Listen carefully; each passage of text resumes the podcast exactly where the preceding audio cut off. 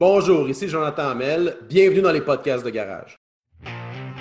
L'Association des routiers professionnels du Québec permet aux petites entreprises et aux camionneurs d'avoir les mêmes avantages qu'une flotte aurait accès. Comme exemple, un compte national pour des pneus, une assurance collective, ainsi que des rabais chez plusieurs partenaires. On parle également de comptes flotte majeure pour des pièces de véhicules lourds, des rabais pour la téléphonie cellulaire. On parle aussi d'activités de lobbying. Autrement dit, si le gouvernement vient qu'à vouloir négocier des nouveaux règlements ou des nouvelles lois, l'association est toujours consultée on est capable d'apporter votre point de vue directement au gouvernement. Comment devenir membre, c'est simple. C'est en allant sur Internet au arpq.org ou au téléphone au 1877 956 2777. Vous pouvez également nous rejoindre sur Facebook sur la page Association des routiers professionnels du Québec.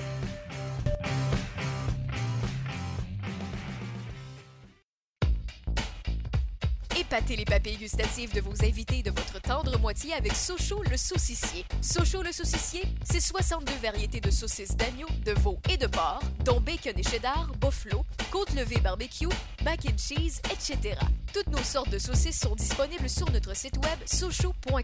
Venez nous voir à un de nos 7 points de vente, Beauport, Complexe Le Bourgneuf, Grand Marché de Québec, Saint-Nicolas, Boulevard de Lormière, Marie de route du Président Kennedy. Les commandes en ligne sont disponibles en tout temps, sochaux.com,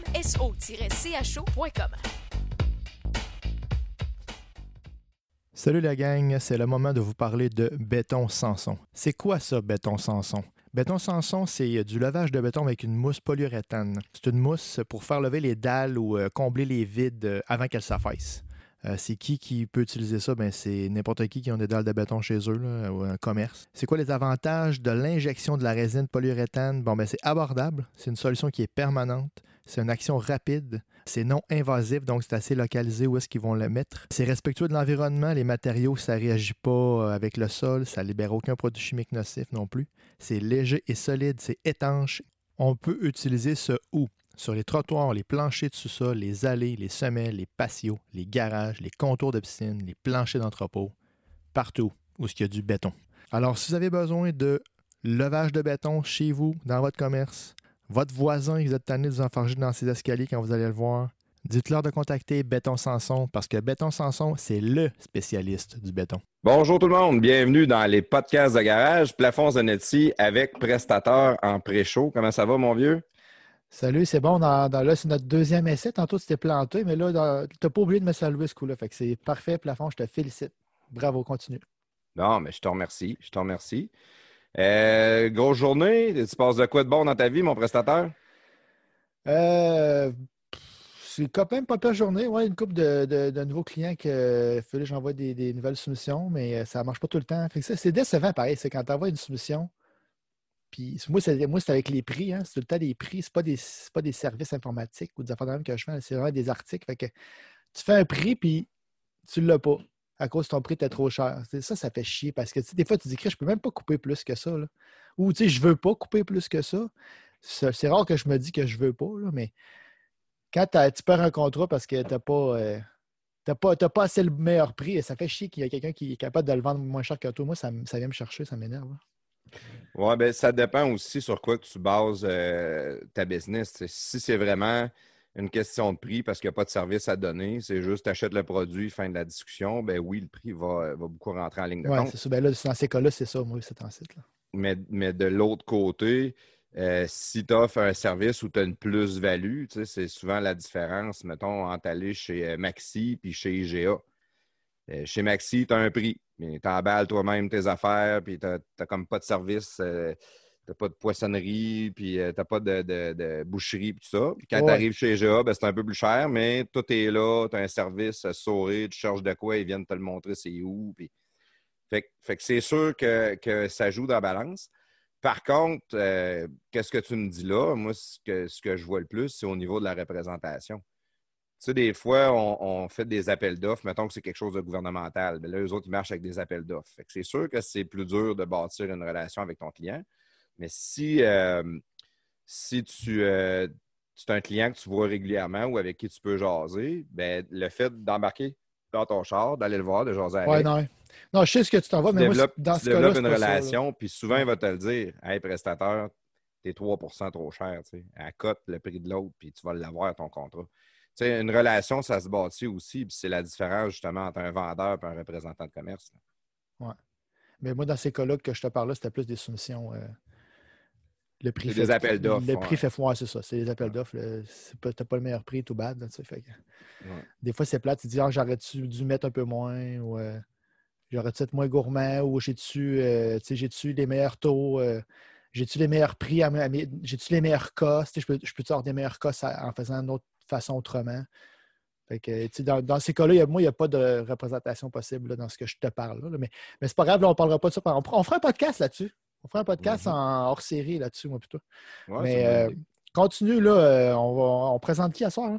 Ben, à soir, on va rencontrer Jonathan Hamel. Yes. C'est un, assistant ou associé euh, researcher, je le vois en anglais. c'est un associé, associé. C'est un rechercheur. Un chercheur. Un associé. chercheur, un chercheur associé à l'Institut économique de Montréal. Ouais. Euh, c'est un maniaque de tout ce qui est high-tech. C'est un spécialiste du Bitcoin aussi. Ouais. Euh, il a parti une compagnie de, de- de Bitcoin même. De... C'est pas du mining qu'il fait, lui, là. là. C'est ouais, l'Académie euh, Bitcoin. L'Académie Bitcoin, c'est ça. Puis c'est un gars qui travaille dans les marchés émergents comme en Afrique, puis tout ça. Ouais. C'est un gars qui a un parcours de malade mental aussi. là. Non, c'est euh, une. c'est pas une personne qu'on peut parler à tous les jours, je te dirais, qu'un parcours de même. là. Probablement pas, non. Puis c'est le fun parce que c'est un gars qui est extrêmement volubile, fait que ça, ça va couler, ça va être facile. On est déjà convaincu avant même d'enregistrer avec lui tantôt. Euh, c'est un cycliste aussi, ça. euh, Je veux en jaser un peu avec lui. Moi, je suis vraiment pas, je fais pas de vélo tout. Mais le fait que de par son métier ou de par qu'est-ce qu'il fait, ça a fait qu'il a fait du vélo à peu près partout. Là, euh, sur probablement, tout- sur ça, tous les continents Oui. ou quelque chose en même. là. Fait que euh, une belle histoire, je suis pas mal convaincu. On va aller jaser avec lui. Euh, une couple de gars qui vont nous rejoindre. Là. Euh, je sais qu'Alain Bessil, il nous a dit qu'il allait probablement être là dans pas très long. Puis on a euh, qui d'autre qui voulait s'en venir? Claude. Claude. Claude, il va être là, mais un petit peu plus tard tantôt. Ouais, lui aussi, il a encore des, des problèmes avec les, euh, le hockey, avec ses enfants, puis euh, des, des sports-études. Fait que des fois, ils peuvent pas. euh, les gars ont des obligations, hein, fait que les podcasts, c'est un- hobby. Fait que quand tu as des obligations familiales, ben, on comprend qu'ils peuvent arriver en retard. On, on s'en excuse à nos, euh, à nos auditeurs que des fois, on interrompt une discussion pour faire rentrer du monde, mais tu sais. On fait ça gratos, là, nous autres. Là. Fait que on- les gars, quand ils veulent être là, on les prend. On peut pas dire Ah ben t'es pas là, t'es pas là. Fait que Bon, en même temps, je pense pas que ça dérange vraiment non plus quand que on a quelqu'un qui, qui- qu'on introduit. là. Surtout que nos, nos collaborateurs, on a juste juteux, c'est tout le temps vraiment le fun de l'avoir. Euh, Batman, on aime ça, il rentrer dedans, mais tu sais, c'est tout le temps. Il amène sa couleur, il amène, il amène quelque chose quand même à nos podcasts, puis on trouve ça vraiment le fun. Euh, Bécile, y a-tu quelqu'un qui aime pas l'imbécile? Fait que. Non, j'en connais un, moi. Ouais, t'en connais un qui aime pas l'imbécile? Ouais. Un, un gars, un gars d'ailleurs au Canada, probablement. entre Ah. Ben regarde, euh, c'est bon. Euh, Parle-nous ça. Juste, juste avant, je veux juste remercier nos commanditaires. Euh, c'est grâce à vous, ça, nous- ça nous craint, ça nous motive, puis ça nous permet de continuer. Fait que euh, merci beaucoup. On apprécie ce que vous faites pour nous. Let's go, prestataire. Aussi- Avant de partir de la musique, vu que tu remercies les commanditaires. Ben moi, je remercie aussi euh, les- le monde qui nous encourage sur Patreon. On a Oui, du monde maintenant qui ben nous oui. suit. Fait que ça, c'est encore plus cool. Fait qu'on va essayer de se forcer encore plus. Comme on a parlé en ouverture, on va peut-être bien faire des. Des fois, on va trouver des sujets sur le fly de même, puis qu'on va essayer de parler, puis au moins essayer de faire ça intéressant pour le monde qui aime ça, nous écouter. Là, sais. Oh, oui. ben, Patreon, on a déjà plusieurs choses de, de sorties. Ouais. Euh, puis on, on travaille d'autres affaires. Fait que c'est sûr qu'il y a plein de choses qui s'en viennent. T'es prêt? Yeah, je te pour ça. One, two, three. Sir.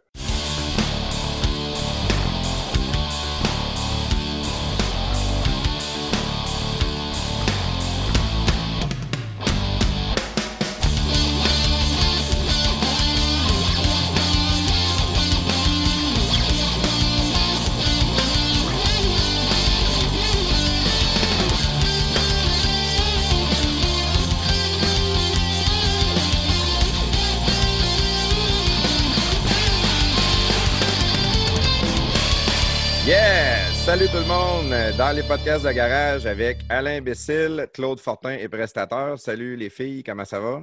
Ah, ça va bien, ça va bien, ça va bien. Ça va Salut, bien? mon pote. Hey! Hey, les gars, à soir, êtes-vous contents? On a enfin la chance d'avoir Jonathan Hamel avec nous autres. Ben oui, toute la soirée, j'ai toute la journée, j'ai fait mes recherches sur ces games de poker, le, le, le, gars de UPS. Qu'est-ce que drôle? Pour moi, tu fais pas du bon gars. Là. Il te manque, ah, un, il manque un mot en avant de Amel. Ah, c'est petite OK, je mets ça sur mieux, je vais aller lire un peu. OK. Bon, ben, salut, Jonathan Amel, comment ça va? Ça va très bien, vous autres? Oui, ça va super bien. Euh, Jonathan, si tu peux, euh, pour commencer, nous dire t'es qui euh, pour, que, pour nos auditeurs, savoir pas nécessairement tout ton CV, mais présentement, où tu travailles, puis c'est quoi tes passions? OK. Ben, écoute, j'ai plusieurs chapeaux, mais juste à faire un bref aperçu. Donc, ben, à la base, je suis un entrepreneur. Depuis que je suis jeune, j'ai toujours été intéressé par les marchés financiers, la technologie plus récemment les ressources naturelles, euh, particulièrement le secteur minier. Euh, je suis connu particulièrement dans le domaine technologique, comme je disais tantôt, au niveau, certainement plus au niveau, euh, par exemple, Bitcoin. C'est une technologie qui m'a intéressé relativement tôt. Ce qui m'a amené, je te dirais, à m'intéresser plus à l'aspect euh, parce qu'il y a un volet technologique dans Bitcoin, oui, mais il y a un aspect aussi financier, un aspect monétaire là, qui, est assez, euh, qui est assez intéressant. C'est un, un, tunnel sans fin, le, proverbial rabbit hole, si on veut. Et que ça m'a amené à m'intéresser de plus en plus à la question financière, principalement la théorie monétaire. Et c'est un peu, je dirais, interlié avec depuis longtemps, j'ai un intérêt pour les questions politiques, particulièrement d'un point de vue euh, de, la pensée libérale plus traditionnelle, la pensée libérale classique, donc euh, la liberté de l'individu, euh, la, liberté d'expression, etc., etc. Donc, c'est pour moi des, principes qui ont toujours été importants. Donc, je dirais que dans les dernières années, tous ces, intérêts-là ont convergé avec Bitcoin, oui, mais aussi avec les, je dirais, la défense des entrepreneurs, le droit de la libre entreprise, par exemple, militer pour un État plus petit. Donc, ça m'a poussé à m'impliquer dans différents, euh, différents organismes, notamment l'Institut économique de Montréal, à lequel je suis chercheur associé. Euh, j'ai aussi, ben, à part Bitcoin, j'ai des investissements plus traditionnels dans différents, par exemple, différentes entreprises minières, particulièrement au niveau de l'exploration. j'ai servi sur plus de quelques conseils d'administration. Actuellement, j'agis comme président par intérim et chef de la direction de Vanstar, euh, Ressources minières Vanstar, qui est une société d'exploration avec euh, une capitalisation de près 70 millions de dollars canadiens échangés sur la bourse de Toronto. Le symbole, c'est VSR. Euh, on a actuellement l'un des projets orifères, c'est-à-dire l'or, un des projets, à mon avis, les plus intéressants au Canada, le projet Nelligan, qu'on développe en partenariat avec IM Gold, situé à peu près dans la région de Chibougamau-Chapet, entre Chibougamau et Chapet, à peu près 40 km au sud. Euh, on a gagné, si tu veux, la découverte de l'année en 2019. On a à l'heure actuelle 3,2 millions d'onces inférées d'or. On est encore au stade euh, de l'exploration. Donc, c'est potentiellement une future mine dans quelques années. C'est de loin une des découvertes les plus intéressantes au Québec dans les dernières années. Donc, euh, c'est une industrie que je trouve absolument fascinante, qui est très grosse au Québec en passant. On oublie souvent le secteur minier. On parle euh, souvent, par exemple, euh, avec raison, le secteur, par exemple, forestier qui est important, mais le secteur minier, ce n'est pas un secteur qu'on parle souvent, mais c'est extrêmement gros. D'ailleurs, le Québec est une des meilleures juridictions au monde pour le, pour le secteur minier. C'est souvent reconnu comme des, des, juridictions les plus euh, favorables, malgré notre régime fiscal démoralisant pour l'aspect peut-être plus personnel. L'expertise qu'on a au Québec, puis la qualité des gisements et aussi euh, le régime minier est relativement intéressant. Donc, ce qui fait du Québec, c'est de valeur qu'on n'en parle pas plus, puis qu'on ne s'en vante pas de ça, mais euh, c'est un endroit, un des meilleurs endroits au monde pour développer des projets miniers. Donc, c'est essentiellement ça mon, euh, mon background et ce que je fais. J'ai interagi, j'ai agi pendant quelques années comme chroniqueur invité à Radio X, plus sur des sujets économiques et politiques. Euh, j'ai été, euh, j'ai été euh, aussi actif là, en politique provinciale comme organisateur et militant pendant plusieurs années. Donc, je connais pas mal la machine de fond en comble. Je n'ai jamais travaillé, jamais été salarié activement en politique. J'ai toujours été volontaire, même souvent plus, souvent qu'autrement, je payais, je payais pour m'impliquer. Donc, c'est pas mal ça qui, qui, qui, qui compose mon historique et ma personne.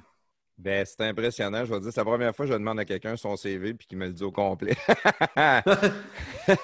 Euh, Jonathan, quand tu parlais de, de, de, mine puis tout ça, je pensais vraiment que tu allais parler du Bitcoin parce qu'il y en a beaucoup qui minent du Bitcoin et tout ça. Fait Euh, je pense qu'on va pouvoir jaser pas mal sur différents sujets. C'est trippant un peu euh, qu'est-ce que tu nous dis là. Euh, avant qu'on aille plus loin, mettons, dans, dans ton travail puis dans ces choses-là, toi, tu es un gars de Montréal. Est-ce que tu viens de Montréal ou? Non, originalement Saguenay, puis ça, Québec. J'ai bougé à Québec assez. Mais tu sais, je m'identifie principalement comme un gars de Québec. Chez nous, moi, je te dirais, mon chez nous, pour moi, c'est Québec. Quand je retourne à Québec, j'ai l'impression d'être vraiment chez nous. Euh, actuellement, j'habite à Montréal à peu près quoi, à peu près quatre ans. Euh, puis, écoute, c'est euh, pour moi, ma ville, ça demeure Québec. Là. je dirais ma ma maîtresse, c'est Montréal, mais ma, ma, fiancée, ma, ma, femme, c'est Québec. ah, T'es pas difficile, mon homme. ouais.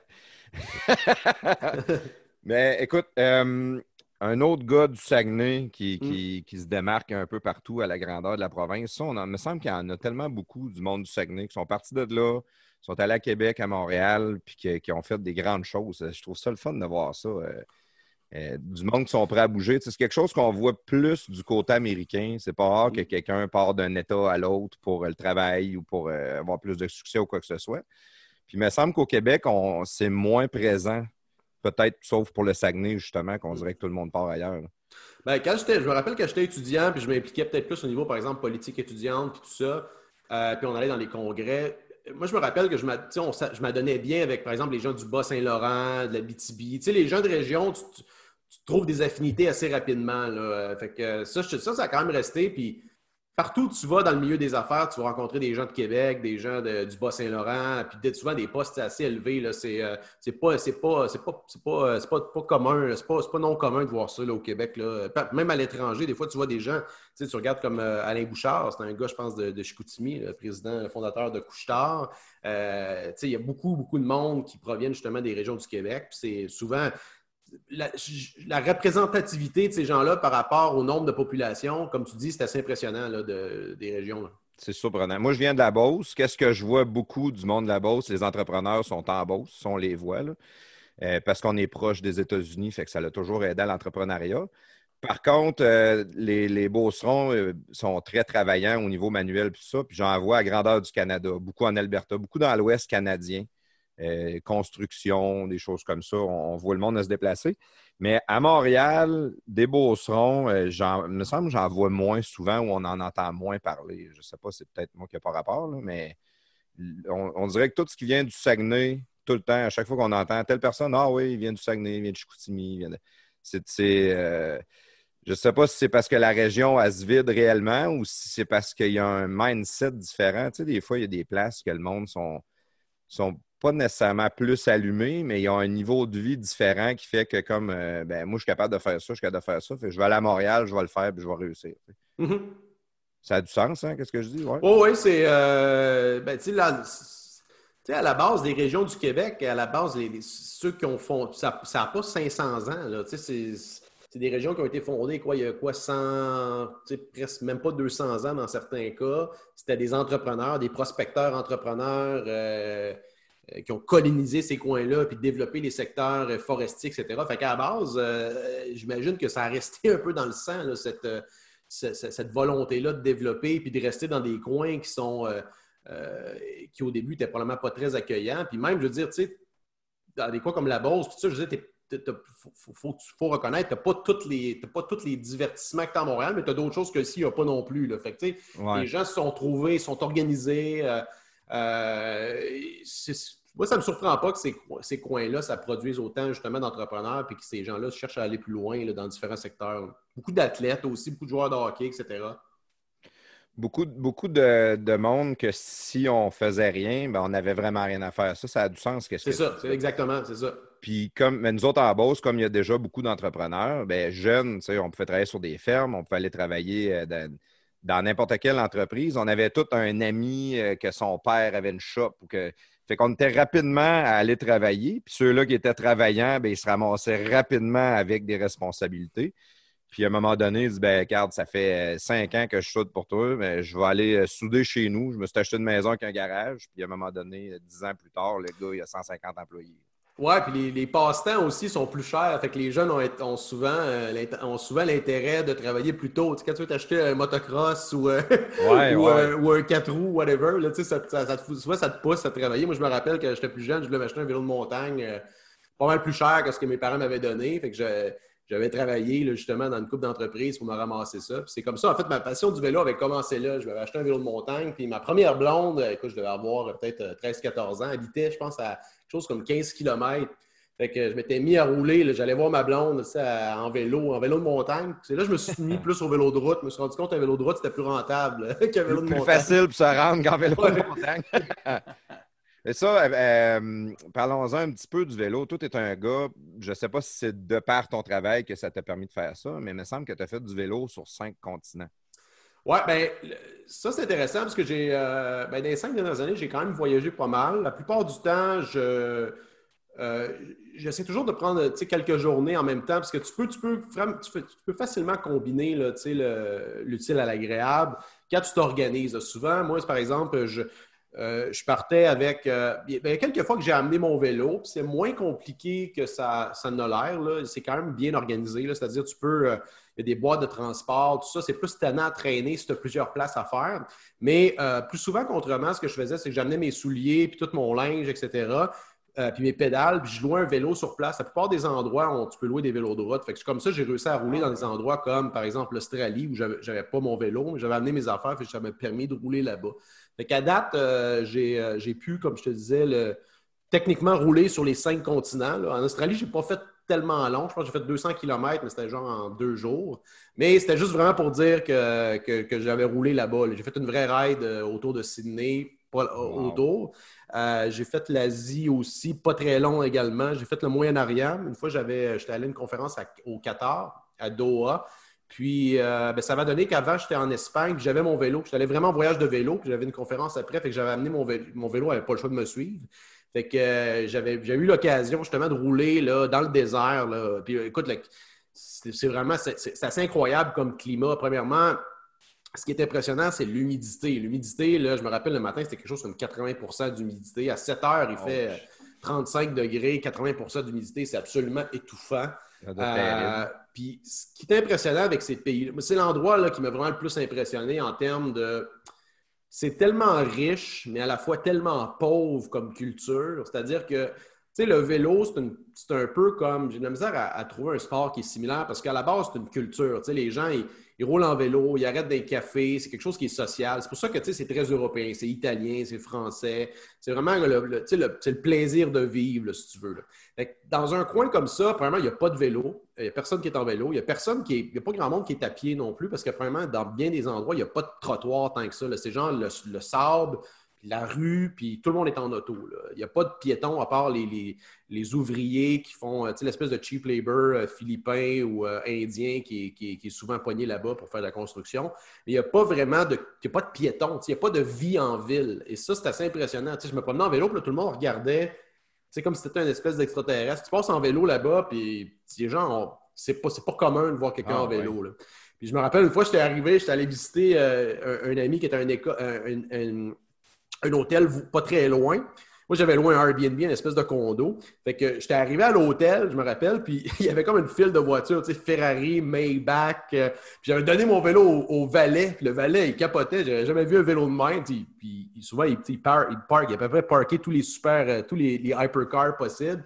Il avait jamais vu un vélo comme ça. Tu, vois, le gars, pour lui, c'était, assez rare de voir des vélos, premièrement. Fait qu'il était parti avec, il était parti à rire. Fait que, tu sais, j'avais donné mon vélo à, je pense, au Four Seasons, quelque chose comme ça, au valet. le gars, il embarque d'une Ferrari, c'est rendu quasiment plate, puis euh, Ouais. d'avoir un... mais les gars prenaient des photos avec le vélo, tu vois, c'est pas commun. Oh, ouais, tabarouette.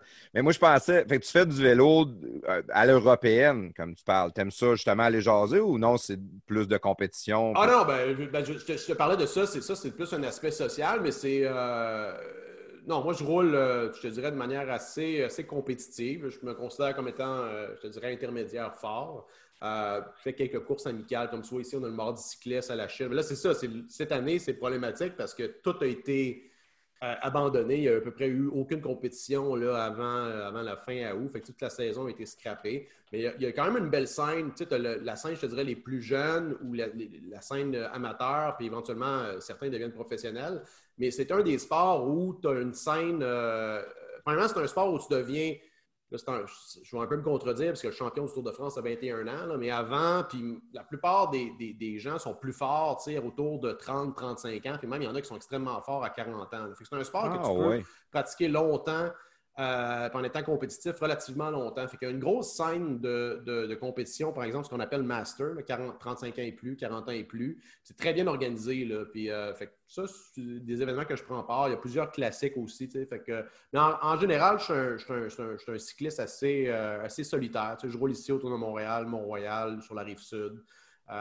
généralement, je fais autour de 3 4 000, 5 000 km par année, mais cette année, je n'ai vraiment pas roulé. Là je te dis, ça m'a, affecté toutes les restrictions, tout ce qu'on vit comme, euh, situation cette année, le fait de ne pas pouvoir se regrouper.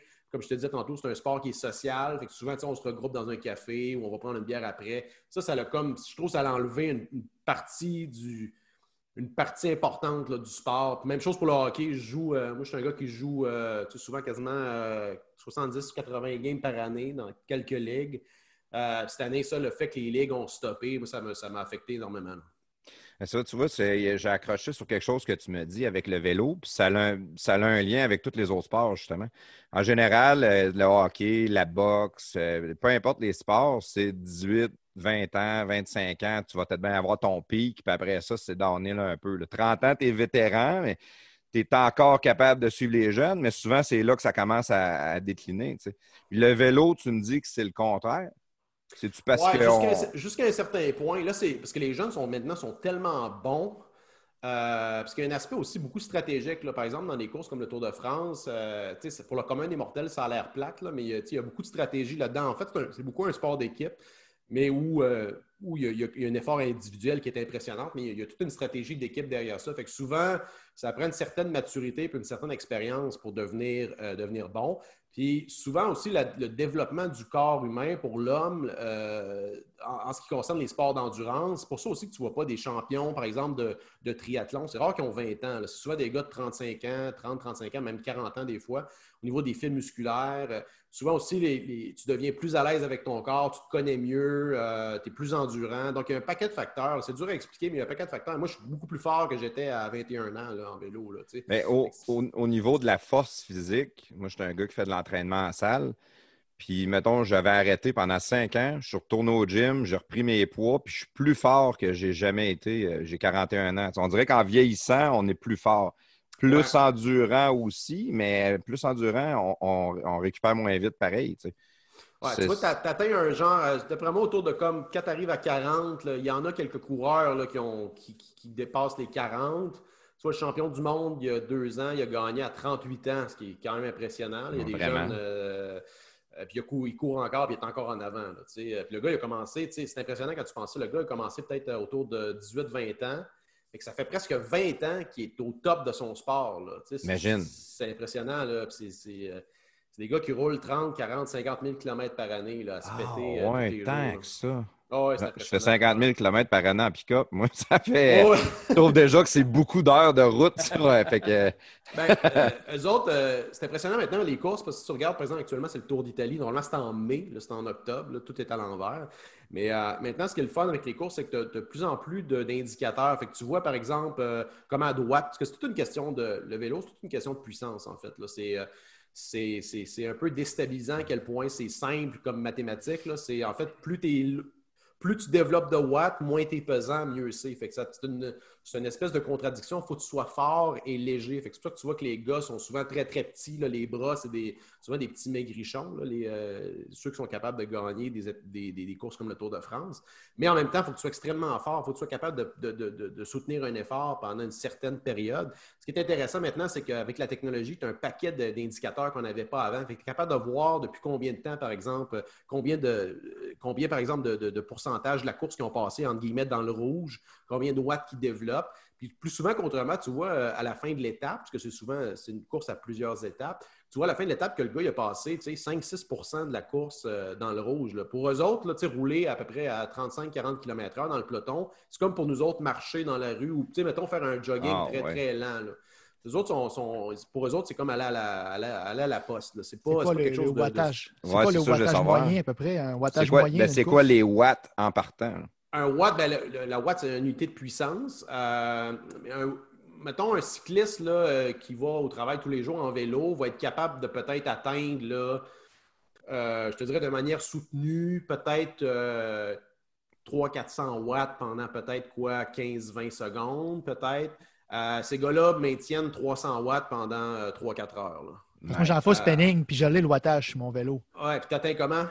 Ben, quand je finis mon, quand je finis mon, mon heure, là, moyen, là, si j'ai en- entre 180 et 200, je suis content. Bah, c'est bon. Tu vois, euh, passer 200, là, tu, tu pédales. puis à Euh, 200 là, pendant une heure, là, 45 Non, minutes, une heure, là, tu vois, les- tu sais, pour, gagner, pour gagner une étape là, du Tour de France, mettons en montagne, il faut que tu sois capable de soutenir 350-400 watts pendant, euh, Wow. pendant 15-20 minutes. Puis- puis- ce qui est impressionnant aussi, ils sont capables d'attaquer puis de relancer après. C'est une question de, tu sais, c'est vraiment, vraiment impressionnant comme sport parce que c'est justement de doser l'effort.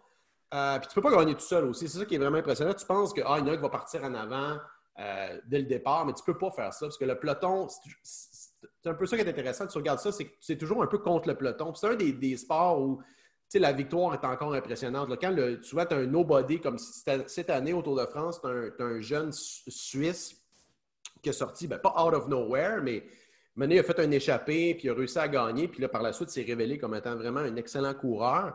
Mais souvent, tout le monde un peu va encourager ce gars-là parce que ce que tu veux, c'est battre le peloton. Parce que le peloton, lui, ils vont se relayer en avant.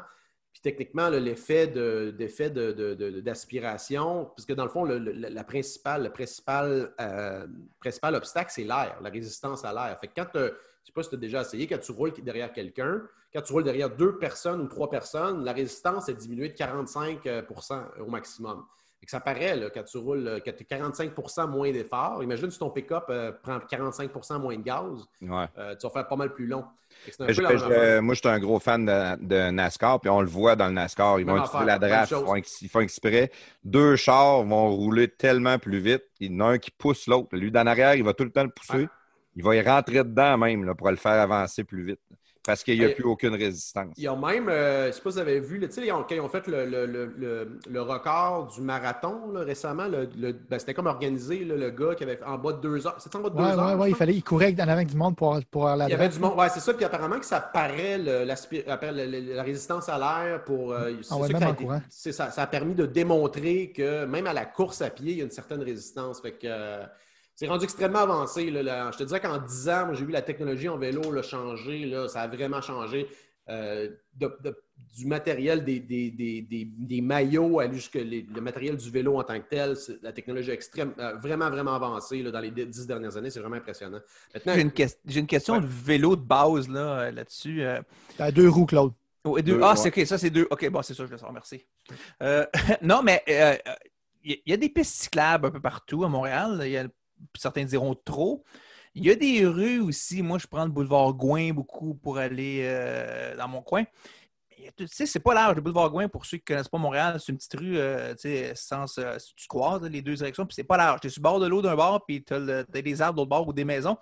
Puis, il y a une belle piste cyclable, mais il y a tout le temps des gens qui roulent en vélo de route, mais pas la piste cyclable. Là, on est obligé d'attendre parce que ça, se promène en serpentin un peu sur le bord du littoral de l'île de Montréal. Puis, on est toujours obligé d'attendre d'un curve parce que tu ne veux pas dépasser, parce que ça peut être dangereux. Puis, est-ce qu'ils sont supposés de rouler sur la piste cyclable ou c'est correct qu'ils roulent dans la rue comme ça puis que ça soit un peu un problème pour la route? T'es là?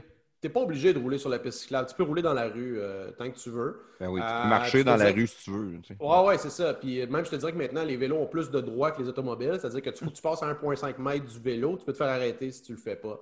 Fait que, euh, mais la raison pourquoi ils font ça, c'est probablement des gens avec plus avec des vélos de route, peut-être plus type performance. Parce que souvent, dans les, sur les pistes cyclables, premièrement, c'est rendu, je te dirais, quasiment dangereux. là. Par exemple, Voilà. sur le canal de la Chine, souvent, euh, avant que tu atteignes, là, tu sais, quasiment, je te dirais, l'autre bord de Pointe-Saint-Charles, euh, il y a beaucoup de monde, il y a des gens avec des chiens, il y a des gens souvent qui marchent, qui prennent toute la largeur. Fait que si tu veux rouler, évidemment, tu ne rouleras pas à 50 km/h sur la piste cyclable, c'est sûr, c'est pas recommandé. Mais même de rouler peut-être un petit peu pour, euh, pour rouler comme 15 km/h, souvent c'est dangereux. C'est pour ça que tu vois des endroits qui ont des pistes cyclables euh, à côté ou une route qui est juste à côté, souvent les gens vont juste rouler sur la route. Souvent aussi, c'est parce que la piste cyclable, il y a plusieurs, euh, tu sais, des entrées et des sorties avec des petits trottoirs. Souvent, tu sais, ça traverse des routes. C'est pour ça que sur la route, souvent, tu n'as pas ça. Euh, fait qu'il y a un paquet de raisons pourquoi tu vas rouler sur la route, mais généralement, euh, généralement les gens vont privilégier les pistes cyclables, mais ce n'est pas, pas obligé. Et souvent, ça crée souvent du trafic aussi, dépendamment de l'heure qui roule dans la journée, mais des fois, euh, entre 4 et 5 et demi, euh, sur Notre-Dame, exemple, c'est pas le meilleur moment de promener en vélo. Le monde est obligé de ralentir, de changer de voie parce qu'ils ne peuvent pas passer. Ça crée du trafic beaucoup, ça crée de la confusion beaucoup dans, des milieux urbains. Ça, c'est probablement une minorité. Un cycliste qui est moindrement consciencieux, il va le savoir quand est-ce qu'il va aller s'entraîner. C'est ça. Il dans, dans à peu près tout ce que tu peux voir, des imbéciles, il y en a. Fait que peut-être que justement, c'est les 5 euh, ou 10% d'imbéciles qui font du vélo qui vont faire passer ceux-là qui font du vélo pour des imbéciles. Puis tu as le 5-10 d'imbéciles en char qui vont chialer contre ceux-là qui sont en vélo. exact, exact. Mais moi, souvent, je chiale contre les deux.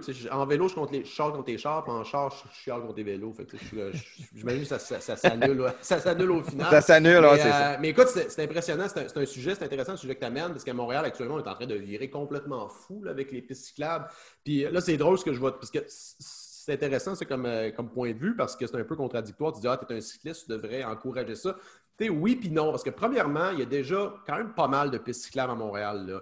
Euh, tu as comme as Berry, tu as Saint-Urbain quasiment bord en bord, tu as, des grands axes routiers que tu es capable de rouler en vélo de manière relativement sécuritaire. c'est vraiment peinturé à terre, tu as, une piste cyclable.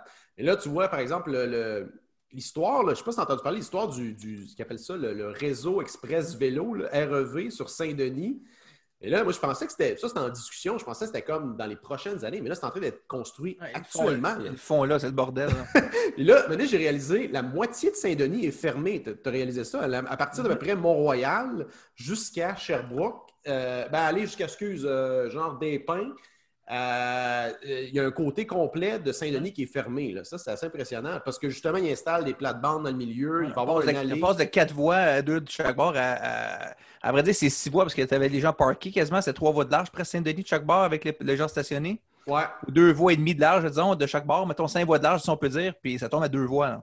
Ouais, ça c'est. Écoute. Mais c'est pas un excellent timing pour le faire, avec le monde qui font beaucoup de télétravail, avec toute la crise sanitaire et COVID. Ouais, tu amènes un, bon point parce que une bonne partie de la journée, c'est vrai que Saint-Denis n'est plus achalandé comme il était avant.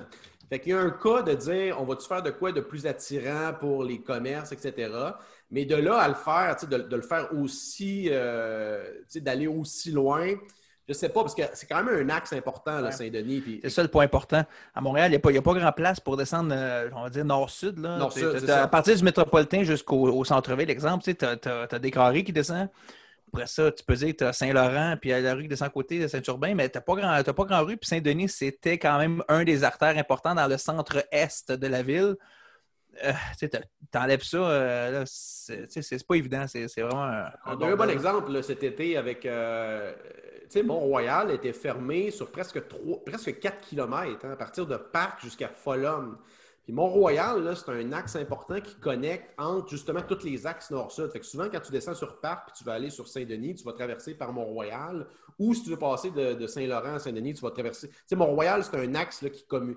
Puis, puis même, moi, j'ai été surpris de voir souvent même des commerçants euh, dénoncer ça. C'est vrai qu'il y avait plus d'achats. Je ne sais pas à quel point il y a eu plus d'achalandage à pied, parce qu'à un moment donné, souvent, c'est des, des petites rues quand même. Le monde ne passe pas à 90 km/h. Là, je ne sais pas à quel point à quel point on peut fermer des rues euh, puis sacrifier l'accessibilité. Puis même, c'est même la livraison, c'est rendu problématique. Les camions ne peuvent pas se rendre. Il y a des heures précises que les livreurs de bière doivent y aller. Je ne sais pas si tu as vu, la mairesse, l'arrondissement avait euh, annoncé justement des barouettes. Je ne sais pas si tu as vu cette affaire-là. Oui, oui, comme oui, Des brouettes en caoutchouc. Oui, des brouettes. Mais il y, a locative. il y a des affaires qui se passent ici. On pense que tu sais, c'est des trucs euh, genre le sac de chips ou c'est parodique. Non, non, mais c'est vrai. C'est des choses qui arrivent pour vrai à Montréal. Dis, Ils ont wow, réellement mis des brouettes euh, pour que les Ouais. livreurs Ah, amènent ouais. du stock au commerce. Ouais, Ah, ouais, même- les même gens- les gens, les aussi, les vous gens aussi. là, les gars? Non, c'est vrai. Ah, ouais. écoute ça. Plafond, tu vas faire ta commande, là, puis tu n'as pas de place de. par- Parce que ça, c'est l'autre chose. Ils font des places pour les vélos, tout ça, mais ils enlèvent le stationnement pour les, les gens qui restent là. Ça, c'est l'autre gros problème. Que les gens sont, sont pas capables de stationner devant chez eux pour livrer, la, rentrer à commande. Ils ont laissé traîner des brouettes euh, en libre-service un peu partout dans le quartier. Puis là, ben, t'en prends une, tu mets ta commande dedans, puis là, ben, tu marches avec ta brouette un coin de rue et demi, aller jusqu'à chez vous, ta commande. Ouais, Non, je ça a sais pas pas c'est quoi bon le terme officiel. C'est ça, mais éco- je- brouette, ouais, Éco-brouette. Ouais, c'est éco-brouette. OK, puis, puis là, vraiment- ils, ils- ils vont suggérer de prendre le petit transport en commun, mais le chauffeur d'autobus, il faut qu'il passe sur la rue. Ouais. Il y a, y un autobus sur Mont-Royal, elle s'appelle la 97. Elle passe où à Star? Je sais pas, écoute, c'est fou, c'est fou, honnêtement. Puis ça, c'est drôle que tu amènes la. Ça amène sur le sujet, tu sais, comme la pandémie à Montréal a été particulièrement visible. Euh, tu sais, c'est- difficile d'aborder le sujet parce qu'on se fait traiter de conspirationniste, mais ce qui est impressionnant dans cette crise-là, c'est à quel point les autorités politiques vont tout prendre les leviers que la crise leur offre. Puis à Montréal, ça a été particulièrement, euh, particulièrement évident, cet, cet aspect. Ben oui, la mairesse a se coupé le PM pour l'histoire des masques. Ben, premièrement, ça. Euh, deuxièmement, les, euh, les- ce qu'ils appelaient les couloirs de distanciation, c'est-à-dire qu'ils se sont rendus compte qu'il n'y avait pas deux mètres de distance sur les trottoirs, fait qu'ils ont fait, ils ont comme ajouté un espace supplémentaire sur le bord de la rue, fait que pour ce faire, ils ont éliminé des stationnements. Dans le cas, par exemple, sur Notre-Dame, qui est une rue, tu sais, quand même imp- importante à Montréal, dans le Vieux-Montréal, puis une certaine partie de, par exemple, euh, Griffintown, il y a quasiment un- toute une partie de Notre-Dame, qui a- tout un côté de stationnement qui a disparu du jour au lendemain. Pour laisser passer le monde à deux Pour mètres. laisser passer le Au lieu monde à d'attendre, laisser Ouais, les- passer. les, les piétonniers, au lieu de passer sur le trottoir, le trottoir, ça n'a pas deux mètres. Fait que là, ils disent, Hey, s'ils se croisent des gens sur le trottoir, c'est pas deux mètres. Fait que là, Ouais. ils ont empiété un Ils mètre, sont un mètre et demi dessus, dans la rue. Ouais, Ils ont, c'est ils ont bon. mis des cônes dans la rue, en, enlevé facilement au moins un mètre de rue pour que les gens puissent marcher Et en ça, c'est sens de la, inverse c'est sur le du trottoir. gouvernement sur un moyen temps. Mais pire que ça, pire que ça, il- c'est le seul endroit, je pense, en Amérique où un, un événement comme ça peut se passer, une décision, c'est arbitraire. là. La ville, du jour au lendemain, enlève la moitié des stationnements pour certains secteurs et tu n'as eu aucune réaction de la Chambre de commerce et autres, justement, organismes, là, les SDC, là. Ils ont même, je te dirais, ils ont quas- quasiment, ils ont même applaudi cette décision-là. Parce que tout le monde attend l'argent du gouvernement. c'est, écoute, moi, moi, la, la conclusion de cette crise-là au Québec, c'est que la société civile, elle, elle est inexistante au Québec. Puis ça, c'est, il y a une partie de moi qui s'est éteinte là, avec cette crise-là. Moi, j'avais un peu le- cette, cette, cette idée un peu, je te dirais, euh, cette idée idéaliste, cet aspect-là un peu plus idéaliste. Je pensais qu'il y avait une certaine partie de la société civile qui était prête à défendre les, les libertés fondamentales, mais ça, c'est, il n'y en a aucune. Il y a Pe- aucun- Peut-être pas. Peut-être pas, mais il y a quelque chose qu'on peut rallumer ta chandelle un peu là-dessus. C'est que la crise sanitaire, qu'est-ce qu'elle a démontré? C'est que tout, qu'est-ce que la, gauche, la- que la, la gauche prône, ça marche pas. Ils sont c'est- anti-étalement urbain, pourtant c'est l'étalement urbain qui nous protège. C'est Euh, qui, ils qui- sont c'est qui qui a anti- fait, c'est qui, c'est qui qui a fait euh, survivre les restaurants? C'est Uber, Uber Eats? C'est ça, oui, tout, ben oui. tout, tout, tout, tous les points. C'est, c'en est euh, Le quasiment plastique, drôle. le plastique, maintenant, euh, Va hey, moi, nous ça, ça, ça a sauver. été... euh, oui, la, pas de paille, mais tous les, les, les masques qu'on ben, jette. pas juste les ça, au début, je sais, là, ils ont comme reculé, mais au début, ils avaient interdit les sacs réutilisables. Ben oui, les sacs de plastique. Puis ça, c'est, moi, ça m'a toujours impressionné parce que dès le début, il y a des gens qui avaient sonné l'alarme des sacs réutilisables sur le point, par exemple, de, au niveau de l'hygiène, parce que tu mets de la viande là-dedans, puis ça coule, puis tu le réutilises constamment. Le monde oublie que le plastique, ça a un effet, ça a un effet très bénéfique sur l'aspect, sur l'aspect hygiène. On le jette après ou on l'utilise comme sac de poubelle, tu sais. Ça se Mais là, on se rend compte que ça, ça, y a eu, ça, a recu- ça, ils ont reculé là-dessus du jour au lendemain. Moi, j'ai un client qui fait de la. Et il faut que je te retrouve le mot exact. Pério, pério.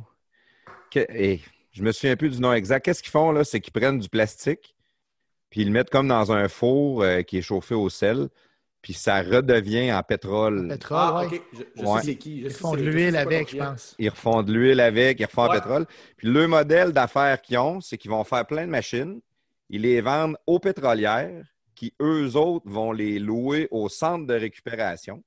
Le centre de récupération va mettre ses plastiques dedans, faire de l'huile, puis la pétrolière va racheter l'huile. C'est une compagnie de Tedford, ça. Euh, euh, la- Celle-là, euh, mon client, c'est pas une compagnie de Tedford. Mais euh, peu importe, il y en a d'autres qui font ça dans le monde. Il n'y a pas juste eux autres. Puis on dit qu'il faut qu'il y en ait d'autres parce qu'on ne sera jamais capable de suffire à la demande quand que ça, ça va embarquer. Puis c'est pour Euh, vider les océans aussi, je pense. Ça, tu peux Ben, ramasser, ils vont, ils vont ramasser le plastique puis, euh, partout. Le plastique va devenir une denrée euh, euh, désirable. Ça va, ça va être aussi Ouais. payant de dépolluer que ça l'a été de polluer. Mais, euh, non, mais ça, c'est vrai. C'est c'est, euh, ce que tu as dit, justement, les, les dogmes, parce que c'est vraiment des dogmes de la gauche. Transport en commun. Tu sais, On s'est rendu Transport compte que euh, c'est ben, c'est finalement un des points bénéfiques de, de la pandémie, c'est que finalement, on se rend compte qu'ils vont laver le métro maintenant, qu'ils- ce qu'ils ne faisaient pas avant. là. faut être tout seul dans son char. Tout seul dans son char, exemple. c'est- hey, moi, en plus, que tu vois, comme ma blonde euh, travaille dans une entreprise d'import-export, leur boss a explicitement dit euh, ne vous prenez pas le métro, euh, je- prenez Uber ou je vais vous payer Uber ou le taxi. Tu sais, ils payent pour ça. là. Vous allez Parce pas que prendre tu le peux te faire contaminer dans le métro. Ouais.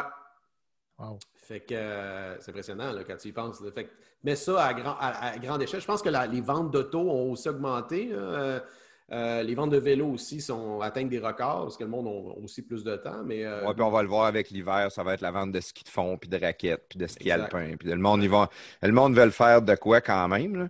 Mais c'est, ça en est juste drôle de voir que tout ce que la gauche prône tombe avec un virus.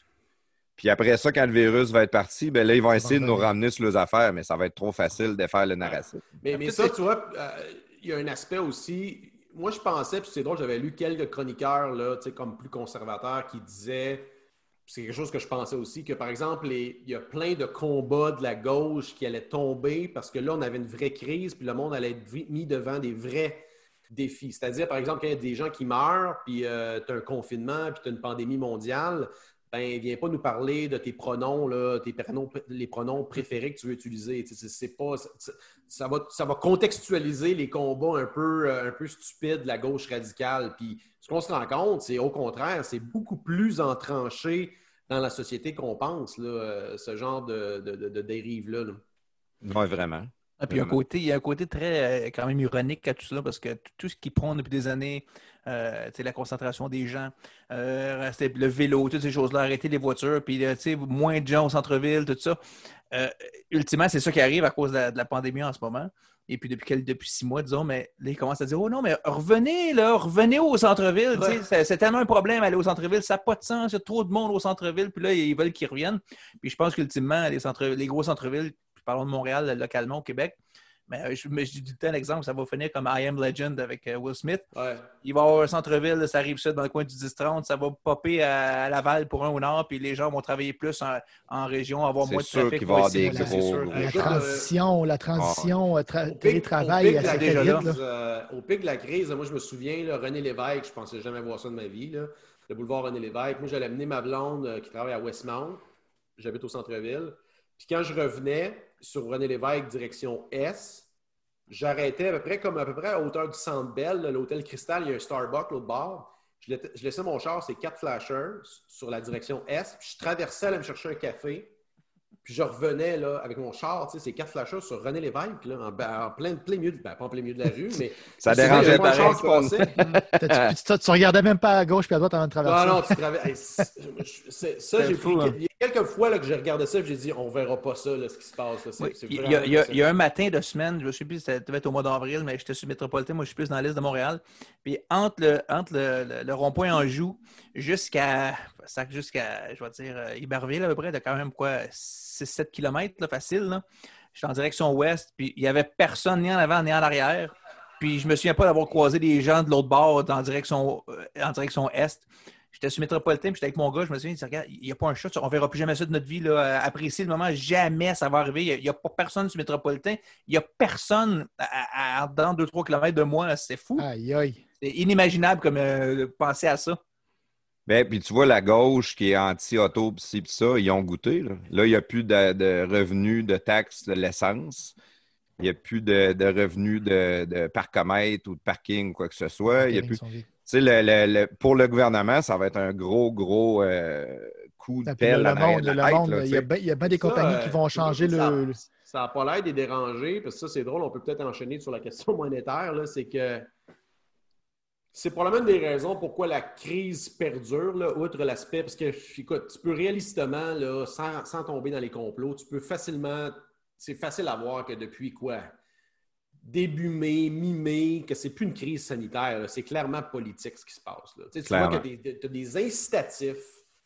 Euh, puis moi, je pense, une des, même une thèse d'investissement pour moi, c'est que je pense qu'après la présidentielle américaine, peu importe qui gagne, ça devrait, ça devrait rev- pas, pas revenir peut-être à la normale, mais il y a beaucoup, beaucoup de pression qui va sortir avec l'élection présidentielle. Ouais. Pourquoi? Parce que tu sais, tu as plusieurs villes américaines, par exemple, qui sont, qui sont, qui sont euh, dirigées par des démocrates, qui ont, par exemple, tu sais, qui, sont, qui ont, qui ont, qui ont- comment je dirais, ils ont, ils ont sur- ils ont suren- ils ont beaucoup, il y a eu beaucoup de surenchères sur les mesures. Par exemple, la Californie, écoute, je me rappelle, moi, Los Angeles, c'était en, je pense c'était en mai ou début juin. Les marchés avaient repris tranquillement. Parce que les marchés ont repris là, après, euh, après la première vague. Là, il y a un bout, on pensait que c'était vraiment terminé. Les marchés avaient repris. Ouais. euh, ça- il y avait vraiment une reprise en V. Puis là, il y a- ça s'est mis. Il y, a, beaucoup- il y a beaucoup de villes, notamment Los Angeles. Le comté de Los Angeles, le maire, c'est un démocrate. C'est quasiment la gauche radicale. C'est quasiment. euh, C'est pas quasiment assez la la gauche radicale. Et ils ont décrété l'état d'urgence, je pense, quelque chose comme jusqu'en décembre. Tu sais, out of nowhere. Puis je me rappelle, là, du jour, à la seconde près, les marchés ont planté parce que ça sort sur les fils de presse partout. C'est une nouvelle majeure. Tu sais, une ville comme Los Angeles qui décrète, qui- qui décrète l'état d'urgence. Pour Ça, moment donné revoir ça, l'idée de l'état d'urgence des villes. là, euh, comment ça va être instrumentalisé? Ça, c'est un précédent, à mon avis, qui est extrêmement dangereux. Euh, ce que tu vois actuellement Montréal, c'est encore un état d'urgence, mais quand il va y avoir un vrai état d'urgence, on Personne ne va le croire. ben, premièrement, on ne va pas le croire, mais ça va être quoi les leviers des villes tu sais, pour, euh, pour faire ça? Fait que euh, c'est pour ça, pour ça que je te dis que depuis mai, c'est facilement, tu sais, on peut dire que les, les incitatifs, puis de là, c'est là aussi qu'il faut, faut- faut remettre un peu les gens à leur place sur la, la question de la conspiration. Premièrement, n'importe qui qui comprend un peu comment le système politique fonctionne, une conspiration, c'est pas possible par des gouvernements comme on a. Premièrement, parce que sont, premièrement, sont trop incompétents pour coordonner quoi que ce soit. Ils sont pas Vraiment. capables de réparer Oh. une rue. Ils sont pas capables de, euh, sont pas capables, par exemple, le, le gouvernement fédéral n'est pas capable de payer ses propres employés. Fait que tu penses qu'il y aurait une genre de coordination avec Soros puis, euh, puis une espèce de réseau mondial qui déploierait des politiques simultanées? Non, ça, tu sais, je crois pas ça. Mais il y a clairement, la pandémie a permis, euh, a, a créé une série d'incitatifs qui sont saisis par certaines villes et certaines organisations et euh, ça crée après ça des situations où c'est difficile d'en sortir. là. Euh, ça, c'est clair à mon avis. C'est clair à mon avis. C'est pas une question de conspiration, c'est juste une question d'incitatif. Est-ce que tu penses que la droite va sortir forte d'une crise sanitaire comme celle-là ou non, le monde, ils vont rester dans le formol? Ben, moi, moi je me- là, on se rend compte que, écoute, c'est. Ben, si tu veux parler, par exemple, dans le- l'élection américaine, ça va être quand même important. Là, parce qu'on va voir comment le, le- vraiment le, comment le Congrès va tourner et comment la présidence va tourner. Euh, mais si on revient plus dans un contexte canadien, euh, le Canada, en passant, est un des pays qui a le plus dépensé hein, pour la pandémie. Là, si vous Ah regardez, ouais. par exemple, l'expansion des actifs de la Banque du Canada, là, c'est des. décuple- ça décuple par rapport aux autres banques centrales. Le Canada a- Il n'y a pas grand pays qui a donné beaucoup autant d'argent que nous autres. là. Ça a coûté, euh, écoute, la PCU, je ne sais pas comment ça a coûté, mais je pense à un moment donné, juste les étudiants, ils estimaient, Ça, je pense que ça a coûté pour l'un de 20 milliards, juste pour les moins de 18 les étudiants qui, qui- qui décidaient de rester à la maison au lieu d'avoir des emplois étudiants ou whatever. là. Juste ça, ça a coûté quelque chose comme 20 milliards. Et là, le go, il s'était pas fait, euh, pas le go, excusez, euh, Trudeau, s'était pas fait menacer de se faire décoter s'il arrêtait pas son estigneur. C'est fait Il- décoter. il avait décoté, déjà fait. Mais tu sais, le Canada a parti, euh, était, re- était relativement en bonne position, c'est-à-dire que le taux d'endettement du pays par rapport à son PIB était relativement en bas. Je pense qu'on était en bas de 50% Fait que la crise nous a fait. C'est l'opportunité que, Trudeau a saisie, c'est justement d'occuper tout l'espace possible pour augmenter la dette. Et euh, écoute, dans, les premières semaines là, de la crise, c'était épouvantable là, euh, à quel point c'était des annonces qui étaient plus souvent qu'autrement politiques. Je ne sais pas si tu te rappelles, il y a eu plusieurs annonces, par exemple. euh, il y a eu plusieurs annonces, par exemple, des communautés autochtones. Il y en a plusieurs qui ont énormément de besoins. Mais il y avait des annonces souvent répétées sur différentes affaires, sur différentes journées. Donc, euh, il y a eu, ça a été vraiment des annonces politiques à la pièce. Juste pour acheter des votes, dans le fond. Ben, pour acheter des votes, puis pour, euh, tu sais, ça positionne le gouvernement. Après ça, le gouvernement ne peut pas se faire accuser de, de- de rien faire, si tu veux. Puis là, tu as un Ah. gouvernement qui donne tout. Puis quand tu as un gouvernement conservateur ou de droite qui arrive par la suite, ben là, eux autres, il faut qu'ils coupent partout. Fait que tout le monde les haït. Puis ils disent on peut pas faire rien, on peut pas baisser les impôts, on est à, on est à côté partout. C'est ça. Ça, il y a autre- ils vont ça, voter pour les libéraux pour dire eux autres, ils nous en donnent des affaires. C'est ça, c'est ce qu'on appelle la, la théorie des choix publics, c'est-à-dire que, euh, vous pouvez lire là-dessus, c'est démontré. D'ailleurs, l'auteur de, de cette théorie-là a gagné le, James Buchanan, a gagné le prix Nobel euh, en économie. Dans le fond, la, la théorie des choix publics, c'est pas compliqué. C'est qu'il ne faut pas penser que l'électorat, c'est un genre de conseil d'administration qui va prendre des décisions rationnelles.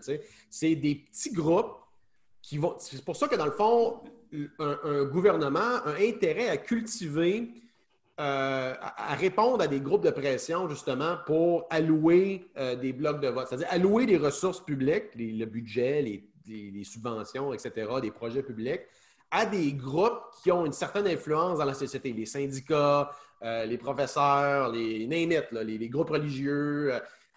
c'est démontré, ça. Donc, un politicien a tout intérêt à procéder comme ça. Un politicien qui, en fait, il n'y a aucun, à part peut-être pour passer à l'histoire, dire, ah, il a bien géré tout ça, mais sur, pour te faire réélire, tu n'as aucun intérêt à diminuer, par exemple, la taille de l'État, à réduire les dépenses, parce que ce que, tu- ce que ça va faire, ce que ça va lever comme bouclier, ça va tenir le reste du mandat, puis probablement que tu ne seras pas réélu. Fait que, ça a été démontré, par exemple, par le, troisième mandat de Stephen Harper. Justement, tu tu, euh, tu peux pas, ou le deuxième mandat, parce que bref, bref tu- quand, tu, quand tu gères d'une manière relativement serrée rationnelle, tu, t'a- tu- tu- tu- tu- tu te ramasses avec un paquet d'ennemis qui vont. euh, tu sais, puis il n'y a jamais eu Ben réellement. oui, ben, je m'en souviens, il avait coupé 3-4 peanuts aux artistes. Et, écoute, c'était un montant ridicule.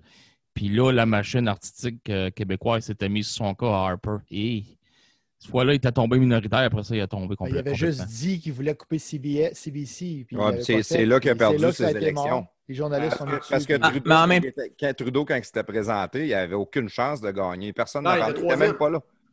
Puis euh, le, Harper, il a dit on va couper 600 millions, je pense. à Ouais, c'était CBC. 600.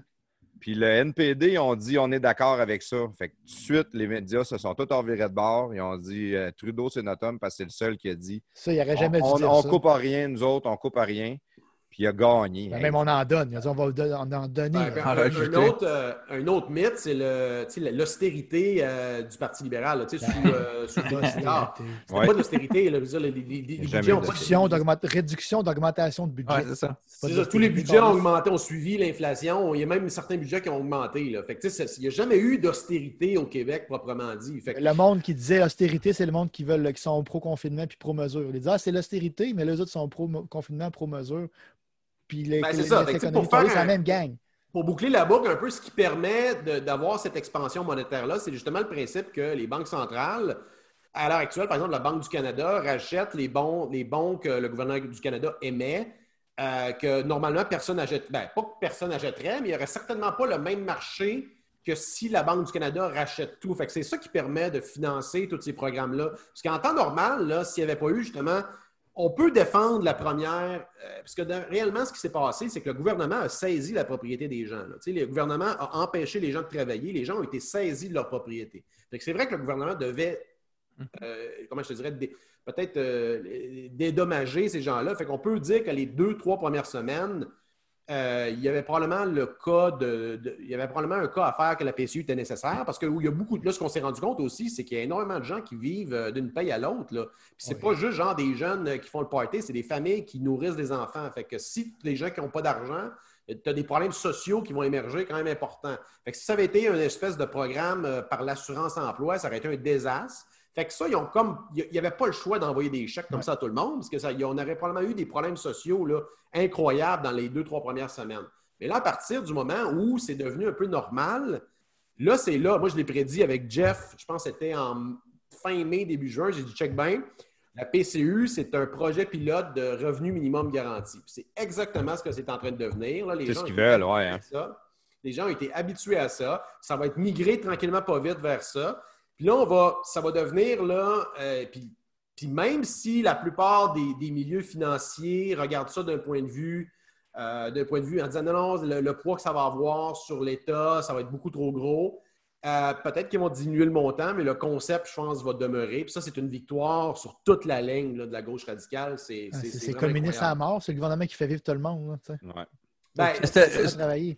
Ouais, ce que tu mentionnais tantôt, euh, Joe, puis en, par rapport à ça, tu, sais, tu dis que les gouvernements n'ont rien à gagner à, à- à faire euh, je veux dire, le, le bon choix. Ils vont aller avec le choix populaire parce que c'est ça qu'ils veulent avoir par rapport au vote. tu sais. Est-ce que ça ne démontre pas un- beaucoup de manque de leadership en tant que tel? Tu sais, je me souviens des entrevues à- à- avant Trump, tout ça, puis tu sais, c'était Chris Christie, c'était une étoile montante dans le Parti républicain.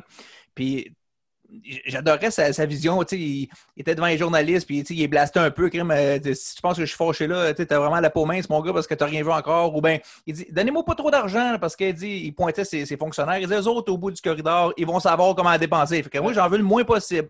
Mais à un moment donné, il avait dit il dit, il dit On manque de leadership dans notre pays. Il dit euh, ça m'avait marqué ça. Il dit Des vrais leaders, ça ne suit pas les sondages, ça fait les sondages.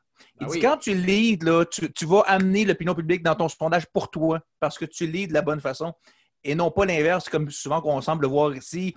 Ils font un move puis ils regardent en arrière par-dessus leur épaule. Ah, non, non, c'était pas. OK, on va un petit peu libre par ici. OK, ça c'est mieux, c'est mieux. Puis, tu sais, ils regardent les sondages puis ils, ils naviguent là-dedans. Ouais. C'est pour ça qu'il nous manque ici beaucoup au Canada puis au Québec du leadership. Dire, nous, on fait ça, on fait ça, puis c'est réglé, on, on va là. là. Ben, tu sais, c- premièrement, la série d'incitatifs n'est pas là. C'est-à-dire que, par exemple, si tu fais un conseil d'administration d'une entreprise, euh, souvent, les, directeurs vont avoir des actions, euh, les dirigeants vont être souvent rémunérés en fonction de la performance d'entreprise. Fait tout. Il y, a il y a des incitatifs qui sont là pour que l'entreprise soit bien gérée, puis qu'elle dégage des profits, puis qu'elle fasse des acquisitions, etc. Dans le cas d'un gouvernement, comme je te disais tantôt, l'électorat, ce n'est pas une espèce de bloc rationnel où les gens vont prendre la meilleure décision. C'est comme des groupes disparates, des groupes de pression qui vont euh, justement, où les- que les politiciens vont un peu aller à la pêche dans ces différents groupes-là pour avoir des appuis. Et le but, le but de tout politicien, là, généralement, c'est de se faire élire. C'est de se faire élire. Tout l'agenda politique est fait en fonction de la réélection. Aux Autant la droite que la gauche, tu penses? Autant la droite que la gauche. Autant la droite que la gauche. Au Québec, on n'a pas de droite. là. Il n'y a pas de droite. Ben, tu sais, Adrien avec le Parti conservateur, euh, conservateur du Québec. Tu sais, Adri- Adrien, c'est un vrai conservateur. là. Je dirais, peut-être même- plus un libéral classique dans le, dans le sens classique du terme, avec des, des- des- certains points de vue conservateurs. Mais la seule vraie droite, c'est c'est Adrien. Le reste, là, c'est tout centre-gauche. euh, tu sais, même la CAQ. La CAQ, c'est pas de droite. là. C'est une, une- gauche interventionniste. Extrême centre. Ils vont, ils vont dire que c'est la droite. Souvent, les gens de gauche vont dire que c'est la droite parce que c'est un, un parti qui est nationaliste et, je te dirais, un, un- un- un peu identitaire. là. Mais ça, c'est pas. euh, pour moi, là, ça dépend quel- c'est quoi ta définition de gauche-droite. là, tu sais. La droite morale ou la droite économique. Économique. Des fois, c'est. Ben, C'est ça, c'est très. Tu sais, la CAQ, dans- sur les points de vue économiques, ressemble un peu à Trump. là. Trump est, est protectionniste, tu sais, Buy American, euh, les fleurons, etc. Tu sais, c'est un peu ça, là, au Québec, là, les sièges sociaux, il faut encourager nos fleurons, etc. Ce qui est, euh, c'est très similaire. C'est drôle, les gens de gauche qui détestent, euh, qui détestent Trump, mais sur le fond, ils ne sont pas tellement différents là, sur les Ils ont toutes les mêmes idées. Ouais, ouais, clairement. C'est un péquiste, Trump, dans le fond. Ah oui, puis ça, Jeff l'a dit depuis le début. Ça. C'est vrai? Euh, mais, euh, mettons qu'on ferme la boucle, la politique, on peut s'en sortir? Qu'est-ce qu'on pourrait faire pour avoir un parti de droite qui réussit à vendre son idée au Québec ou au Euh, Canada même? Moi, là, j'ai- j'en ai, parlé à plusieurs amis. Là, Tu sais, qu'est-ce qu'on fait? Là? On est plusieurs dans la même situation. Puis tout le monde est, tout le monde est là. Ouais, on- tout le monde se rend compte que ça n'a pas de sens. C'est un constat.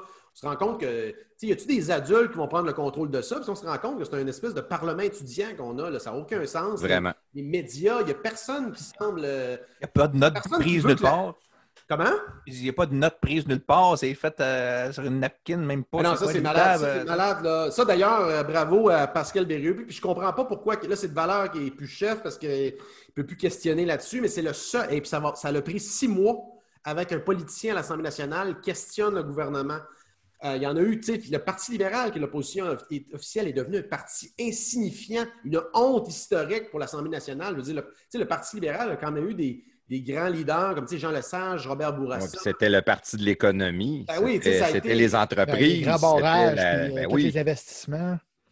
Euh, honnêtement, il y, a un genre de take-over. Je sais pas, on va le voir. Là. Il y a, à un moment donné, il y a des- il y, a des choses qui vont couler, puis on va connaître la vraie histoire de, de- de cette crise-là là, en coulisses, comment ça s'est passé autour du premier ministre, tout ça.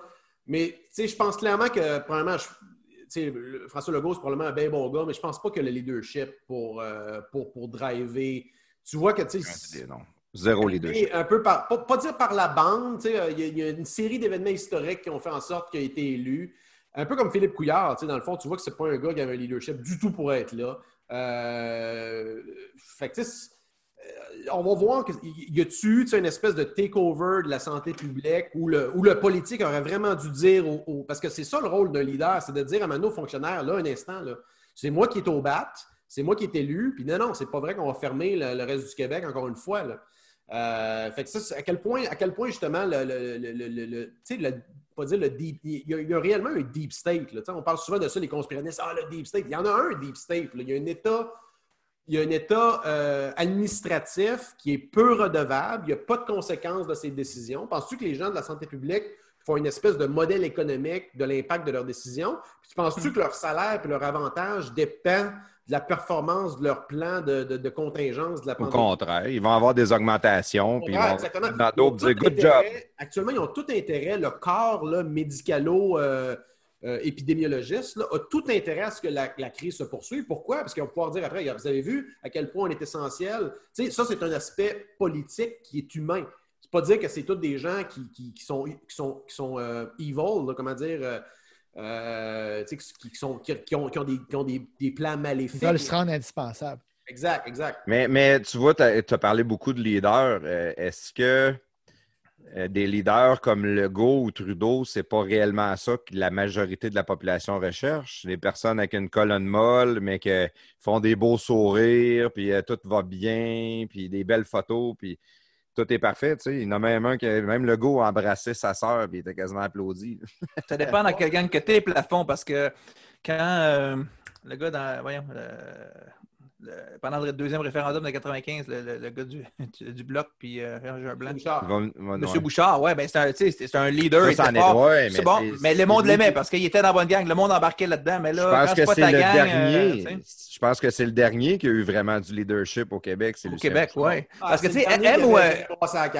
Ouais, parce que aime ou aime pas euh, Trump, moi, c'est une des choses que, que, que j'apprécie de, de ce personnage-là, parce qu'au-delà d'être un président d'un pays, je trouve que c'est un, c'est un personnage qui, qui te fait rire, qui te fait des fois rager, Ah. mais il, il- il- il est intemporel. Il réussit à, à- à faire ce que lui veut faire, puis son plan de match à lui, puis il se fout complètement de ce que les gens disent de lui. Lui, il fait, son, il fait le Trump. Puis, tu sais, il fait comme Jeff dit, il fait du Trump. ouais, ouais. C'est ça. Fait que lui, ça le dérange pas que les médias disent ça ou qu'une telle affaire dise ça ou que la question n'est pas bonne ou que même ce qui a l'air cave des fois. Non, il- fait ce que lui, il veut faire puis il Ouais. fait son plan. C'est un genre de leadership-là qu'on n'a pas ici. Mais ça revient à ma question que je posais à Jonathan.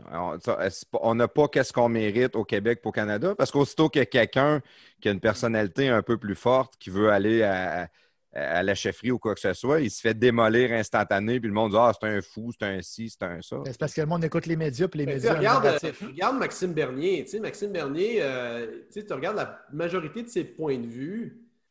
Euh, actuellement, souvent sur bien des sujets, euh, par exemple, la censure Internet, ça fait longtemps qu'il en parle. L'expansion, les banques centrales qui sont en train de virer folles, qui sont en train de devenir des acteurs politiques, ça fait longtemps qu'ils en parlent. Euh, il y a un sujet que je ne suis pas totalement d'accord, c'est l'immigration. Puis je veux dire, ça, c'est un point de vue qu'il défend. Puis il a raison de dire qu'il doit avoir le droit d'en débattre. Tu, sais, tu peux être d'accord, tu peux Ouais. pas être d'accord. Tu dois avoir le droit de débattre d'un sujet qui est aussi important là, pour une nation. Euh, mais pour le reste, c'est un politicien conservateur, même, même c'est un libéral classique, là, euh, Très. sur le peut-être plus libertarien. Et ça n'a rien de ça a rien d'extrémiste, ces positions. À quel point il a été dépeint comme une espèce de, de nazi. C'est absolument Ouais. incroyable. Mais li- libertarien fait très peur au Québec parce que ça prône la, la responsabilité individuelle. Puis on est beaucoup, on, on fait la joke avec le gouvernement, mais le monde a besoin de se faire materner. Combien de fois dans un souper de famille ou avec des amis qu'on quelqu'un pouvait dire ben il faudrait que le gouvernement taxe ça. Mettons le sucre. Il faudrait que le gouvernement taxe ça, le sucre, là, euh, que le monde n'en prenne moins. Il faudrait que le gouvernement euh, été, taxe euh, telle le affaire. Québec, Comme si le gouvernement en taxant, ça réglait tout.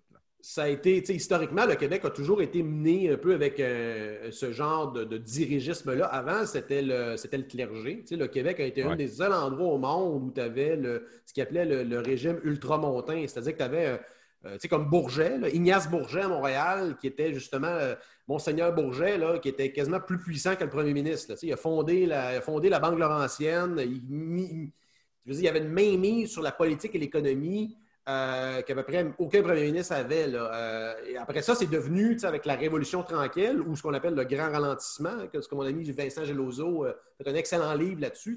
La, supposée grande noirceur de Duplessis, c'est pas tellement vrai. Le Québec était beaucoup moins endetté. Et avec la Révolution supposément tranquille, c'est là que le clergé a été remplacé par le dieu de l'État. C'est là que c'est devenu une espèce de donne que l'État doit s'occuper de tout, euh, de, de l'école aller jusqu'à l'hôpital. Puis maintenant, tout ce qui est privé, c'est mauvais.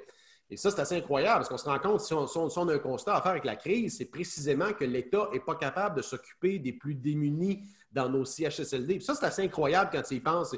Puis euh, il y en a un qui avait eu une bonne, euh, une bonne, euh, un bon constat sur, euh, sur Twitter, Nicolas RF. je ne me souviens pas de son nom de famille, il tweet souvent des, des trucs plutôt de droite. Il disait c'est c'est assez spécial qu'on donne comme la moitié de notre salaire. Puis, tu sais, dire, tout le monde travaille. Puis, il y a une par- la- tu sais que la- le deuxième poste de dépense pour la plupart des familles canadiennes, euh, c'est les, les taxes et les impôts. C'est 45% du budget des familles au Canada. Mais Je Euh, pense qu'avec taxes et impôts, c'est plus que ça. Si tu as moindrement un bon salaire, je pense que ça serait jusqu'à 50 ou 55% Oui, c'est ça. Mais, mais mettons, euh, la famille moyenne, c'est autant. ben, c'est assez, c'est assez pour être le deuxième poste de dépense. Fait que, dans le fond, tu donnes ça, puis tu as, l'espèce de, de garantie. Ben, je dirais pas une garantie, mais c'est sur la prémisse que les, les malades vont être soignés, que les plus démunis vont être. Il y a un filet. Tu sais, le supposé filet social. là, qu'on Ouais, sort, ouais. Mais là, ce qu'on se rend compte, c'est quand il y a réellement une crise, la seule solution qu'ils ont, c'est de tout fermer pour sauver le, le- le- le système de santé. On n'en Le donne pas meilleur assez. système de santé au monde. On n'en donne Ouais. pas assez. Ouais, ça Ça- prendrait plus d'argent. Encore une, fois, encore une fois, on peut donner le bénéfice du doute pour les premières semaines parce qu'on ne savait pas. Mais à partir, ça, c'est absolument incroyable comment c'était évident. À partir de fin avril, il y avait des données qui avaient sorti de la France puis de l'Espagne où on s'était rendu compte, puis de l'Italie, que c'était vraiment les, pop- les populations les plus âgées avec des comorbidités qui étaient affectées par ça. C'était ab- c'était abondamment clair. Puis, as- as-tu vu des données sur, les la, comorbidité euh, au Québec depuis le début? Aucune. Tu Aucune ferais de la, tu donnée ferais sur de la la- peine, au- tu ferais de la peine Non, à ces personnes-là. Ils, ils doivent probablement même pas savoir ça, cette information-là, de toute façon. Tu vas leur faire de la peine. Ouais, je pense le que- a raison. Je ne sais pas si c'est au, Canada, mais j'avais lu, je pense qu'il y a un endroit où il y avait plus de gens de 100, de 100 ans et plus qui étaient décédés des suites du COVID ou avec le COVID, on ne saura jamais, que des gens de moins de 30 ans. Fait qu'à un moment donné, tu te dis, ouais, OK, euh, c'est quelque chose qui affecte majoritairement les 80 ans et plus.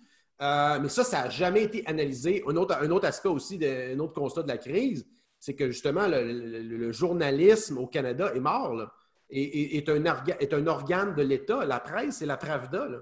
Ah, Ouais. la Pravda, je l'ai déjà- je l'ai dit à, à Frank à un moment donné. euh, J'ai dit, c'est rendu la Pravda, là, nos médias. Là. Puis C'est triste, tout ça. On s'en sortira jamais de ça parce que moi, je toujours trouvé que les. Québécois, les Québécois en général, en général, là, sont, je trouve, des incultes politiques, en, en gros. là. Puis, on ne sera jamais capable d'avoir un débat sur, sur le fond de ces choses-là, sur les fondements de ça, sur les, les points de base. Attends que le monde ait faim, moi, je te dis. Ouais, ben, ouais, mais, faim. ben, Ouais, si c'est pas arrivé. Mais si c'est pas arrivé encore avec tout ce qu'on vient de passer dans, dans la dernière année, j'ai de la misère à voir quand est-ce que ça va arriver, parce que tu peux pas avoir un moment plus là. Puis ce qui va arriver, c'est que la, la grosse machine va toujours étouffer. Puis tantôt, on parlait de Maxime Bernier, puis tout ce qu'il peut dire, qu'on soit pour ou contre, il amène des idées différentes, il amène une vision différente, il amène une vie différente. Mais qu'est-ce que tout le monde a réussi à nous rentrer dans la tête? Maxime Bernier, c'est le tata qui a amené les Joe Louis au gars de l'armée. Oubliant le fait que c'est les gens de l'armée qui avaient demandé, hey, il avait dit, qu'est-ce que je peux vous amener? Amenez-nous des Joe Louis, on serait content, il a amené les Joe Louis, mais Bernier, c'est le tata qui a amené les Joe Louis à la Freeland, elle a donné des, scandale, euh, là. Ça, l'affaire des documents. Là. Tu sais, Ça, c'est quand c'était plus gros, ces deux plus gros scandales, là, euh, c'est quand Des même Joe grave. hein. Ouais. Des des documents d'un dossier dépassé, oublié chez ta maîtresse. Ouais, puis quand ta, ta mère reçoit des, des, des, des 300 000 pour une conférence, là, wow, mais ça, mais quand, que, quand que Freeland elle a amené des cornets de crème glacée, elle, aux journalistes, parce Ah, qu'il était en train de négocier l'accord de libre-échange avec les États-Unis. là. Du bonbon, ça. Ça, c'est gentil, ça. Ça, c'était Ça, c'est people. Quelle belle ça, touche. c'est Es-tu people. fine de donner de la crème glacée aux, aux- aux journalistes? Hey, puis moi, je me- moi, je suis assez vieux pour me souvenir euh, à une époque où, pour être ministre des Finances d'un pays du G7, ça te prenait une certaine expérience financière. En économie. hein. Oui, oui, non, non. Puis, tu sais, euh, être, jour- être écrivaine, être écrivain puis journaliste, euh, même à The Economist, qui est rendu une feuille de chou, là, euh, quasi gauchiste, euh, ça, compte, ça prend, veut dire, faut être pour un grand cabinet, faut que tu sois, faut- je veux dire, ça, ça prend, ça prend, ça prend une expérience financière euh, pertinentes. Pareil comme un ministre de la Justice. Il n'y a aucun ministre de la Justice qui va être élu sans avoir été avocat, au moins, ou procureur. Un prof de? C'est absolument ridicule. Freeland, elle, elle a quand même des bonnes études en, en langage slave, que c'est quand même pas rien. Ça peut être Ouais, utile avec les Slovaques. là. Ça pourrait... C'est pas elle qui a étudié l'histoire russe ou je sais pas hein? quoi. C'est Ben oui, elle. c'est ça. les, les journalistes, là, les, les journalistes euh, qui, qui parlent de l'économie, une, une à CBC, là, l'autre jour, elle a dit le gouvernement, je pense, c'est en Alberta, ils ont coupé euh, des jobs au gouvernement, je pense. peut-être Oui, oui, euh, dans, dans le domaine de la santé. Hein. Ouais, puis là, il a dit avez-vous imaginé toutes les. les, euh, les euh, L'argent que ces gens-là vont, euh, vont euh, ra- ramèneront pas en taxes au gouvernement? Mais Ça, c'est c'est du monde du gouvernement, tabarnak, tu ne donnerais pas de salaire, ils vont. Ouais, mais c'est des, c'est des gens qui payent des impôts. Ouais, mais c'est justement des gens qui payent des impôts pour financer ce monde- ces, ces, ces- ces emplois-là qui sont des pertes au final. Ah, c'est de la bonne vieille, de la bonne vieille théorie. Tu veux enrichir ton, ton pays. Tout le monde travaille pour le gouvernement. On creuse un trou pendant neuf, euh, six mois par année. On le remplit pendant cinq mois, puis un mois, tout le monde offre. Fait que tout le monde va te payer. Puis c'est- c'est c'est parfait, ça. Là. Tu serais un pays riche avec ce poste, cette setup-là. Tu sais qu'au Québec, si Ouais. c'est près de. c'est- Je pense que c'est pas loin de 50, c'est pas plus que 50% de l'économie du PIB qui dépend euh, directement ou indirectement de l'État. là. Tu sais qu'il y a des ramifications. Ouais. C'est là que tu C'est vois. point dégueulasse c'est quand tu dis ça de même. Hein? C'est épouvantable. Arc. Tant que ça. Ouais, c'est énorme. Oui, mais il y a quand même, on s'entend qu'il est, même dans un pays normal, tu n'as pas le choix d'avoir des dépenses. euh, La majeure partie de tes dépenses, c'est l'eau, l'eau potable, n'importe quoi. là, C'est c'est gouvernemental qui gère ça. Fait que veux pas. Tu as plein de compagnies qui vont en découdre, qui vont en dépendre. Je ne sais pas c'est quoi la- la- la bon, le bon chiffre qu'il faudrait, tu sais, mais c'est sûr que tu n'as pas le choix d'avoir une grosse partie de ton argent qui Ouais, dépend du peux, gouvernement. écoute. Moi, je fais partie de ceux qui, écoute, tu peux facilement éliminer 80% de l'État. Ah, tant que ça. Ah ouais, moi j'irai à 80. Écoute, tu peux. Ben regarde, pars avec le plus simple. Tu vas dire où est-ce qu'on commence. Genre, euh, Flash, retour là, à ce que tu disais tantôt, qu'est-ce qu'on fait? Tu sais, où est-ce qu'on peut faire de quoi? Le premier rendez-vous qu'il ne faut pas manquer, qu'il faut réussir à faire de quoi, c'est la, La les- session les- spéciale. la mairie. Les mairies, l'année prochaine, en 2021, là, premièrement, Montréal, c'est. C'est capital que euh, Valérie Plante soit, se fasse mettre dehors. Ça n'a aucun sens. Ce- ce- que ce- puis ce qui est important, c'est que la ville, de le, maire ou la mairesse de Montréal a un rôle politique important au Québec. Ça peut être un leader. Tu sais, regardez comment. euh, tu sais, regardez un peu le reach de. C'est un autre exemple, mais tu sais, le, le reach de Régis Labombe. tu sais, Oui. Il y a un reach qui dépasse la, la- la- la ville de Québec. C'est important que la ville de Montréal, on puisse élire quelqu'un. Puis je pense que là, les planètes sont en train de s'aligner parce que même les petits commerçants un peu woke, qui étaient comme green, euh, là, ils commencent à t'écœurer des taxes, puis que les rues soient fermées, puis que les gens ne peuvent pas venir. Fait que je pense qu'un un, maire, un, candidat ou une candidate qui se présenterait avec un agenda plus réaliste, de dire, regarde, on va ramener, euh, on va ramener les priorités des villes à bonne place, c'est-à-dire ramasser les poubelles, puis déneiger les rues, puis euh, c'est pas mal d'asset, là, je veux dire, là, je veux dire, réparer les rues, l'infrastructure de base, euh, les transports en commun, oui, c'est correct. Mais de là à dire qu'on va transformer la ville en piste cyclable, puis qu'on va faire huit autres lignes de métro. là, des sais, musées, puis name it, là. Mais ça, c'est une guerre de combien de temps tu penses ça pour un nouveau maire? Dire? Parce qu'il faut que tu fasses du ménage dans les syndicats aussi. Il faut que tu fasses un ménage impossible, ça, c'est de la ouais. job en grill, mon gros. Faut que tu, sois, euh, faut que tu fasses un peu de chest euh, Écoute, au gym. euh, ça prend quelqu'un qui veut aller là puis qui veut pas faire carrière, là, qui veut aller là puis faire un ménage. Ça là. prend un riche. Ça Ouais, c'est pas Ça prend un carriériste. riche. C'est C'est pas c'est pas carriériste. compliqué. Là. Euh, si tu, si- premièrement, si tu veux être à droite, tu veux défendre des points de vue de droite, il faut que tu sois euh, indépendant financièrement. Parce que, On premièrement, la première affaire qu'ils vont faire, c'est qu'ils vont essayer de te faire perdre ta job. Ils vont, ils vont utiliser tous les leviers potentiels pour te. On l'avait vu avec euh, Kevin O'Leary au Canada, euh, quand il avait laissé sa place à Maxime Bernier parce qu'il dit on a toutes les mêmes idées, je vais appuyer Maxime. Malheureusement, Maxime s'était fait voler la chefferie du parti. Mais, mais euh, si on enlève ce point-là, ça prend des gars de même, il n'y en a pas beaucoup. Non, il n'y en a pas. Tu sais, au Québec, au Québec, moi, je pensais que c'est là que tu vois, quand tout le, tous les commerces ont été fermés, tous les, n'y a personne qui s'est levé en disant euh, là, il faudrait peut-être bien faire de quoi parce que le monde, euh, ils se font fermer leur commerce, puis là, le taux de suicide augmente, puis les gens sont désespérés. Là, moi, je pense qu'on va peut-être on va peut-être péter, euh, on va peut-être, euh, le breaker va peut-être sauter. S'il étire ça au fait, puis t'empêches le monde de voir leur famille, là, là, tu commences à étirer pas mal la sauce. là. Euh, J'ai hâte de voir où ça va aller. Là. Je saute un peu du coq à l'âne. Ah, mais il y, a- il y a de quoi de positif là-dedans parce que ça fait. euh, tu sais, nous autres, on est des fans de Radio Pirate. Ça fait des années qu'on écoute Jeff Fillion. Ça fait des années que Jeff Fillion le dit, ça. Ça prend une crise majeure pour que le monde allume. Il la souhaitait pas. Il, la souhaitait d'une façon de parler, mais probablement que cette crise-là, moi, je pense pas qu'en 2020, on est dans la vraie crise. Je pense que Non, c'est ça. 2021, 2022, on va les voir, les réels impacts de cette crise-là. Ben, C'est l'impact bien là que le monde, ils vont allumer, là. Là, tu vois l'endettement qui se présente là, il va avoir un impact plus tard sur, euh, sur nos vies. tu as raison, puis ça, c'est c'est ce qu'on appelle les accélérationnistes là, qui veulent. C'est genre un chum, moi, qui vote pour Québec solidaire parce qu'il veut que Québec solidaire soit élu, justement pour que le Québec tombe Pour que ça socialiste, pète. pour qu'éventuellement ça crache. Ah, ça, c'est Yann Sénéchal qui disait. Yann Sénéchal aussi, il disait ça.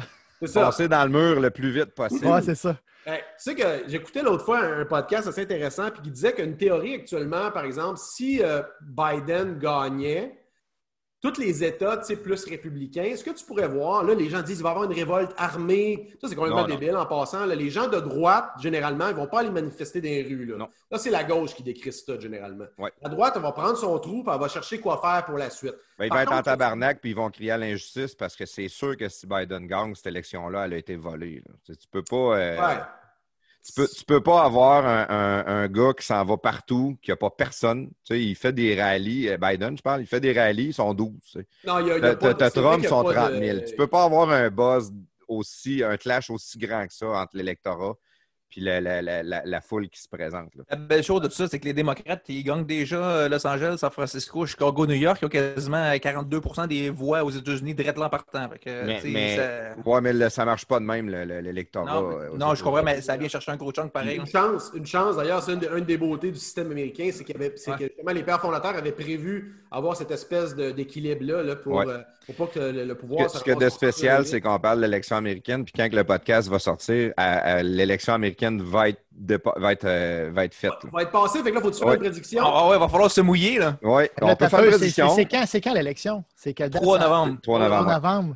Ouais, 3 ben, en novembre tout cas, 2020. on verra. On ne sait pas l'ordre qu'on les sort. Là, dans la main. on, a, on, est comme, on a comme quatre de, de canaux déjà. tu sais, Ok, fait ok, que- ok. Mais ça, Mais où, on- où je voulais en, où je voulais en venir avec ça, c'est que tu as une théorie comme quoi, par exemple, le, certaines, parce qu'aux États-Unis, tu as beaucoup de niveaux, c'est très décentralisé le pouvoir. Tu as les États, tu as les comtés, tu as les municipalités. Fait que tu pourras avoir des, des, des comtés puis des États qui sont, puis des municipalités, mettons, qui sont plus conservatrices, républicaines, qui pourraient commencer à simplement ne plus reconnaître le pouvoir du fédéral. De dire, ben, Ah, regarde, ouais. nous autres, euh, on, fait, on fait la prière à l'école, puis fuck you, that's it. Puis nous autres, genre, euh, tes restrictions sur les armes à feu, ça passe pas ici. Parce que chaque État est un pays, Ça. dans le fond. Fait que c'est dans le fond, ça serait un- ça- pour, la, pour la liberté aux États-Unis, ça serait un bénéfice net. Parce que tu aurais justement, dans le fond, plus tu es proche du dirigeant, ben, plus le dirigeant va tenter de s'adapter, plus le dirigeant va, est redevable, si tu veux, de ses, euh, de ses actes. Fait que souvent, ces communautés-là, euh, c'est des communautés qui sont souvent, souvent plus. euh, ça, c'est un des aspects qu'on se rend compte qu'on- qui nous manque ici. Là, tu sais, c'est. Euh, tu dis, ben là, à un moment donné, si ça dérape réellement, puis on tombe vraiment, pas dire dans une dictature, mais si le gouvernement dérape réellement, je veux dire, il n'y a personne qui est armé. S'ils se mettent à, à- Ouais. à rentrer dans les maisons du monde puis qu'il y a un réel dérapage, tu sais, au moins aux États-Unis, tu as, une, milice informelle qui sont les gens qui sont armés, qui, qui est un backstop à une dérive autoritaire. Ici, il n'y a pas ça. C'est la raison pour laquelle c'est le deuxième amendement. Oui. C'est que les citoyens ben, peuvent ouais. prendre les armes pour euh, empêcher l'abus de pouvoir et défendre leur propriété. Mais, puis- mais au-delà de, dans au- la Constitution.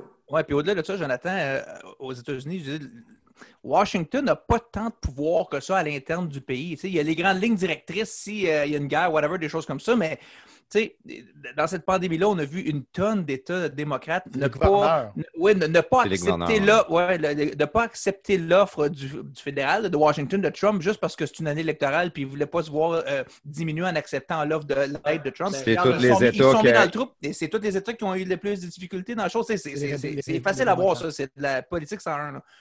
Mais, donc, donc, ils ont, mais ils ont quand même ce, ce légitimité-là. Donc, il y a beaucoup moins de chances que, que, que la situation, tu parlais d'un dictateur qui arrive comme ça ou peu importe, là, une situation comme ça. Mais que- sans, oui, sans ça- dire d'un dictateur, nous autres au Canada, le PM a le pouvoir ultime. là. Oh, c'est ma- c'est- si c'est majoritaire, il, il fait ce qu'il veut. là. C'est pas les CAQ fait ce ministres qu'il qui veut, décident. Trudeau là. font ce qu'il veut. là. Tu sais, Trump, il décide, Trump prend une décision.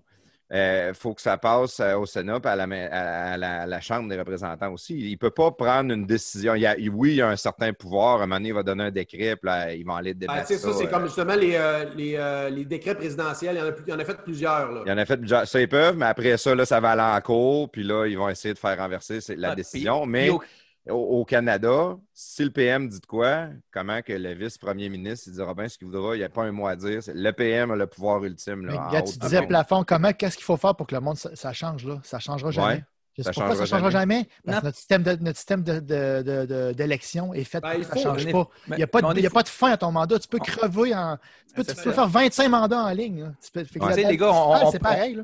On est fourré ici parce qu'au-delà de ça, tu sais, exemple, en ce moment au Québec, la CAQ est majoritaire, c'est parfait, ils peuvent faire ce qu'ils veulent. Il n'y a, il y a pas de- il y a pas d'opposition à rien jusqu'aux prochaines élections. Mais au-delà de ça, ils ont beau être majoritaires, ils n'ont pas 125 députés, mais fuck, ils sont tout le temps 125. Il n'y a personne qui s'oppose Ouais, à rien. C'est- de pathétique. Il n'y a même pas une personne qui s'oppose. Il n'y a pas une voix discordante qui s'oppose. Là, ça va faire le, le- le Sur confinement. la là, ligne là. du parti. Personne. Ouais. Même les indépendants, ils suivent la ligne de tout le monde. Tu sais, Ça n'a aucun sens. Ça- Ça n'a aucun Puis, sens. puis- puis moi, je, je te dirais que euh, je suis pas certain que la population, la population est plus conservatrice que tu penses. Premièrement, je suis pas certain que les gens sont d'accord avec le narratif général que va propager, par exemple, Québec solidaire, repris par la presse. Et, tu sais, c'est très, très montréalo-centrique comme spin, mais c'est pas, c'est pas vrai que c'est le reste du Québec. Puis d'ailleurs, la situation... Puis ça, c'est un peu comme un collège électoral qui pourrait, qui pourrait je te dirais, être un bénéfice net pour la situation de la liberté au Québec, c'est que tu as un poids qui est important sur les régions du Québec. Euh, tu as sans compter à l'extérieur de ville de l'île de Montréal. Fait que normalement, tu comme Québec, moi, jamais je croirais que Québec ne va pas donner un petit coup à la CAQ à la prochaine élection. Parce que, je veux dire, Québec n'a pas été autant affecté par la pandémie, mais il y a eu les mêmes restrictions. Fait que, je veux dire, je vois pas comment. Puis Qu- Québec a élu la CAQ. Tu sais, les- le nombre de députés que vous avez élus là, va- ils vont voter PQ. là. prochain coup, ça va être PQ. ça va être, ça va être euh, la CAQ qui va repasser pareil. Ils n'en ont pas d'opposition. Ben, c'est ça le problème. Ils en C'est ça ont le pas. problème. Tu sais, c'est- logiquement, là, le Parti libéral, sa meilleure chance, ça serait de virer à, à droi- à une droite intelligente. De redevenir le Parti libéral. Ben, le Parti libéral, quand tu regardes les valeurs fondamentales du Parti libéral, c'est la société civile, c'est-à-dire s'assurer qu'il y a une société de non-élus qui est en santé, qui va militer pour la liberté puis les, libertés, les, les droits fondamentaux, Euh, la liberté d'entreprendre, l'entreprise privée. Euh, il y en a qu'est-ce que d'autre, l'état de droit. Il y a, il y a- quelques- quand tu regardes les valeurs fondamentales écrites dans la Constitution du Parti libéral, Du libéralisme c'est économique. du vrai aussi. du, libéra- du libéralisme classique des années euh, début du 20e siècle. Ouais. Alors que depuis, euh, depuis facilement, ben, depuis longtemps, c'est plus le cas. C'est un parti qui était interventionniste autant. Tu sais, sont à peu près tous au Québec. Le problème, c'est que la ligne politique a été divisée sur la question de la souveraineté et non pas sur la question gauche-droite. Ça, c'est un problème majeur. là. Est-ce que ça serait pas justement le temps de. Puis, tu sais, je- on entend souvent Adrien à Choix, puis avec Jeff à Radio Pirate. Puis, je dire, moi, j'aime bien les idées de- de- d'Adrien. Je pense pas que c'est un grand orateur qui serait un bon leader de parti, euh, ultimement. là. Mais à la fin de la journée, est-ce que. Moi, je trouve qu'il il devrait prendre plus d'espace que ça dans, dans- dans l'espace public. Peut-être que c'est des questions monétaires, que c'est pas possible, mais c'est le, vraiment de se positionner en étant complètement à l'opposé de tout ce qui se passe, que tout le monde est unanime. Il me semble que c'est une fenêtre là, incroyable. Il serait tout seul là, le, le moindre média qui lui donnerait, ça serait, d'après moi, une voie divergente. Puis tu disais tantôt, les gens sont beaucoup plus conservateurs qu'on le pense. Puis je suis d'accord avec toi, les gens ne le savent juste pas qu'ils sont conservateurs tant que ça. Mais quand tu piches des petites idées, des fois comme ça, juste euh, comme des petits miettes de pain, là, euh, mais tout le monde accroche là-dessus. Tout le monde, ouais, ouais, ouais, tu as raison, ça, c'est vrai. Le monde le sont beaucoup plus que- qu'ils le croient. Ouais, mais ça prend une danseuse à gogo. Ouais. C'est- niaiseux, mais tu sais, on parlait de leader tantôt. La Baume, quand il est rentré au début, la Baume a ce leadership-là. La. Baume a les couilles sur la table, il est capable d'envoyer chier médias puis de brasser la cage à tout le monde. C'est de même, ça va être ça, puis on fait ça. Mais c'est juste qu'il était, il était à gauche. On- n'était pas Ben, chanceux. souvent, pas- le, savais le pas problème qu'il avec ces gauche. maires-là, tu sais, ça a été un peu début. la même affaire à- ça a été un peu la même affaire à Saguenay, tu sais, avec Jean Tremblay, c'est que souvent, ils restent trop longtemps, puis ils deviennent arrogants, puis ça devient un peu comme des, des, euh, des maires plénipotentiaires, là, puis ils ont, ils ont tout, tu sais, souvent, c'est... c'est- c'est- Ils ont tous les un pouvoirs. maire comme un maire comme un maire de la ville de Québec, puis un maire de Montréal, ça a le plus de pouvoir que la plupart des ministres, en passant. hein. Le pouvoir politique de ces maires-là est impressionnant. Là. Fait que ça, souvent, qu'ils deviennent arrogants avec ça. C'est pour ça que ça prendrait quelqu'un qui va là un mandat. Tu sais, Montréal, le prochain mandat, là, premièrement, ça prend pas le, pire affaire qui peut nous arriver. Là. Avec genre, on aurait comme, on a là actuellement, on a comme euh, influenza, H1N1 puis COVID en même temps, euh, qui est Valérie Plante. après ça, on va se ramasser avec la gastro qui va être Denis Coderre. Là. Ouais. Puis d'après moi, il l'a eu parce qu'il a dû perdre 300 livres. Ouais. Mais, euh, mais tu sais, il faut absolument. Là, là, ça devient comme le choix là, par défaut. Ah là, Denis veut retourner, puis on se rappelle dans le temps que Denis. Ouais, mais là. C'était moins pire Denis que Valérie. Mais non, mais là, on va voter Denis. Écoute, là, euh, toute ma génération, y a-tu quelqu'un qui peut aller se garocher là? Je, moi, je croirais que le gars qui a été député au Parti libéral il y a comme 30 ans, qui a été maire, oui, mais va revenir. Ça, ça, ça finit plus. Là. C'est Ouais, quand est-ce que les boomers sortent de là? là? Il n'y a pas Jonathan, ça personne serait qui pas va pire, tu restes pas- à aller d'autre. Ouais, puis tu restes pas loin de l'hôtel de ville, Jonathan. Ça serait pas Ouais, il intéressant il- pour toi. il ouais. passerait pas. Les médias vont l'attaquer, ils vont le démoniser, puis ça va être le coucou qui pense qu'il a une chance, puis il va se faire mettre dehors instantanément. Ben, justement, ça prend. Moi, à mon avis, là, puis c'est ça le problème avec le, tu sais, le- le- l'agenda woke des médias, puis l'espèce de, de, de correct, c'est que dès que tu te soumets à ça, ça, euh, tu perds. La dès qu'il y a quelqu'un qui va résister puis qui ne va pas tomber dans, dans la machine, il ne va pas tomber dans la, la spirale, euh, ça va arrêter. Là. Tu sais, Il y a une raison pourquoi justement tu ne négocies pas avec les terroristes. Parce que quand tu acceptes de payer une rançon, ça finit fin. C'est plus de fin. Ouais. Fait que, tu sais, Ben, ça, écoute- ça, toute cette question-là de, de, de, de politically correct dans la scène politique, maintenant, faut quasiment, ça te prend quasiment un test d'MTS maintenant pour te présenter. Euh, ça ne doit pas être une mauvaise chose. Ouais, Je veux dire pas- qu'à l'Assemblée nationale, il y a peut-être bien une coupe euh, qui De. Et, euh, il y a beaucoup de, beaucoup de, de, de, de, de- de- de fornicage apparemment à l'Assemblée nationale, euh, entre les partis même, hein, tu savais ça? Ah ouais. Ah oui, j'ai. c'est- Ouais, ouais, ouais. Entre les partis, là, tu- Ouais, ça pourrait être un bon, un bon petit bout, ça, dans quelques minutes. Peut-être en fin de, bu- en Ouais. fin de Mais Ah tu sais, comme un highlight. Là, ça, c'est- ouais. Mais tu sais, pour revenir à tantôt, là, que je disais, là, mettons que tu, tu sais que tu as un mandat, tu- même dans le, dans le municipal, moi, tu dis, moi, je rentre pour, pour 8 ans au maximum, deux mandats de 4 ans, puis après ça, c'est sûr, je m'en vais. Mais je serai pas, tu ne penseras pas à l'autre réélection tout le temps. Tu sais que tu vas finir un moment donné. Fait que es là, tu, là, tu vas être là pour bouger, changer des choses, parce que tu sais que tu vas avoir une fin à ton mandat. Mais ici, il n'y a pas de fin, effectivement. Le monde, c'est une il- carrière. les humains, ils veulent, ils veulent être réélus, ils veulent être au pouvoir tout le temps, tandis que si tu sais que tu as le pouvoir, tu vas le perdre. Ben, Christ, là, tu vas, tu, vas, tu vas en faire des choses pour qu'il y ait du changement et que ça bouge. C'est notre système qui est fourré, là, qui est mal foutu. Ouais, je sais, mais tu sais, c'est- pas. En même temps, tu regardes, regarde la gauche, le progrès que la gauche a fait dans les derniers, quoi, les derniers 15-20 ans. Regarde, Québec solidaire est passé de, ben, au début, zéro député, à un. Après ça, ils ont pris, comment ils sont, le 9? Moi, je pense qu'ils vont puis ramasser avec, le pouvoir. Puis avec, euh, avec une- une- un rayonnement médiatique puis idéologique qui dépasse largement leur, leur, leur caucus. Là. Fait que, c'est- possible de. Mais, tu sais, la, la- la différence avec la gauche, c'est qu'il infiltre toutes les institutions, toutes les organisations. C'est- vraiment, tu sais, c'est think globally, but act lo- locally. euh, pense globalement, mais agit localement. C'est ça, tu sais, un peu la gauche. Alors que la droite, euh, tu sais, tout le monde s'en fout un peu. Les gens euh, travaillent pour, pour eux autres mêmes, puis ils disent, ben, garde, parce qu'on prend beaucoup de choses pour acquis. C'est ça un peu. C'est à partir du moment que justement les gens vont dire, ouais, là, t'as peu. ça, ça va probablement réveiller du monde. Là, tu sais, les gens qui sont peut-être plus conservateurs, qui là, tantôt, ils se font. Là, t'es empêché d'aller au hockey, tu vas pas voir ta famille euh, à la fin de l'année. Euh, là, euh, t'as peu, là. Je veux dire, à un On monte le- les le taxes, on monte là, les impôts. On va une taxe COVID qui s'en vient, ça, c'est sûr. Ben, moi, je pense que ce qui, s'en vient, euh, ça fait longtemps, je pense que Jeff l'a prédit aussi, c'est qu'il va probablement avoir une taxe sur la viande. Ça, c'est quelque chose que je pense qui s'en vient. Il va avoir. Mais là, premièrement, le Canada est tellement. il- L'impôt sur la Le fil succession. Damoclès de la dette est, est- est immense. Ouais, L'inflation va arriver. là. Je pense que ce qu'on va voir, c'est potentiellement une taxe euh, sur le gain en capital. Succession. La taxe sur le gain en capital va augmenter. Potentiellement que la vente d'une résidence, le- ta résidence principale, ça va être taxé. Ils vont commencer avec un genre de 1% mais ça, ça va toujours augmenter. Fait qu'on va atteindre là, des, des points où on pensait jamais se rendre. Euh, c'est c'est pas tellement les. Ben oui, les plus riches vont être affectés, mais c'est les gens, je te dirais, dans l'échelle euh, des salaires moyens élevés qui vont, qui vont payer. C'est ceux qui sont en train de s'élever dans la société par leurs efforts, souvent par les études qu'ils ont fait, par les, études- les efforts comme entrepreneurs qui ont réussi à se ramasser Mhm. peut-être euh, un petit peu d'actifs, des, des gens qui peut-être gagnent entre 150 et 300 000. Euh, ben, c'est eux autres qui vont se faire ramasser. C'est peut-être les, les- les- les dirigeants de demain, ben, eux autres, c'est eux autres qui se font couper l'herbe sur le pied. C'est pour ça que. C'est eux rendu- autres qui vont partir. C'est pour ça que, que je pense que tu as une vision euh, pour la. On pourra parler dans le deuxième segment, mais ce que tu dis là, ça a une vision pour le, le Bitcoin et tout. Là. C'est ça. C'est ça la prochaine génération de rebelles. Ouais. Ouais. Ben, écoute, euh, je vais reprendre juste le, le- le contrôle un peu là-dessus. Tu vois, Jonathan, jamais que je pensais qu'on allait euh, décoller de même sur la politique. Tout ça, On- ça paraît qu'on est toute une gang de passionnés par rapport à ça. Le- normalement, le podcast est sur la personne.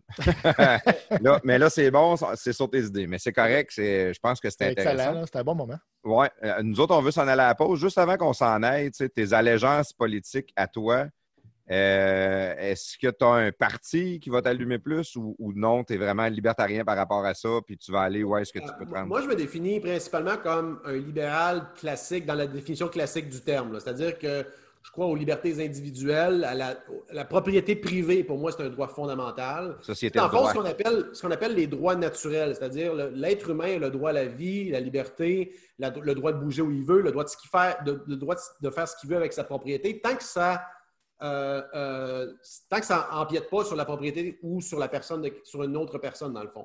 Fait que, tu sais, à partir de ce moment-là, euh, je te dirais, je suis sympathique à plusieurs idées euh, libertariennes. Je te dirais même certaines idées aussi anarchistes, parce qu'on va le définir tantôt dans le code Bitcoin. L'anarchie, dans certains cas, c'est euh, important. C'est même une particularité du système. Euh, donc, mais je reconnais que ça prend un certain état. Moi, pour moi, un état, c'est uniquement administratif. Mhm. Donc, pour moi, l'État, ça serait, par exemple, les droits de propriété, les tribunaux. la- euh, pour moi, la police, on serait capable d'éliminer 80% de la police. On serait capable d'avoir des agents de sécurité pour les petits crimes, puis avoir une espèce d'escouade euh, spéciale sur appel pour les, fusillades ou les crimes violents, whatever. Euh, donc, je te dirais qu'il n'y a aucun parti à l'heure actuelle qui répond à ça. Au Québec, bien évidemment, Adrien, je vote pour Adrien, puis je suis donateur aussi au Parti conservateur du Québec. Dernière élection fédérale, j'ai voté pour, pour Maxime Bernier. J'ai donné pour Maxime Bernier. Je suis aussi donateur à l'Institut économique de Montréal. Je suis un donateur net à l'Institut économique de Montréal euh, qui défend là, justement une vision libérale dans le sens classique du terme de la société. là. OK. Est-ce que tu penses qu'un jour, tu vas faire de la politique?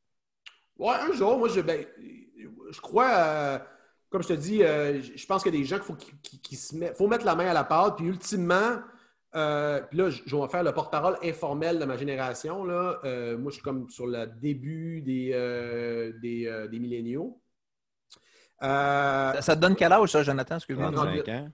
38 ans? 81. Combien? 31? Ben, je suis comme à cheval entre les X et les milléniaux, je pense. Mais quel âge t'as? 81, t'as dit, ou 31? 38. 38. 38, OK. Année de naissance 38. 81. 81. Il dit t'as 81. Ouais, Non, non, non, j'ai- dit, t'as 31 ans ou t'es né en 81, c'est ça? Je? 81. Donne-moi un peu de bénéfices. là. Et puis c'est ça, c'est ça qu'on remarque aussi, c'est que là, notre, notre génération, je ne sais pas quel âge vous avez, mais tu sais, les X et les Y sont, euh, les X et les milléniaux sont pas représentés, euh, parce que là, on va, tu sais, je veux dire, on, on vieillit, là. C'est Ouais. sûr, tantôt, l'autre fois, j'avais une discussion avec un ami, je dis, regarde, là, la prochaine, la prochaine élection, c'est notre gang, là. On, avant, tu as comme 15, 20, 25 ans, là, tu dis, ouais, ça, on va y aller à m'amener, mais maintenant, c'est ta gang qui est rendue là, là. Ouais. Fait qu'à un moment donné, il va falloir, euh, euh, falloir faire face à la musique et dire, ben, regarde, est-ce qu'on s'en occupe ou est-ce qu'on s'en va ailleurs? Parce que, je veux dire, moi, je ne connais pas, dans mon cercle d'amis, j'ai des gens, euh, plusieurs amis qui ont, euh, pas dire, des gens qui ont, qui ont fait leur fortune à partir de rien, qui ont euh, souvent plusieurs millions en actifs divers, puis qui, euh, qui pensent, qui ont tous un plan pour quitter le Québec. là. Je- je- il n'y en a aucun qui n'a pas de plan pour quitter le Québec. C'est tout un plan là, dans les cinq prochaines années. Puis moi y compris, je pense qu'on regarde, tu regardes, tu dis, ben là, si ça continue, tu fais quoi? Fait que Ouais. comment, comment, comment on vire ça? Comment toute cette génération-là de, de milléniaux et de X qui ont fait, euh, qui, ont, qui ont eu du succès dans différents domaines, qui ont, qui ont des actifs qui sont relativement libres, comment tu les retiens? Ouais.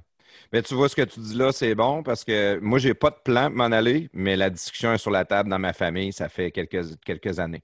Fait que c'est sûr qu'il y a beaucoup de monde qui vont finir par partir. Ça, c'est sûr et certain. Ouais. Ça, c'est sûr et certain. Écoute, euh, Jonathan, je, je vais juste te le dire, si jamais tu t'en vas en politique, tu m'appelleras, je vais aller travailler pour toi.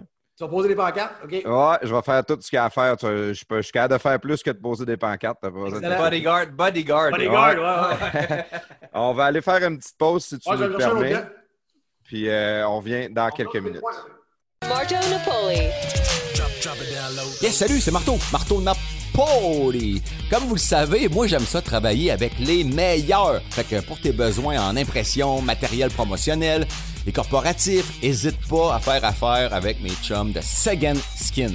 Directement du manufacturier, Euh, les meilleurs en sérigraphie, broderie, impression numérique, petit, grand format et tout ça. Avec maintenant aussi la tempographie industrielle sur verre, plastique ou métal. C'est accessible dans une nouvelle usine à Québec. C'est huge, c'est énorme. Les meilleurs délais dans l'industrie. Seganskin.ca. Seganskin.ca. Les podcasts de garage sont fiers de vous présenter la bijouterie Brillance. C'est quoi la bijouterie Brillance? C'est une boutique en ligne de bijoux fabuleux à prix abordable.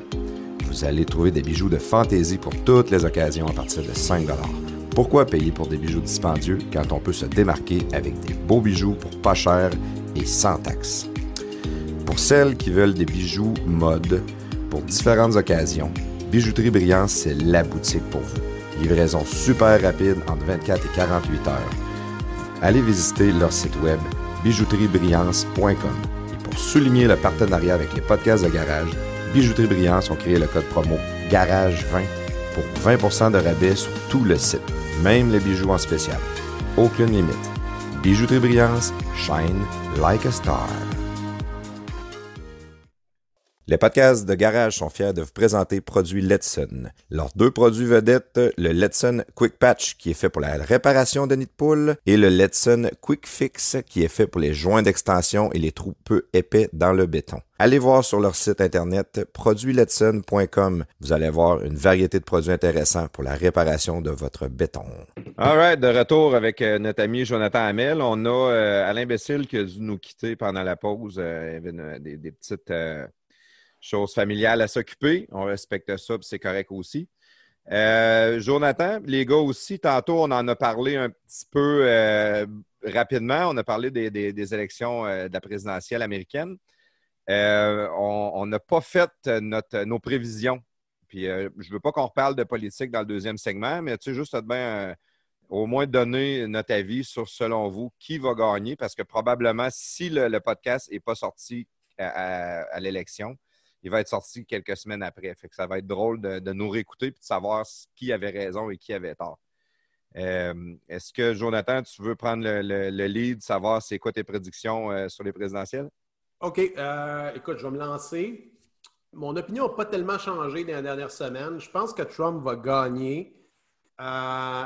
Et je te dirais par le nombre de, de, de, sièges sur le collège électoral, pas de sièges, mais de votes. Euh, au moins une vingtaine de sièges de majorité, 20-25 sièges de majorité. Euh, je pense Grosse pas que ça va être contesté comme victoire, honnêtement. Fait que je pense que Trump va être réélu. Majoritaire. Euh, non, minoritaire. Il va- Minoritaire? Il perd encore le vote euh, populaire, ouais. Il perd encore le vote populaire. Ah ouais, selon toi. OK. Ah ouais. Claude? Ben, Comme moi, je disais tantôt, c'est difficile de perdre le vote, de gagner le vote populaire pour un président républicain parce qu'automatiquement, il, passe en il perd San Francisco, Los Angeles, Chicago, Boston. euh, il- tantôt, je parlais du pour 42 mais je sais que le vote populaire ne veut rien à dire, mais il y a quasiment 42% du vote populaire qui est direct parti en partant. Ouais. Fait que moi, je pense que euh, aux dernières élections en 2016, euh, Trump, euh, au-delà du vote populaire, c'était un- à vrai dire, c'était un landslide pour Trump. Il a gagné 97% des comtés aux États-Unis. Quand tu regardes la map, tu enlèves les gros centres urbains que je viens de nommer, c'est rouge à grandeur. Que je pense pas que ça va être un aussi gros raz-de-marée que, que- que son 97% de comtés. Puis le nombre de comtés, c'est pas une valeur euh, intrinsèque dans, une élection pour eux autres, mais c'est quand même une image vraiment. C'est un vote Trump euh, across the board. Mais je pense quand même qu'il va gagner assez facilement. Puis j'ai appris dans les quatre dernières années, jamais voter contre Trump. Il, il avait dit, il a dit, You're going to be tired of winning. I'm your favorite president. Mais moi, je pense qu'il va nous surprendre encore. Puis, euh, ah ouais, I'm il the va- best il va- of them all. I'm so good. I'm so good. non, mais il va nous surprendre encore. Puis au-delà de tous les, les prognostics, puis tout, il va, d'après moi, gagner ça assez simplement. Toi, prestateur? Bon, ben moi, je vais vous surprendre. Non. Trump aussi. Mais par contre, moi, je crois que le vote populaire, il va le remporter pour la raison que le, Biden puis Clin- Clinton, c'est vraiment pas la même affaire. là. Puis il y avait beaucoup plus d'engouement sur Clinton que Biden. Puis je pense que le monde qui vote démocrate, ils n'iront pas voter pour Biden. Je Ils vont, ils- Ben, ils vont juste pas voter. C'est pas, euh, c'est des candidats très faibles, Biden puis Harris. là. Fait que le monde, ils n'iront pas voter. Les démocrates, là, Il y, en a, il y en a qui vont aller, bien sûr, mais il n'y aura pas autant de monde qui vont aller voter pour Biden. Ils vont juste fuck off, s'ils n'iront pas? Puis le- les, républicains, autres, vont voter en masse. Puis, je crois qu'il y a beaucoup de, démocrates qui ont switché récu- républicains. Puis euh, moi, je pense qu'il va gagner, il va gagner way partout. Ah ouais. Ben, je vais vous donner ma, prédiction à moi de bord. Moi, j'ai vraiment peur. C'est, euh, j'ai vraiment peur parce qu'en 80, en, ouais, en 96, en 2016, euh, je le disais à tout le monde, c'était impossible qu'il gagne. C'était impossible. La façon que le collège électoral est fait, la façon que le système politique américain est fait, c'était impossible, impossible, puis il a gagné. Fait que là, je ne veux pas crier victoire trop vite euh, pour cette année parce que je me dis, si c'était impossible qu'il gagne, je ne peux pas dire que c'est impossible qu'il va perdre cette année parce que tout est possible, on ne sait pas ce qui va se passer. Mais si j'y vais avec le, le- le feeling, qu'est-ce que je vois ou qu'est-ce que je ressens, moi, c'est un landslide. Moi, il gagne le vote populaire, il gagne le, le House, il gagne le Sénat, il gagne partout, ça va être républicain, euh, all across the board. Je, je- je me sens. Tu dis comme moi, dans le fond. On, on dit la même affaire. Ouais. Moi, je pense qu'ils gagnent euh, la totalité parce que le monde. Tu sais, les Américains ont une vision euh, un peu différente, de, de- en tout cas des Québécois beaucoup, mais de, des Il Canadiens. reprendrait la chambre, tu penses? là? Ah, moi, je pense qu'ils ramassent tout. Ouais, ouais, ouais. Ah ben, regarde, il y a, il y a un, un sondage important dans les derniers jours. là. Ils ont demandé à- aux Américains êtes-vous en meilleure position qu'il y a quatre ans? Ouais, Je pense qu'il y a une majorité qui a répondu oui. Je pense que 60% ont répondu oui. vraiment. Il a Ça, fait déjà, trop de bien à trop de monde. forts, là. Ah, puis après, après huit mois de COVID, malgré tout, imagine-toi, enlève ça de l'équation, c'est. euh, Exact.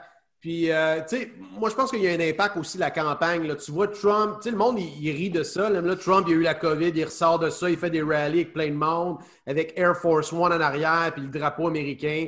C'est juste les conventions des monde partis. Tu avais Biden dans son sous-sol, puis tu avais Trump qui a, déba- qui a dé- qui a descendu tu sais, l'escalier de la Maison-Blanche, puis tu avais après ça Ivanka qui parlait avec le drapeau américain, puis les, les cheveux qui flottaient au vent. Tu sais, je veux dire, les Américains sont pas insensibles à ça. Il y a Ouais, une certaine c'est chaud. Euh, que tu sois d'accord ou non. a je veux dire. un, gros discours de la gauche, moi, je pense que ça va nuire à Biden. C'est que Biden, il- il- j'ai j'ai vu même des annonces aujourd'hui qui disaient euh, Donald Trump a menti, je ne veux pas augmenter vos taxes, euh, je veux juste que les plus riches payent leur fair share. Tu sais, ils veulent, je veux imposer plus les plus riches. Mais au Québec, ça marche, ça. Dire, les riches ne sont pas corrects, il faut qu'ils payent plus. Aux Mais aux États. États-Unis, ils n'ont pas Non. cette mentalité-là. Ben, là. ben, en fait, il, il- il ment parce que quand il dit qu'il va annuler les tax cuts de Trump, il va avoir une hausse d'impôts, c'est clair. là. Clairement, c'est ça qu'il dit. Fait il le dit, puis ça, il le dit sur. Tu sais, il y a plusieurs clips vidéo qu'il le dit. Là. Fait que, ben, c'est ça. Fait que nos prédictions, c'est Trump. Ben, espérons qu'on a raison. On a peut-être l'air de cave depuis cinq minutes. Là. ouais, c'est ça. On le sait pas. On- on- ça va être le fun à, à réévaluer ça. Maintenant, on est dans, dans le podcast avec Jonathan Hamel, puis c'est de Jonathan Hamel qu'on veut parler. Fait que je vais, euh, je vais comme reculer. On a parlé de vélo, ça, j'aimais ça parce que je sais que c'est une de tes grandes passions. Puis j'ai aimé aussi le bout qu'on en a parlé euh, parce que ça nous instruit un peu, ça nous fait voir des, des- des choses différentes. Euh, mais là, toi, personnellement, de, de ton cheminement, je vais commencer par tes études. Tu as étudié où et dans quoi pour après ça te rendre à où est-ce que tu es rendu aujourd'hui? Euh, moi, j'ai premièrement, je suis un drop-out, donc. euh, Wow! Ça, c'est. euh, je m'attendais pas à ça. Non, j'ai étudié, euh, j'avais commencé au cégep, je pense, je me souviens pas. J'avais commencé euh, sciences humaines au début. Après ça, je m'étais lancé en administration. Finalement, je trouvais que je perdais mon temps. Fait que euh, j'ai tout simplement quitté. J'avais fait un peu plus tard, j'avais fait une formation euh, technique là, en informatique. Euh, tu sais, souvent, les, c'est un genre de deck que tu fais sans, sans les cours AEC. généraux. AEC. Oui, exact. Ça, j'avais bien aimé ça parce que justement, ça te permet de te focusser sur, sur, sur ce que tu aimes directement sans perdre ton temps avec les, les cours généraux. Euh, puis euh, c'est ça. Moi, j'avais été, j'avais commencé tant pas vite. Moi, j'ai toujours été passionné d'informatique depuis que je suis jeune. J'avais commencé à jouer là-dessus très jeune. Moi, j'ai été fasciné par l'Internet dès, dès, dès les débuts. J'ai été accroché par ça.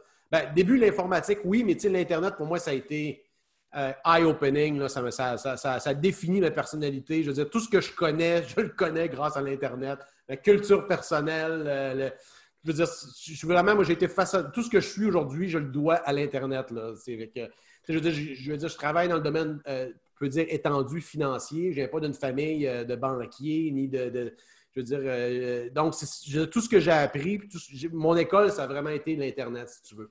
Donc, j'avais fait justement des études là-dedans, mais je veux dire, ça n'a pas été tellement longtemps. Puis après ça, je me suis mis à surtout à, être contracteur indépendant, particulièrement dans le domaine, par exemple, réseautique. J'ai fait, euh, je me suis intéressé dès le début là, la- au système de, très tôt, là, je te dirais. les, débuts du commerce électronique, c'était compliqué de payer. Fait que j'avais développé quelques, euh, quelques solutions pour payer, principalement, par exemple, au niveau des applications mobiles. Fait que là, je me suis mis à m'intéresser. C'est là que j'ai tombé dans le, dans le, comment je te dirais, le rabbit hole, dans le, trou de lapin de, de- de la sens. Parce que c'est compliqué souvent pour un marchand de. de, de- ben maintenant, c'est facile aujourd'hui. Tu installes Shopify, puis euh, je veux dire, tu as peu de barrières. Mais euh, il y a un paquet de, de- boutiques souvent qui vont se faire censurer pour X ou Y raison. C'est là que c'est drôle, je fais, je fais une connexion assez rapide, mais c'est là que mon intérêt autour de Bitcoin a, a- a commencé à, à sortir. Parce que initialement, moi, je pensais, je l'avais entendu parler au début, puis je pensais que c'était. euh, Probablement, je pensais que c'était une genre de compagnie, c'était une devise ou euh, whatever. Fait que j'avais pas trop porté attention au début. Mais à un moment donné, j'ai- revisité un peu ça, puis, parce que c'était discuté dans un forum informatique, je me suis rendu compte que c'était vraiment un projet, euh, un projet open source. À la base, c'est un projet informatique. C'est pas, euh, c'est, pas, c'est devenu monétaire par la suite, mais à la base, c'est réellement un logiciel Bitcoin. Euh, c'est vraiment sur, le- un principe open source, donc euh, qui est très similaire sur le fond à quelque chose comme quelque chose qui m'intéressait énormément, Linux, donc un système d'exploitation ouvert où tu as des gens qui contribuent à son développement. Fait à la base, Bitcoin, c'est ça, c'est un système ouvert, c'est un protocole informatique, c'est un logiciel. C'est ça au début qui a piqué ma curiosité. À la base, j'avais un intérêt dans les logiciels ouverts. La plupart du temps, quand tu installes un serveur ou quand tu travailles en réseautique, tu, tu- travailles par exemple avec Unix ou avec Linux, tu vas utiliser des, des outils qui sont open source. Donc, c'est un environnement pour moi qui est intéressant. Et euh, combiné à ça, à toute la, question du paiement sur Internet, euh, ça m'a ça m'a amené une deuxième, je te dirais, un autre aspect de Bitcoin qui m'intéressait. Fait que euh, c'est un peu là-dedans que c'est un peu comme ça que je suis tombé là-dedans, je te dirais. Puis à un moment donné, je me suis rendu compte que la demande, euh, la demande justement pour comprendre cette technologie-là, puis, euh, puis Bitcoin en tant que tel, ben, ça, dépassait, euh, ça dépassait la demande que j'avais de mes services plus traditionnels. C'est comme ça par la bande que je suis, tombé là-dedans. Puis, puis, comme je disais tantôt en introduction dans le premier segment, ben, c'est comme ça que ça m'a amené aussi à m'intéresser à l'aspect plus monétaire et financier, malgré le fait que j'ai toujours été intéressé par la bourse et les, les aspects, plus, le- les marchés m'ont toujours, toujours fasciné. Puis je te dirais d'un point de vue personnel, euh, c'est souvent, souvent quand je fais des conférences plus politiques, disons, euh, moi, aussi longtemps que je me souviens, j'ai toujours été conscient de mon individualité. Été, moi, j'ai été élevé, puis j'ai toujours été conscient que je suis un individu, puis que je ne fais pas partie d'un groupe. Tu sais, des fois, il y en a qui sont. Ah, on est comme une classe, on est un. Moi, j'ai toujours été. Je me rappelle, j'étais jeune, j'étais. OK, je- je suis un individu. Ma pensée politique et, je te dirais, intellectuelle et sociale a, a très, a très, très tôt été centrée sur l'individu. C'est intéressant. Euh, là, ça. tu dis, c'est un, peu, un peu à gauche et à droite ce que je dis, mais Non, non, c'est correct. Ça, a quand même une bonne suite. là. Ouais. Fait que ça, ça, je te dirais que pour moi, ben, Bitcoin, c'est un peu la tempête parfaite qui a fait converger la plupart de mes intérêts. Euh, puis c'est là que je suis vraiment tombé, là, euh, particulièrement au niveau économique, au niveau, parce qu'il y a un aspect aussi politique qui est important. Il y a des valeurs, des valeurs fondamentales qui sont défendues dans Bitcoin qui, je pense, vont, vont être. euh, vont, c'est un des derniers. Tantôt, on, parle, on parlait de qu'est-ce qui nous reste là, à la fin, là, si tout tombe. un, des, un des projets qui est vraiment, vraiment intéressant, puis qui a toutes sortes de motivations qui sont profondément, je pense, euh, euh, légitimes et- et légitimement bonnes, c'est Bitcoin. C'est un des grands, c'est un des grands, c'est une des grandes réalisations euh, de l'être humain dans les dernières, euh, disons, dans les dernières dix, dix dernières années. Tout ça, ça, me, ça me- ça me- moi, j'ai passé énormément de temps là-dedans sans nécessairement être payé. Je veux dire, euh, oui, je veux dire, donné, tu achètes des bitcoins, je veux dire, tu es, incité parce que tu en, détiens quelques-uns, mais il y a un aspect donné qui ça dépasse ça. là. Fait que ça, ça m'a ça m'a beaucoup incité, je te dirais, à- à creuser l'aspect politique, l'aspect monétaire. Puis, euh, de fil en aiguille, ben, je me suis mis à, m'impliquer plus au niveau politique, par exemple, avec, euh, avec, euh, l'Institut économique de Montréal, ultimement. Mais un aspect intéressant que j'ai parti qui- qui est de ma personne et de mon cheminement, c'est que moi, j'ai été impliqué longtemps au Parti libéral, Parti, libéral du Québec, notamment dans les jeunes libéraux. Et à une époque où, euh, c'est drôle parce que j'avais, pendant longtemps, moi, j'avais une espèce de vision un peu, euh, euh, moi, je te dirais, peut-être un peu, un peu naïve du fait que ça, m'a- servi beaucoup, ça, parce que la politique, là, nonobstant le parti, nonobstant ton implication, ça te fait connaître des gens. Il y a un positif à ça, c'est que ça te fait connaître des gens que tu ne rencontrerais pas autrement. Ça, c'est vrai. C'est vrai, c'est probablement vrai dans plusieurs types d'organisations aussi. Là, si tu t'impliques, par exemple, dans, je sais pas, euh, du, de hockey mineur. ou- Peu importe, même de faire du Dans bénévolat. les, dans les podcasts, comme faire Dans les les podcasts. Ouais, ouais, c'est ça. Moi, ça- puis, à la, puis à la base, j'étais quelqu'un de relativement. euh, euh, tu sais, j'étais- j'étais j'étais intéressé par l'informatique, l'Internet, etc. Fait que j'étais pas très social. Tu sais, au début, j'étais pas quelqu'un qui m'impliquait dans les affaires étudiantes à l'école. Fait que la, la politique, ça m'a amené un côté peut-être plus militant, euh, qui était peut- peut-être naturel en moi, mais qui n'était pas, euh, pas, euh, pas vraiment développé. Fait que de fil en aiguille, je suis resté impliqué là, dans différentes instances, tout ça, mais j'ai perdu intérêt là, au fur et à mesure que ma, en fait, au fur et à mesure que ma connaissance en histoire et en, économie prenais, prenait de l'ampleur, je, me distançais tranquillement pas vite des, des partis politiques québécois, mais j'ai quand même été impliqué quand même longtemps. Il y a un aspect qui a été vraiment intéressant, que, j'ai beaucoup aimé et qui a eu un impact. Je quand même que j'ai peut-être eu un impact, euh, ne serait-ce que mineur, là, sur, euh, sur la situation actuelle au Québec. Euh, c'est qu'on avait fait le débat, le combat, je dirais même, à l'époque, sur, sur la légalité d'Uber au Québec. C'est vraiment, c'était une, petite, gang au Parti libéral où on avait vraiment foutu la merde dans le parti. En 2016, euh, quand ça. Ben, Uber était au Québec depuis longtemps. hein. C'est arrivé, je ne me souviens pas en quelle année, mais ça, a opéré longtemps à Montréal. C'était un peu under the radar. Mais à un moment donné, ça a atteint un certain point où, évidemment, les cartels du taxi et compagnie ont commencé à se plaindre. C'est là que c'est devenu euh, à la- l'agenda gouvernemental, par exemple, d'arriver avec un, plan de- de- de- de- pour légiférer le secteur qui aurait ultimement fait mourir Uber.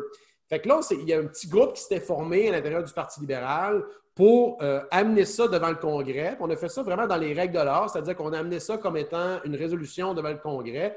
Mais euh, ce qu'on s'était dit, c'est que ça attire, ça attire pas l'attention, ça, d'amener juste une résolution au Conseil. Fait que ce qu'on avait, ce qu'on avait décidé de faire, c'était qu'on avait menacé, euh, ça, c'est intéressant, on avait menacé à l'époque Feu Jacques Daou, le ministre du Transport, euh, c'était-tu, ouais, ministre des Transports, et Dominique Anglade, euh, qui était la ministre du Développement économique, de faire des primaires dans leur comté si déposaient ce projet de loi-là. Fait que déjà en partant, les journalistes ont, allumé là-dessus, capotaient de voir qu'enfin au Parti libéral, avais une genre de, ben, pas dire de, rébellion, mais on- enfin ça brassait au Parti libéral. Puis ça l'a, pendant une semaine, ça l'a viré dans les médias. Ultimement, on est arrivé au congrès qui, je me souviens, je me souviens toute ma vie, était à Drummondville à l'époque. Et on avait organisé une mobilisation parce que c'est comme ça que ça marche dans les congrès politiques. Un peu comme dans les congrès à la chefferie, c'est-à-dire que tu as des résolutions qui sont passées. Il faut que tu mobilises ton monde. Qui, qui va défendre la résolution, qui va aller parler en avant, puis qui va voter pour passer la résolution. Ça, je me rappelle à l'époque, été la- c'était la première résolution ou une des premières au Congrès qui était euh, est-ce qu'on supporte le gouvernement dans cette décision de, légiférer et carrément d'interdire Uber ou de permettre l'innovation? Puis on avait, on avait, déposé, on avait déposé justement cette. euh, en fait, excuse, on avait, euh, on avait battu ou adopté la résolution, je ne me souviens pas. Bref, le Parti libéral avait voté, le congrès du Parti libéral avait voté contre le gouvernement, ce qui était rarement arrivé. Fait qu'on avait gagné devant euh, les militants du Parti libéral. Moi, je me, rappellerai toute ma vie, dans ce débat-là, il y avait, euh, parce que c'était pas supposé durer longtemps, mais Philippe Couillard est rentré dans la salle pour, voir comment ça se passait. Puis là, le monde applaudit, le premier ministre rentre. Puis étant donné que le débat était- avait été long pendant, la, pendant cette, euh, cette, cette résolution-là, il avait été obligé de rester. Il ne pouvait pas sortir pendant, pendant le, le débat. Fait que ce qui est arrivé, non seulement il a assisté à tout ça, mais il a assisté à son propre parti qui a voté contre son gouvernement. Puis je me rappellerai toute ma vie, j'étais devant, j'avais j'avais fait une dernière intervention, ça avait voté, puis je m'étais retourné, j'avais serré la main, puis je me rappellerai Tu avais serré la main à lui? Ah ouais. j'avais serré la main en disant, c'est comme une petite bonne guerre. là. J'avais serré la main du premier ministre à l'époque, du Parti libéral. Et On venait de battre le gouvernement à, à son propre jeu, dans son Wow. propre parti. Puis on était, écoute, on était 4-5, là. Puis ça, les gens, ça, les, ça, les, gens- les gens disent Ah, il n'y a pas moyen de changer les choses si tu n'as pas des millions de dollars. Écoute, on, avait, on a fait ça avec zéro budget, là. Zéro budget, on a mis la marde dans les médias, puis on a pris le contrôle du, parti, le- du congrès du Parti libéral en- avec. On était 4-5, là. Mais là, est-ce que le parti doit aller, le- parce que le, le gouvernement libéral doit suivre le- ce qui a été voté au parti? C'est dans, le- dans leur, euh, dans leur euh, convention ou leur, fa- leur façon de procéder, ils n'ont pas le choix d'écouter ce que le parti a décidé? Ben, ben, euh, euh, oui et non, dans le sens où généralement, le parti va gouverner en fonction d'un programme politique qui a été proposé et adopté par son parti. Et c'est là qu'on c'est là qu'on la game qu'on a joué. On a- moi, je me rappelle le, discours, le, discours que j'avais fait pour défendre la résolution, c'était de dire, ben, regardez, à l'époque, on avait pris le pari l'hydroélectricité au Québec en, remplacement des centrales nucléaires. On avait fait un choix de l'innovation, puis c'était un choix qui était difficile à l'époque. Il y a beaucoup de fonctionnaires qui voulaient des centrales, puis le pouvoir établi, il y a beaucoup de personnes qui voulaient de ça. L'hydroélectricité, c'est un problème. C'est un- c'est un- c'est une réalisation libérale à l'époque de Robert Bourassa d'avoir dit, regarde, on développe la baie James. Puis ça, c'est un pari technologique de l'époque qui s'est révélé euh, porteur. C'est comme ça on est allé chercher des plus vieux dans le parti, des plus vieux, parce que là, il ne fallait pas que ça ait l'air de jeunes qui mettent la marde contre les vieux. Là. Fait on est allé chercher une couple de vieux, de plus vieux qui, avaient défendu notre proposition. Puis, c'est impressionnant à quel point euh, Philippe Couillard était mauvais comme chef, comme, à quel point il n'y avait pas de, de levier dans le parti. Je peux te dire que Jean Charest, là, une résolution de même, ça n'aurait jamais passé. On aurait Ouais, passé ça, une minute au micro, on se serait fait ramasser. là. Euh, les seuls qu'il y avait pour défendre le gouvernement, c'était genre des chauffeurs de taxi qui étaient descendus de Montréal pour parler au micro. C'était complètement ridicule.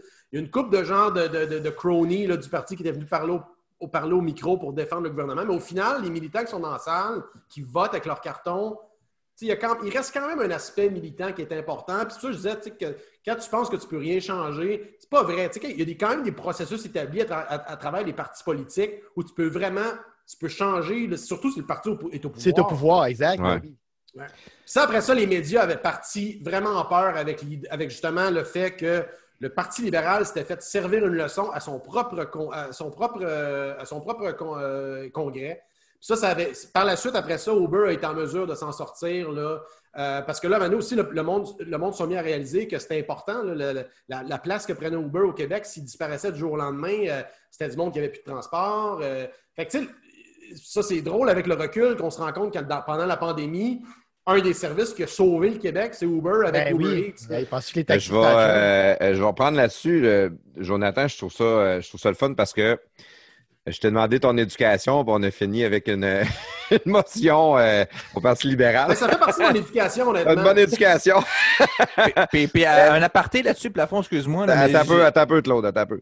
Euh, Est-ce que tu travailles pour Uber, euh, Jonathan Hamel? Non, non, mais il y a un autre. Parce que le, le président de Uber Ouais, au Québec s'appelle. Jonathan Hamel. C'est, euh, ouais, le porte-parole, le DG pour le Québec s'appelle Jonathan Hamel, mais c'est pas moi, en fait. euh. Ouais. Ça en est drôle que c'est c'est comme to- toi qui as fait passer la motion. Non, c'est pas moi. Puis il y a des journalistes qui m'ont appelé, qui me connaissaient, qui me disaient Hey, félicitations, c'est comme quoi? Mais non, c'est pas moi. Vas-y donc avec l'autre question. Ouais, j'allais juste dire que tu parlais d'Uber, là, puis, euh, ou, ou bien Uber. Mais euh, qu'est-ce que tu penses de la nouvelle qui est sortie tantôt? Est-ce que tu penses que c'est la fin d'Uber au Québec? Parce que je viens de lire que Théo Taxi sera relancé aujourd'hui. Donc, euh, est-ce que tu penses que ça va chambouler le monde là, avec des voitures beaucoup, beaucoup, beaucoup plus performantes euh, qu'ils ont dit aussi? Ouais, ben ça, c'était un problème. ça, c'est drôle parce que dès le début, moi, je. Ça ne fait pas marcher, là, Théo Taxi. Puis d'ailleurs, le plan. Euh, sérieusement, Jonathan, je ne m'attendais pas vraiment à une réponse sérieuse. C'était plus Ouais, pour la on- blague. on dire veut- que Théo Taxi, on, a vu ton image trop tantôt. longtemps là-dessus, non. non, c'était plus un clin d'œil. euh. Non, non, mais euh, c'est parce qu'aussi, c'est- c'est- c'est un- ça, c'est un autre aspect aussi, je dirais, une caractéristique euh, du Québec où à quel point un, un truc aussi mal ficelé a pu durer, durer aussi longtemps puis perdre autant d'argent. À quel point aussi le politique était comité, était euh, commit, était, euh, était impliqué dans un projet aussi, qui, était, qui était voué à l'échec. À peu près tout le monde était d'accord là-dessus. tu sais. Euh, puis, puis dans le fond, c'est, c'est là où on a un peu eu, eu un impact là-dessus. C'est qu'initialement, le plan de Théo Taxi, c'était de, de- de- d'expulser, d'expulser Uber par les voies réglementaires. Parce que Théo Taxi ne pouvait pas survivre, tant- ne pouvait pas réussir tant qu'Uber était, était dans les parages. Parce qu'en partant, là, il y a- il y a une question de, il y a une question de onboarding qui n'est pas adressée, qui est C'est-à-dire, tu débarques de l'avion, tu arrives à Montréal, tu vas-tu installer une app spécialement, puis, puis tu sais, créer ton compte, Ben après oui. ça, euh, euh, lier ta carte de crédit, juste pour prendre un taxi électrique pour aller au centre-ville? Euh, non, tu veux dire, c'est déjà compliqué d'ouvrir un compte. Veux- Fait que, premièrement, tout le modèle d'affaires, tu sais, si, si M. Taillefer avait passé devant les Dragons avec son histoire, là, ça n'aurait jamais passé. là, premièrement. Parce que, Il aurait quand fait tu rire de lui. quand Oui, quand il aurait dit, analyses- Hey, il y a Uber qui est là, puis là, tu vas, contre- tu vas, tu vas, Ah oui. compétitionner Uber. Voyons, que tu t'en ou, vas les autres, ou taxis. Puis non seulement tu te mets à dos les taxis aussi. Ah tu sais, oui. fait que- puis après ça, l'idée que les chauffeurs, puis ça c'est fascinant, mais ils ont même écrit un livre là-dessus. non seulement, c'est- assez spécial, le gars s'est planté royalement, mais après ça, il a écrit un livre euh, sur, ses, euh, sur, sur qu'est-ce qui a causé ça. L'idée que les...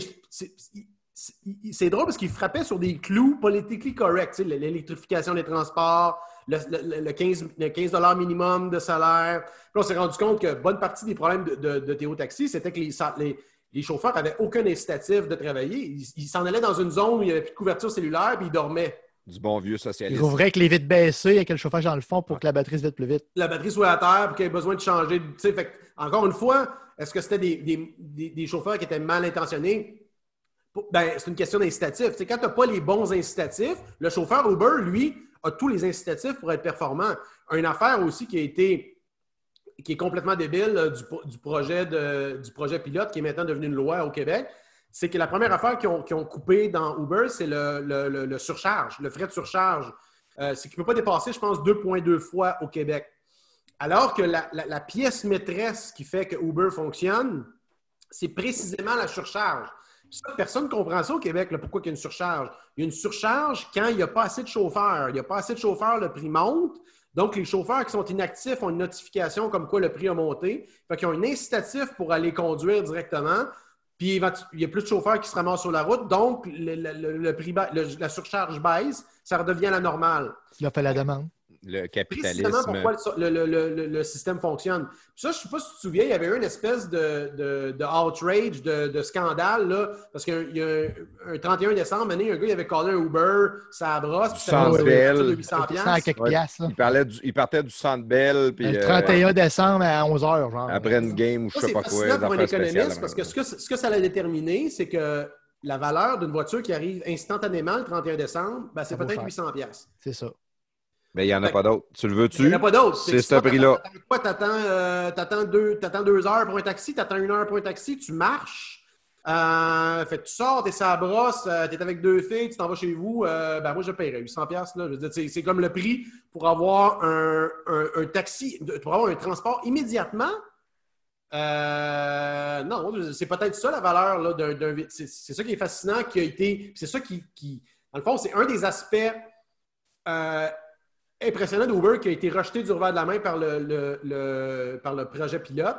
Puis euh, ce que j'avais su aussi, puis ça je pense c'est public, euh, Uber avait été, euh, avait été éjecté de tout, ben, n'était pas tout simplement pas invité de tout ce qui était organisme de transport urbain à Montréal. les taxis en faisaient partie, les, les, les, les- trains, les, un paquet d'affaires. Car2Go à l'époque, Dixie, un paquet d'organismes qui sont regroupés pour des politiques quelconques. Puis Uber avait été, était comme le, le mouton noir de ça. C'est comme s'il ne faisait pas partie. Puis, puis Uber est maintenant plus gros que le taxi à Montréal. là. Fait que Pour c'est assez impressionnant comme quoi Uber a survécu dans un environnement aussi hostile. Puis je, je pense que le gars d'Uber avait dit à l'époque, il dit, euh, avait dit, c'est c'est l'endroit le plus difficile au monde que Uber a connu, c'est le Québec. Imagine. Pas surpris. Puis si j'avais un taxi, pourtant, je mettrais tous mes chauffeurs de taxi sur Uber avec mes chars, puis je serais convaincu. Je serais, en tout cas. Anyway. C'était pas de ça qu'on voulait jaser. On voulait Euh, ben, parler ben, de écoute, Jonathan pour Hamel. Pour revenir à Théo Taxi, euh, grosse, grosse, grosse parenthèse. Je- honnêtement, je n'ai pas suivi depuis, depuis que M. Pellado euh, a acquis ça. C'est vrai que l'évolution des véhicules électriques est un petit peu mieux qu'il était au niveau des batteries. Euh, puis il va probablement, ré- il va probablement euh, réaligner le modèle d'affaires. Tu sais, peut-être qu'au début, On peut ramasser deux, trois subventions en arrière. C'est le plan. Ouais, fermait euh, après. ça, je sais pas. Mais tu sais, au début, il aurait peut-être dû se, con- se concentrer sur genre la navette euh, euh, aéroport en ville avec genre les modèles X, là, les, les modèles plus luxueux, Tesla. Ça aurait peut-être été une espèce de black car. là. Donc, euh, ça, ça aurait peut-être été intéressant. Mais de là à viser le, le- le- de, de disrupter l'industrie du taxi puis s'attaquer directement au Uber. Je ne sais pas à quel point c'était réaliste. Je ne sais pas à quel point ça l'est encore. là. Ouais. Il y a un aspect aussi, tu sais, l'app, là, euh, je sais pas si ça a l'air de rien, là, développer l'app, là, mais Uber, il y a genre 5000 développeurs là, qui Ouais, travaillent ben là-dessus. oui. là.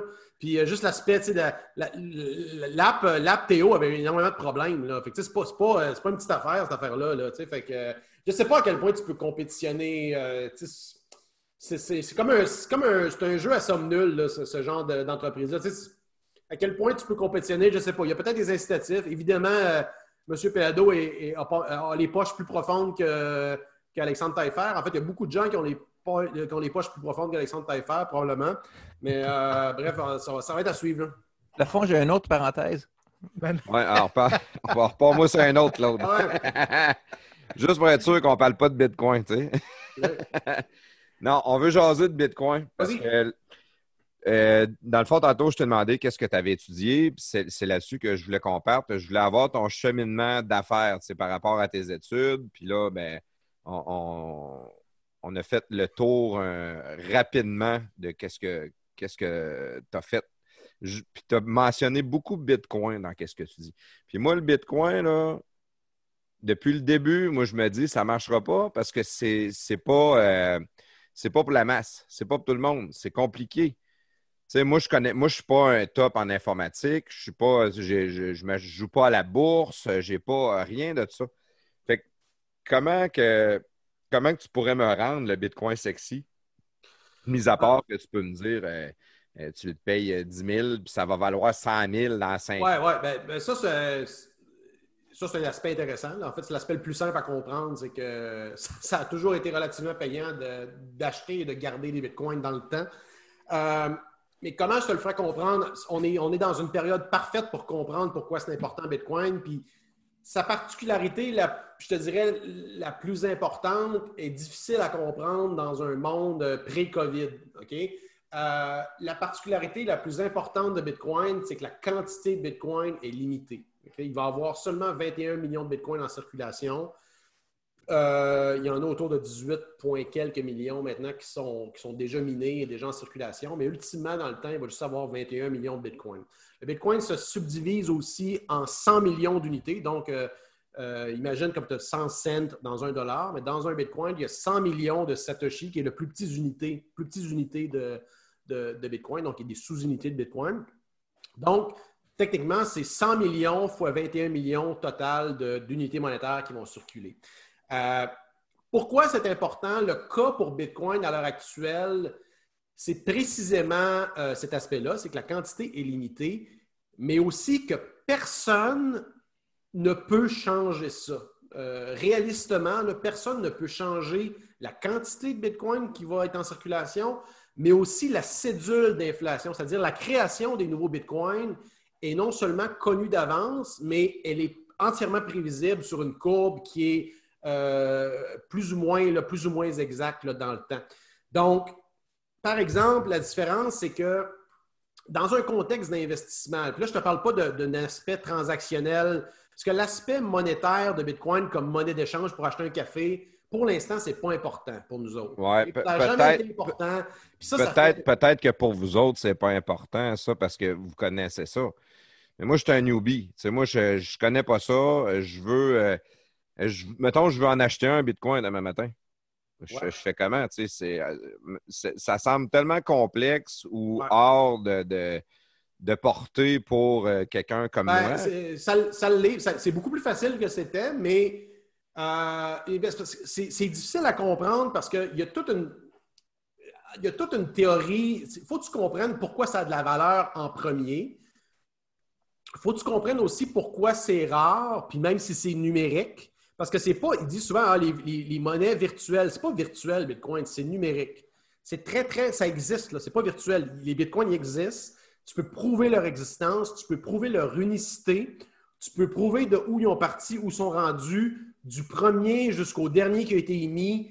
euh, de toutes les bitcoins en circulation, c'est possible de le faire. là. Ça, c'est possible Ah, ouais. à 100 Fait que tu gardes une trace. C'est, c'est quand même trace, intéressant. C'est comme, si quand un comme si tu as reçu un 5$ piastres chez vous, euh, tu vas à l'épicerie, tu as un 5$, piastres, mais tu peux aller savoir tout le monde qui a eu le 5$ piastres Ouais. avant.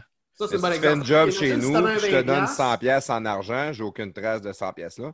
Tandis que le Bitcoin, si je te l'ai donné, puis tu me dis non, tu ne m'as pas payé, ben j'ai la preuve, j'ai Tu la, as la trace. preuve. Non seulement la preuve, mais tu as la preuve dans le temps sur un registre qui est public, qui est accessible à tout le monde. Donc, tu es capable de dire, puis ça, ça a un impact énorme au point de vue financier, d'être capable de prouver des transactions sans tierce partie. Ça, ça veut dire que tu es capable de dire, j'ai payé telle personne ou j'ai pas payé telle personne à telle date, à tel moment, à telle heure, tel montant, sans avoir à faire affaire avec un avocat ou un notaire. Ça, c'est extrêmement révolutionnaire comme principe. énorme, ben oui. Ben- Ben oui. En- juste en termes de temps? Juste en termes de temps, c'est. Écoute, à quel point c'est plus. Écoute, moi, des fois, je fais de- dans, dans un contexte d'affaires, je fais des virements, c'est-à-dire qu'on paye un fournisseur, mettons, aux États-Unis ou euh, un virement, tu sais, un vrai virement bancaire, pas Interact. C'est-à-dire, tu, tu appelles ta banque ou par, euh, par ton système bancaire, tu fais un virement télégraphique qu'ils appellent. Ça, c'est un Wire. système, genre, vieux des années 70. C'est quasiment un fax. Gars, comme, comme, euh, Souvent, ça prend notre deux, santé. trois jours. Tu ne sais, pas- tu sais pas ce que c'est rendu. Ça coûte 40$. Euh, alors que tu peux faire une transaction Bitcoin, tu vas voir, être en attente. C'est pas instantané. Puis ça, il y, a, un aspect important de Bitcoin qui fait que c'est pas instantané. C'est pour ça que c'est sécuritaire. Mais pour revenir à ta question initiale, euh, je sais que c'est- plate à dire, mais l'aspect monétaire, l'aspect, excuse, l'aspect de paiement n'est pas, important pour le moment. L'aspect important est la- est l'aspect comme actif, un asset, un actif, qui n'est pas corrélé avec rien d'autre et dont la quantité et la politique d'inflation, c'est-à-dire la politique de création des nouveaux bitcoins, ne peut pas être changée par personne actuellement. Il n'y a personne qui Jamais. de- Euh, ben, c'est réalistement, ça va rester le même dans le futur parce que la, la puissance derrière Bitcoin de calcul augmente tout le temps. Non seulement ça, mais aussi, euh, c'est pas juste les mineurs qui contrôlent Bitcoin, c'est tous ses utilisateurs. Dans le fond, il y a tout, ce qui est vraiment la partie la plus dure à comprendre, là, c'est qu'il faut que tu tombes dans ce qu'on appelle la théorie des jeux, c'est-à-dire que c'est quoi les incitatifs des, utilisateurs de Bitcoin? Parce qu'à la base, Bitcoin, comme je te disais, c'est un logiciel. Fait que Bitcoin a été développé, OK, c'est un, logiciel. Euh, L'aspect qui est révolutionnaire dans Bitcoin, qui avait été essayé avec d'autres monnaies, parce qu'il y a eu d'autres essais de monnaie numérique avant Bitcoin, OK? Il y avait par exemple eGold, euh, il y avait euh, DigiCash qui permettait d'envoyer, dans le fond, tu faisais un virement bancaire à une compagnie qui t'envoyait des devises euh, sur Internet. Ça, dans- by, by the way, c'était la première crypto-monnaie. Pourquoi on dit crypto-monnaie? Parce que dans le fond, c'est une trans- ça ressemble un peu à un système de messagerie. C'est une transaction qui est cryptée, qui est signée numériquement. Euh, parce que la cryptographie, ça ne sert pas juste à encrypter pour, euh, pour rendre un message secret. Ça, ça sert aussi à identifier un expéditeur et un receveur d'une transaction de manière unique. Ça, dans Bitcoin, c'est particulièrement important. C'est-à-dire que l'expéditeur de Bitcoin et le receveur de Bitcoin peuvent être identifiés de manière unique, de manière cryptographique.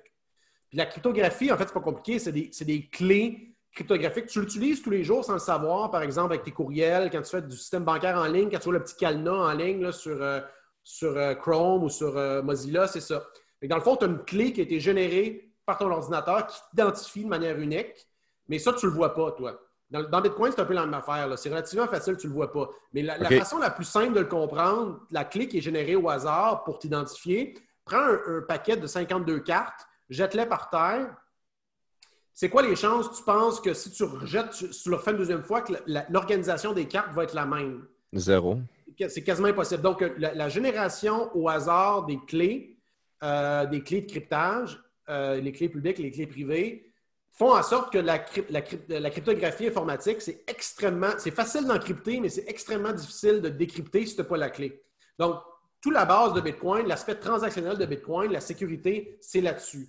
Euh, Puis ça, c'est pas, pas unique à Bitcoin. Toute la messagerie fonctionne là-dessus, euh, les téléphones cellulaires, l'encryption. Quand tu utilises WhatsApp, l'encryption de point à point, c'est-à-dire que quand on, a une quand on a une conversation WhatsApp, ma, ma clé, je veux dire, on a une transaction qui est, euh, qui est encryptée entre nos deux parties. Il n'y a personne qui peut se mettre entre les deux puis intercepter notre communication parce qu'ils n'ont pas, euh, ils ont- ils ont- il y a pas de- il y a pas- ils ont- ils ont pas justement la clé de cette transaction-là. Est-ce que c'est juste sur WhatsApp? Ça, je, je fais une petite parenthèse là-dessus, mais parce que je pense que WhatsApp, c'est une des, euh, des applications de, de messagerie les les plus populaires au monde sur la planète. Est-ce que c'est une des raisons, ça? Oui, ben, c'est une des raisons. euh, ben, la raison qui a, qui- qui a rendu ça populaire, c'est parce que justement, il y a beaucoup de pays qui n'ont pas de. Ils ne voulaient pas utiliser des SMS, donc ils utilisaient leur temps euh, cellulaire, puis quand tu voyages.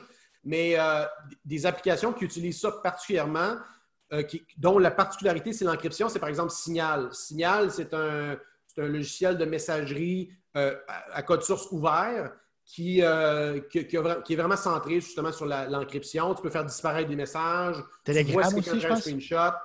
Telegram, c'est pas, c'est pas la même affaire? Telegram, c'est la même chose, mais sauf que Telegram, c'est euh, c'est russe, donc il y a certaines. euh, je pense que Telegram n'est pas totalement open source, là, si je ne me trompe pas, là, alors que Signal est complètement. euh, le code source est ouvert.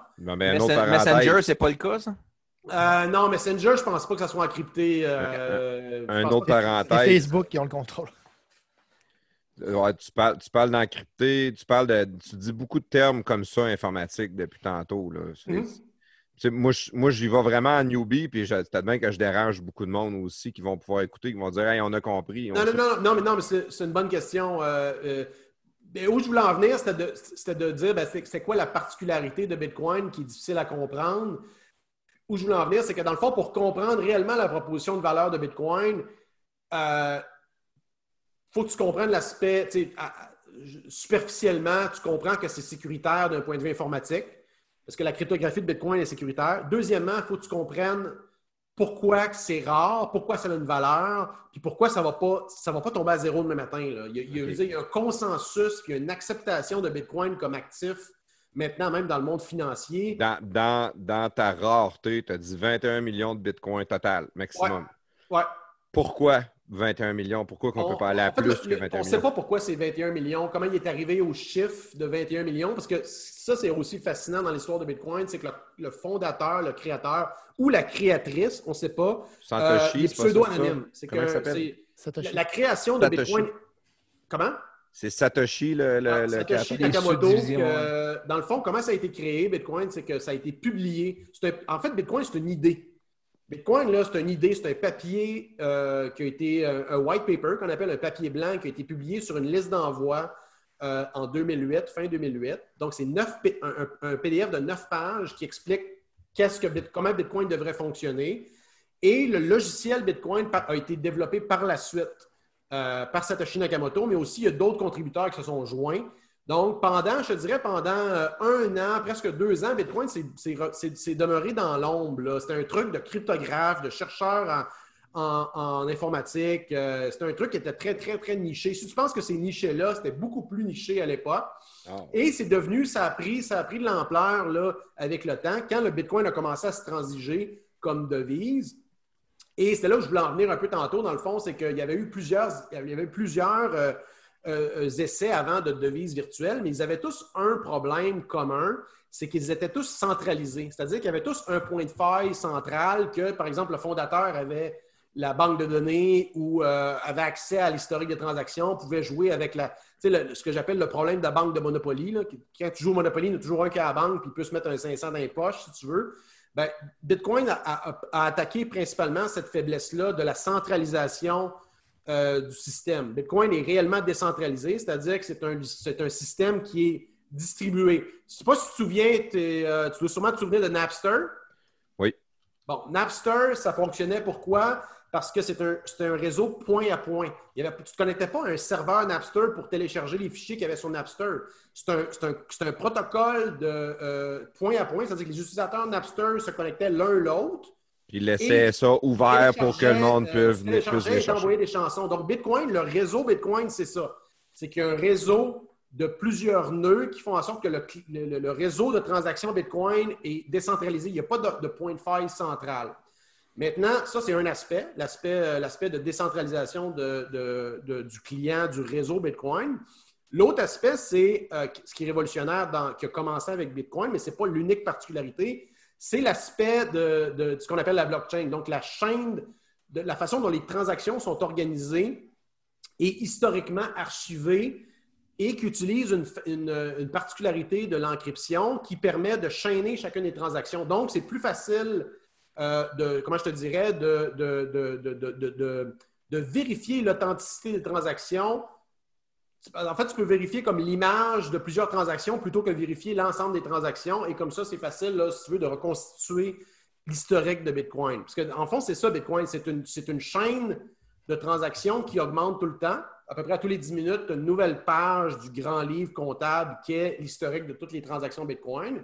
Et si tu veux, dans le fond, réécrire cette, euh, euh, histoire-là, ben, techniquement, il faut que tu déploies assez de puissance de calcul pour, euh, pour le faire. Et à l'heure actuelle, ça te prendrait probablement des, probablement des centaines de millions à faire ça. Alors qu'au début, ça a commencé juste avec deux gars avec leur ordinateur. Donc, il y avait deux, trois. Puis au fur et à mesure, dans le temps, ça a pris de l'ampleur. Puis c'est ça qui est particulier avec Bitcoin par rapport aux autres crypto-monnaies, c'est que la façon dont ça a été lancé, ça a été lancé de façon désintéressée, un peu de manière euh, scientifique. C'est une expérience, puis ça a pris de l'ampleur de manière organique. Ça n'a pas été promu d'aucune façon par personne, à part que éventuellement les détenteurs ont cherché à échanger leur Bitcoin. Il y en a qui ont.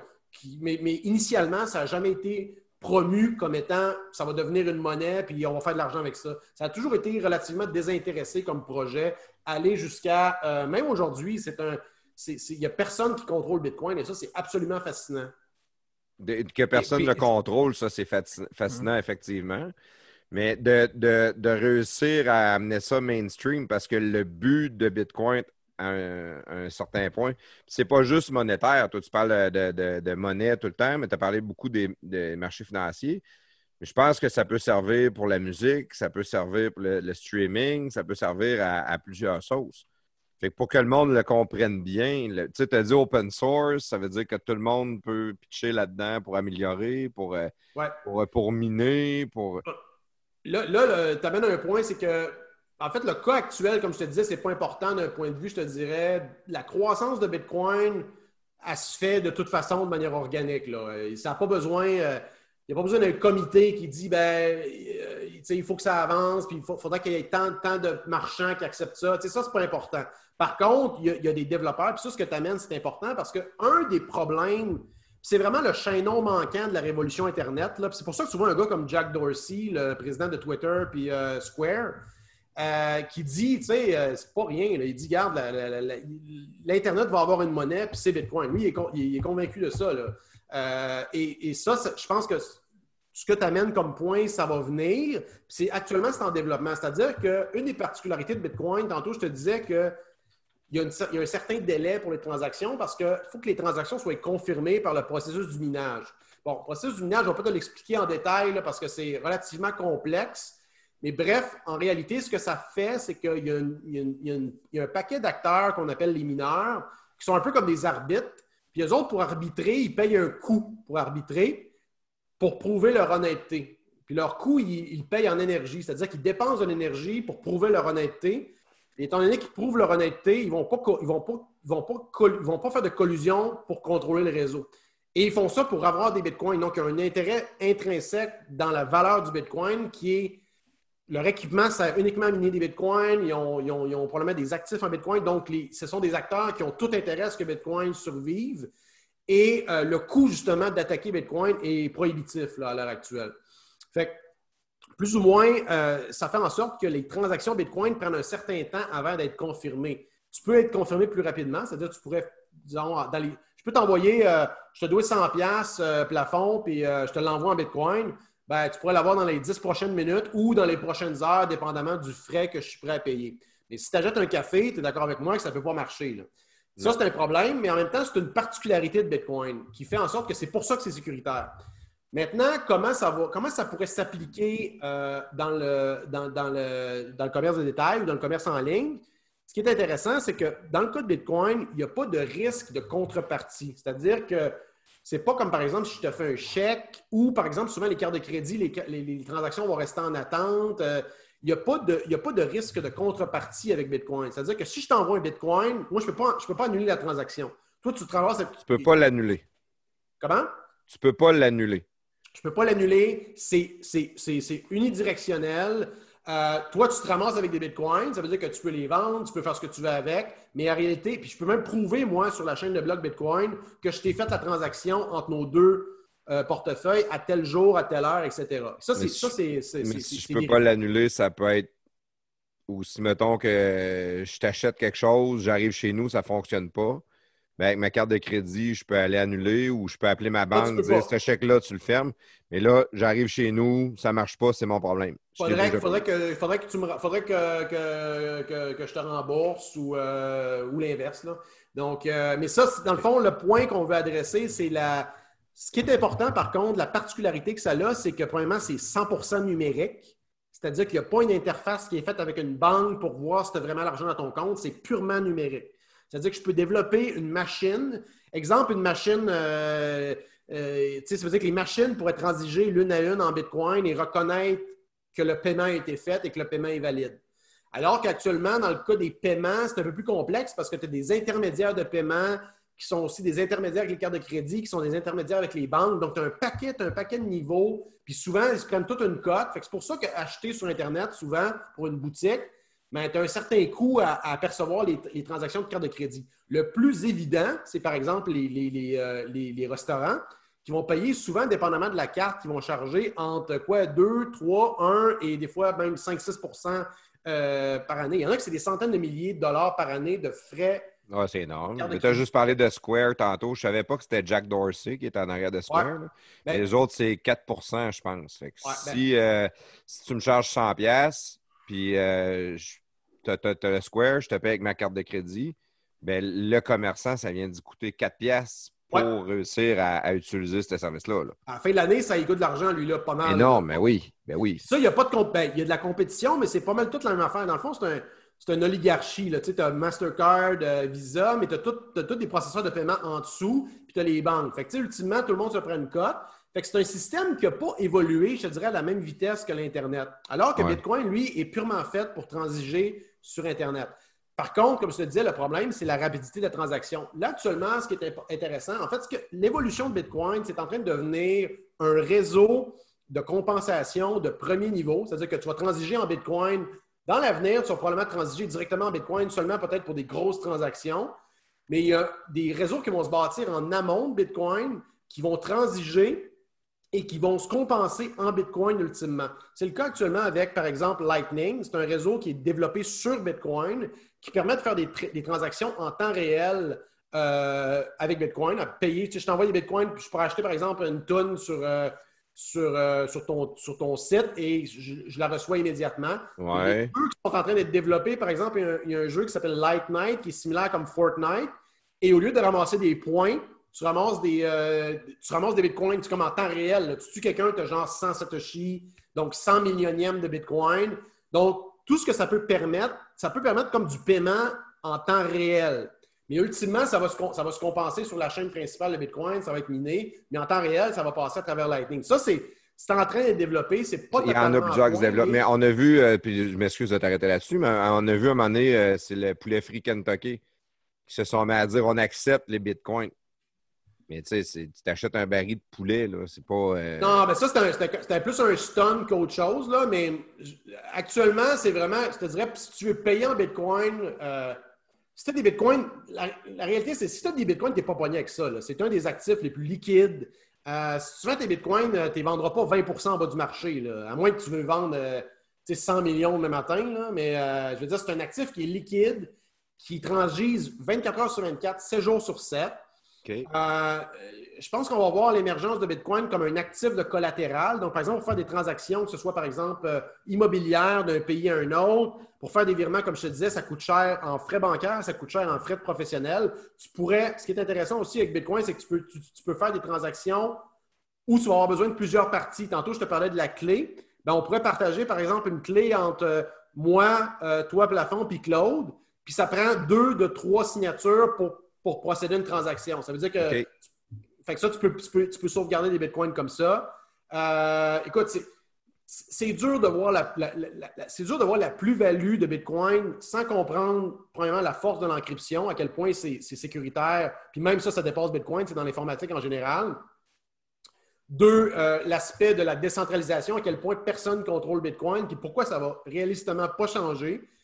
Puis trois, ben, à, à quel point justement la rareté d'un actif qui est, qui est garanti et dont la cédule d'inflation ne va pas changer, à, à- à l'époque où on vit, là, la valeur est quasi illimitée. C'est-à-dire que la, la- la- la valeur de l'assurance du futur dans le cas de Bitcoin est quasi assurée. là. Alors que pour le- tous les autres actifs, ce n'est pas le cas. À, ce point-là, parce que tu vois, on a, euh, on a Facebook qui veut avoir le Libra, on a euh, d'autres types de crypto-monnaies qui veulent s'intégrer à un certain marché. tu sais. Ben, la Il n'y a pas un autre qui peut arriver euh, justement à Facebook, le Libra, faire mourir Bitcoin complètement? Non, ben, Libra, en fait, euh, c'est de valeur que ça a été carrément tué par les, les- les parlementaires américains euh, parce que tu t'attaquais carrément au système de paiement là, qui, qui est vraiment, tu sais, un peu indirectement la Réserve fédérale américaine, qui, qui- qui est un des, des branches principales des. Tu sais, c'est un transac- c'est une grosse partie des transactions. Je veux dire, c'est. euh, les banques transigent entre elles avec, euh, avec euh, la, la Réserve fédérale. Donc, c'est c'est un gros. Il y a beaucoup d'intérêts financiers derrière ça. là. Donc, Libra, ce qu'il cherchait à faire, c'est un réseau de paiement, mais c'était pas technique. C'était pas précisément. Premièrement, il n'y avait pas de chaîne de blocs derrière ça. C'était pas. Ça ressemblait bien plus à PayPal qu'à Bitcoin, disons. là. OK, C'était un réseau numérique de paiement. Euh, et, et- et le Libra, dans le fond, il y aurait eu une valeur fixe, c'est-à-dire qu'il aurait été peut-être équivalent à 1 US. Puis pour garder sa valeur, dans le fond, il l'aurait adossé à un paquet d'actifs, c'est-à-dire des dollars américains, des bons du trésor, euh, pour faire en sorte que la, la valeur de 1 resterait. Puis en fait, ce que ça tue, ça- la, la- la Réserve fédérale aurait probablement survécu, évidemment, mais ce que ça attaquait principalement, c'est toutes les, réserves, les- toutes les autres banques centrales Le de bancaire dans des complet. pays comme Haïti et compagnie, qu'eux autres ne veulent rien savoir de leur monnaie nationale. Fait Dans le fond, quand tu comprends, quand tu commences à comprendre comment fonctionne la théorie monétaire, puis le commerce international, puis l'économie en général, tu te rends compte que personne ne veut des dollars canadiens. là. Tu sais, des dollars canadiens, autres, on font n'en pour le pas. gaz. T'as pas besoin de comprendre le, pas besoin de comprendre le système monétaire pour savoir ça. là. Même nous autres, on n'en veut pas. En fait, c'est la même chose aussi avec euh, tu sais, le, le- le pesos mexicain le- à, Ouais. à plus grande échelle. là.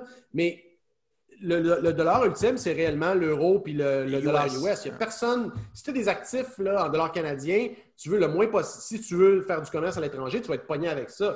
Puis là, tu te dans le fond, c'est c'est fascinant là, que tu te rends compte que des entreprises, tu sais, comme t'imagines-tu, Apple, par exemple, il y a une partie de leur business que c'est juste de gérer des devises. Ils, ont des, ils, ont- ils ont- il faut probablement qu'ils transigent des devises comme si c'était euh, Goldman Sachs. Ils ont des. J'avais un ami ici qui travaillait chez Bombardier euh, Produits récréatifs. Puis eux autres, ce qu'ils faisaient, ils ont, comme un. Ils ont un, ils ont un desk, ils ont, un, ont un bureau de transition. Ils font juste transiger des devises, ils se que, tu sais, pourquoi, les, pourquoi, les, pourquoi les compagnies, il qu'ils fassent ça? C'est un coût. Il y a un coût fin- à la fin de l'année de, de- de transiger d'une devise à l'autre il y a tout un système aussi comptable complexe. Si, si, par exemple, tu as une, multinationale qui est d'un pays à l'autre, euh, les, les coûts de transfert, etc., etc. Donc, c'est extrêmement complexe comme, euh, comme système. Puis le fait d'avoir quelque chose juste comme le Libra, nonobstant Bitcoin, ça simplifie un paquet d'affaires, particulièrement des. Ça attaque aussi des affaires comme Western Union ou euh, MoneyGram qui chargent aux autres des 20-30% des fois, là, 10 20% pour envoyer euh, Qui 100 sont pro- piastres, Probablement appelés à disparaître d'une manière ou d'une autre. là. Ouais, ouais. Ben c'est- c'est- mais le, le problème, c'est que souvent, c'est eux autres qui sont partout, là, sont déjà. euh, euh, si tu as voyagé un peu, tu sais, comme moi, je suis allé en, en Afrique de l'Ouest, tu peux aller. tu sais, tu- Il y, y y a un comptoir MoneyGram dans le coin d'un taudis, là, alors que, tu sais. Là, ça va être numérique, mais c'est ça. Au, final, les gens veulent du cash, de, de- de la devise locale. Fait comment tu transiges là-bas? C'est comme un, c'est un problème assez complexe.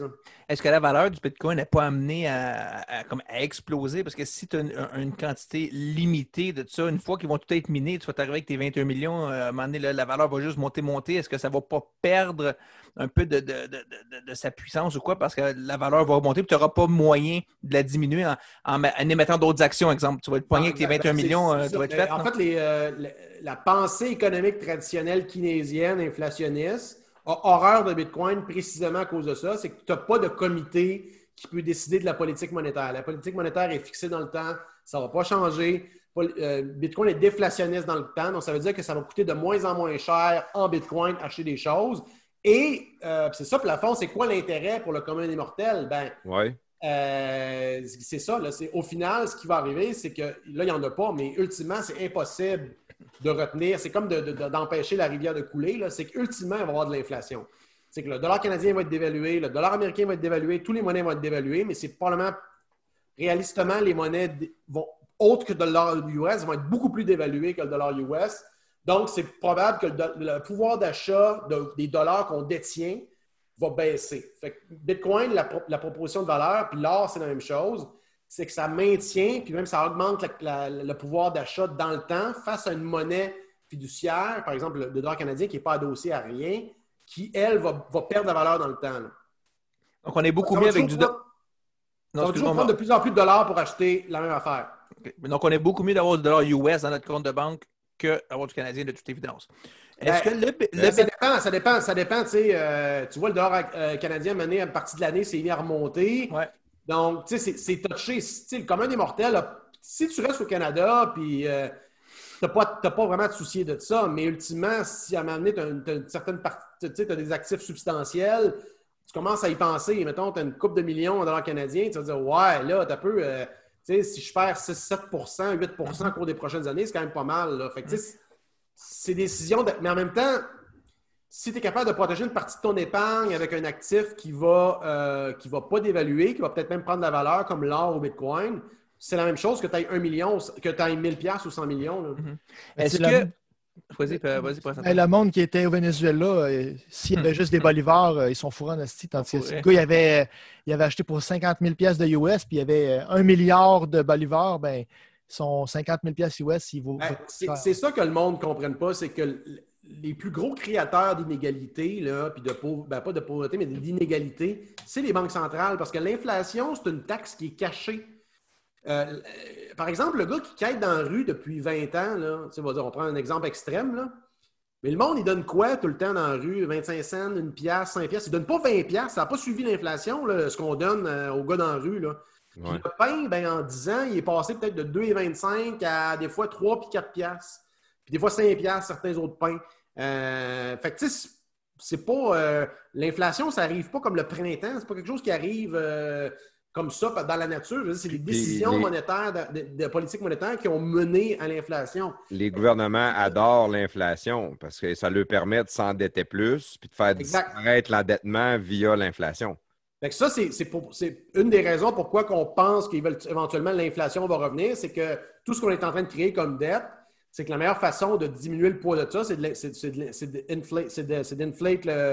d'inflate la monnaie. Par contre, le plus grand perdant de ça, c'est le commun des mortels. C'est que lui, euh, euh, le commun des mortels, souvent, ils n'ont pas les leviers financiers des grandes corporations ou des, euh, euh, des, personnes qui sont plus riches, où tu peux pallier. Tu peux, dans le fond, souvent, c'est ça. C'est une, une des raisons pourquoi la bourse monte souvent. C'est ça, c'est que depuis le début de l'année, c'est qu'il y a beaucoup d'injections de la part des banques centrales. Fait que c'est qui qui profite, techniquement, profite de ça? Euh, c'est ceux qui ont accès au capital. Donc, ceux qui ont accès au capital euh, permettent de développer, de faire des acquisitions, faire des acquisitions de la valeur sais, il y, a- il y a une réaction en chaîne qui fait en sorte que le marché boursier augmente là-dedans. là. Ouais, puis juste dans, juste la simplicité au niveau de l'inflation, là, v'là 25 ans, j'avais 15-16 ans, quelqu'un qui faisait 500 clairs par semaine, il faisait de l'argent. Il Ouais. était capable de vivre, il y avait de l'argent beaucoup. Aujourd'hui, quelqu'un qui fait le 500 PCU. clairs par semaine, il- ça- c'est ça, c'est la PCU, c'est le revenu minimum garanti du gouvernement. Puis il il de se payer à peu près rien. Une maison valait 80 000 dans le temps, en v'là- v'là 25 ans. Aujourd'hui, elle vaut 325 000.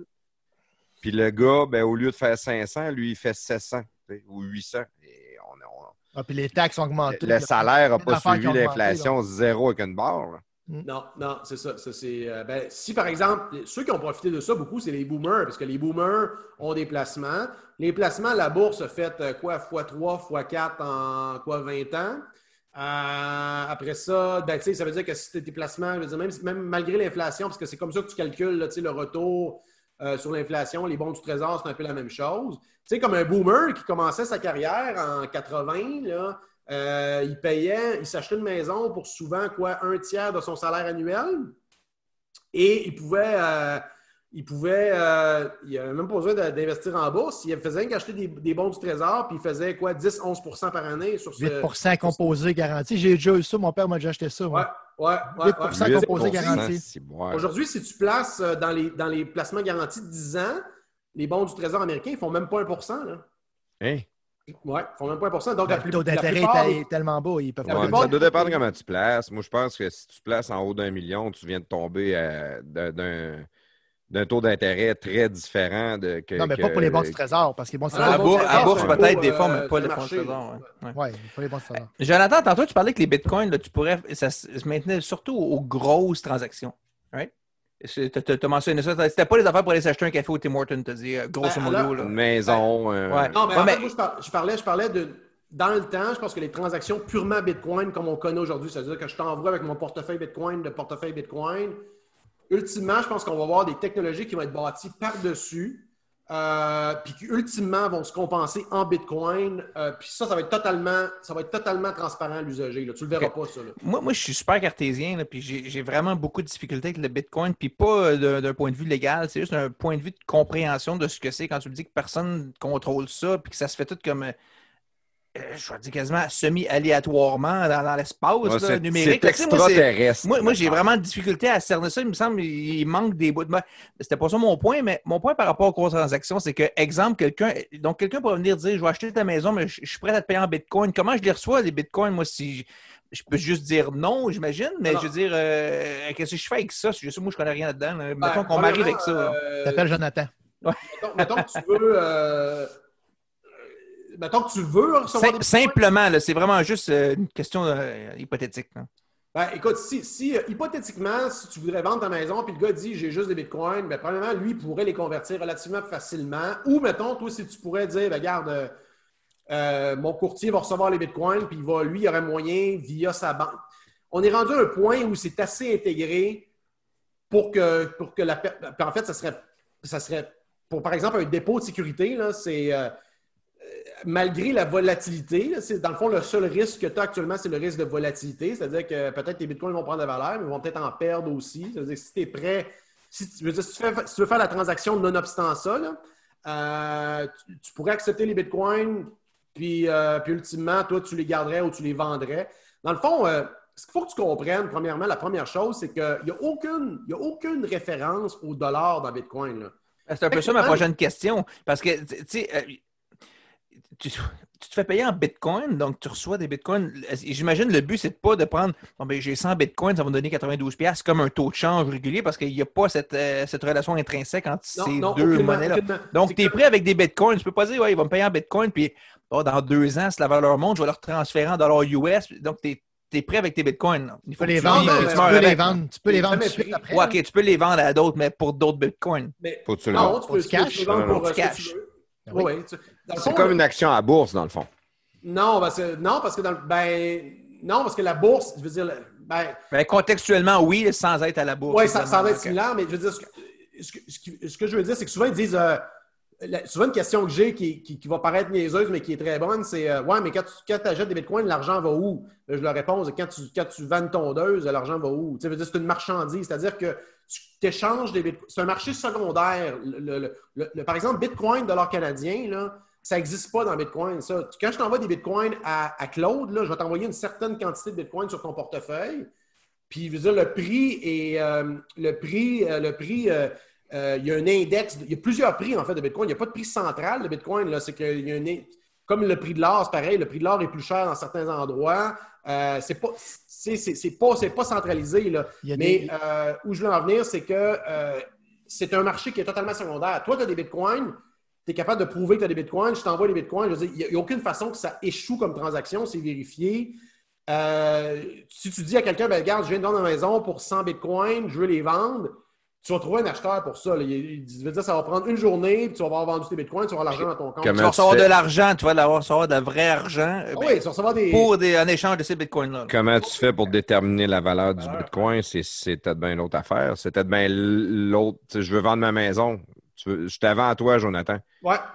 Comment que je fais pour décider combien de Bitcoin faut que tu me donnes pour ma maison? Ben, on, on va regarder le cours. Ben, premièrement, tu vas geler la transaction, c'est-à-dire qu'on va regarder le cours du Bitcoin la journée de la transaction. Puis ce qu'on peut faire, on peut dire, ben, regarde, on va prendre la moyenne, genre le- le- la, la valeur médiane de la journée. On va s'entendre sur ce, sur ce point-là. Puis on va, on va closer la transaction. Puis je vais t'envoyer les Bitcoins qui équivaut au montant euh, de ce prix-là. Fait que, mettons, la valeur médiane est 10 000 pièces du Bitcoin. Je te vends ma maison 300 000, tu m'en envoies 30. C'est ça. OK. Fait que, donc, ça va toujours quand même rester basé sur une valeur De monnaie. de monnaie. Ouais, Ben, peut-être pas. Peut-être qu'à un moment donné, une jour- à un moment donné, tu vas, tu vas transiger juste en Bitcoin, sans, sans, Peut-être, sans ouais. égard de dollars. Ben, euh, Tu as raison, Joe. C'est quoi? On, on est peut-être en avance sur, notre, sur le temps par rapport au Bitcoin, mais tu sais, quand je t'écoute parler depuis tantôt, tu sais, je trouve ça vraiment euh, space un peu. puis J'essaie de me faire une idée cartésienne à ça, puis j'ai de la misère, mais tout ce qui me vient en tête à répétition, tu vas peut-être rire, mais c'est Star Trek. C'est un meilleur exemple. Right? C'est le Ah futur. ouais?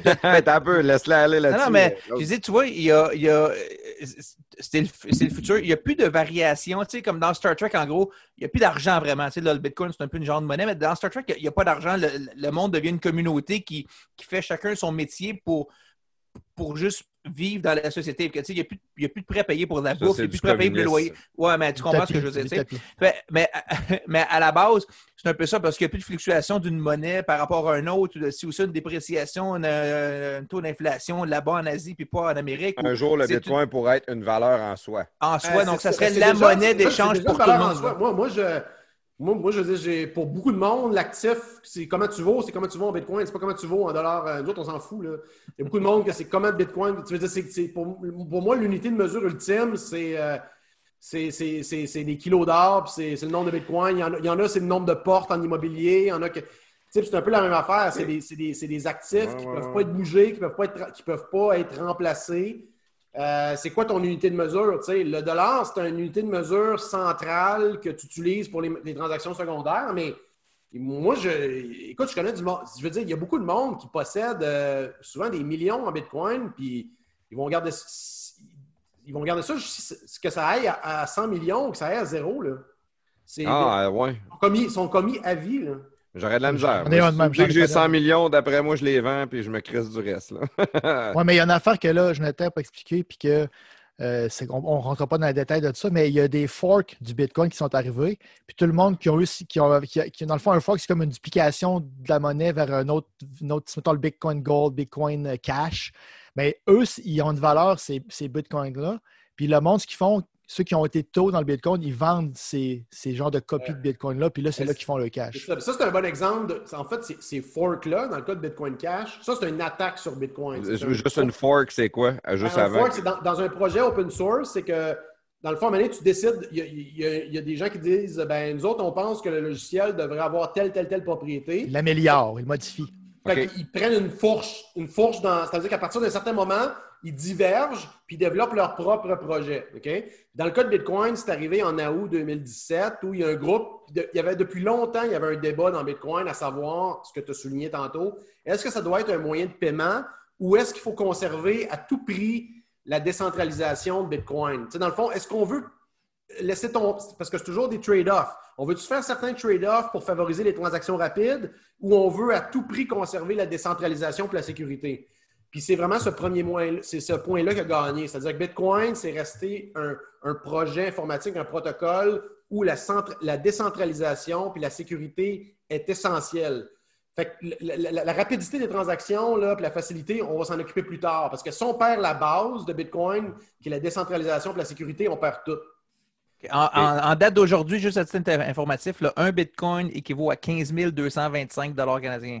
Donc, Ouais. un Bitcoin de 15 000 Ah, Il a monté de, il a monté de 2-3 000 il n'y a pas longtemps. Ouais, il y a eu- ouais, il monte ont- beaucoup depuis, euh, depuis une euh, semaine. là, Ah, il monte pas mal. Ouais, J'en parlais, il euh, était à c'est 2000, j'en parlais avec mes 58 collègues. de- Depuis le creux de mars, là, quand tout a planté, là, c'est depuis sur l'année, c'est Bitcoin qui est plus euh, performant. Là, 58 sur- Encore? Ah, ouais.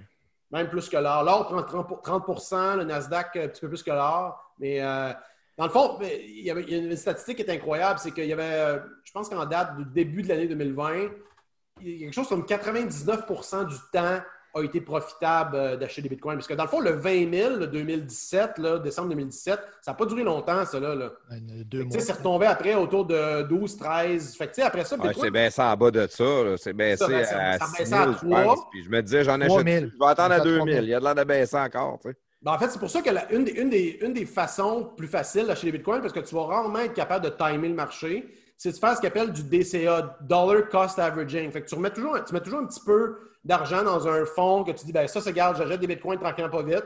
Puis là, l'objectif, ce qui peut devenir peut-être inatteignable pour beaucoup de monde dans le temps, ça va être d'atteindre un, de posséder un bitcoin. Tu sais, dans le temps, c'était de posséder genre 10 bitcoins, 100 bitcoins, 21 bitcoins, parce que tu es un sur euh, un millionième, si tu veux.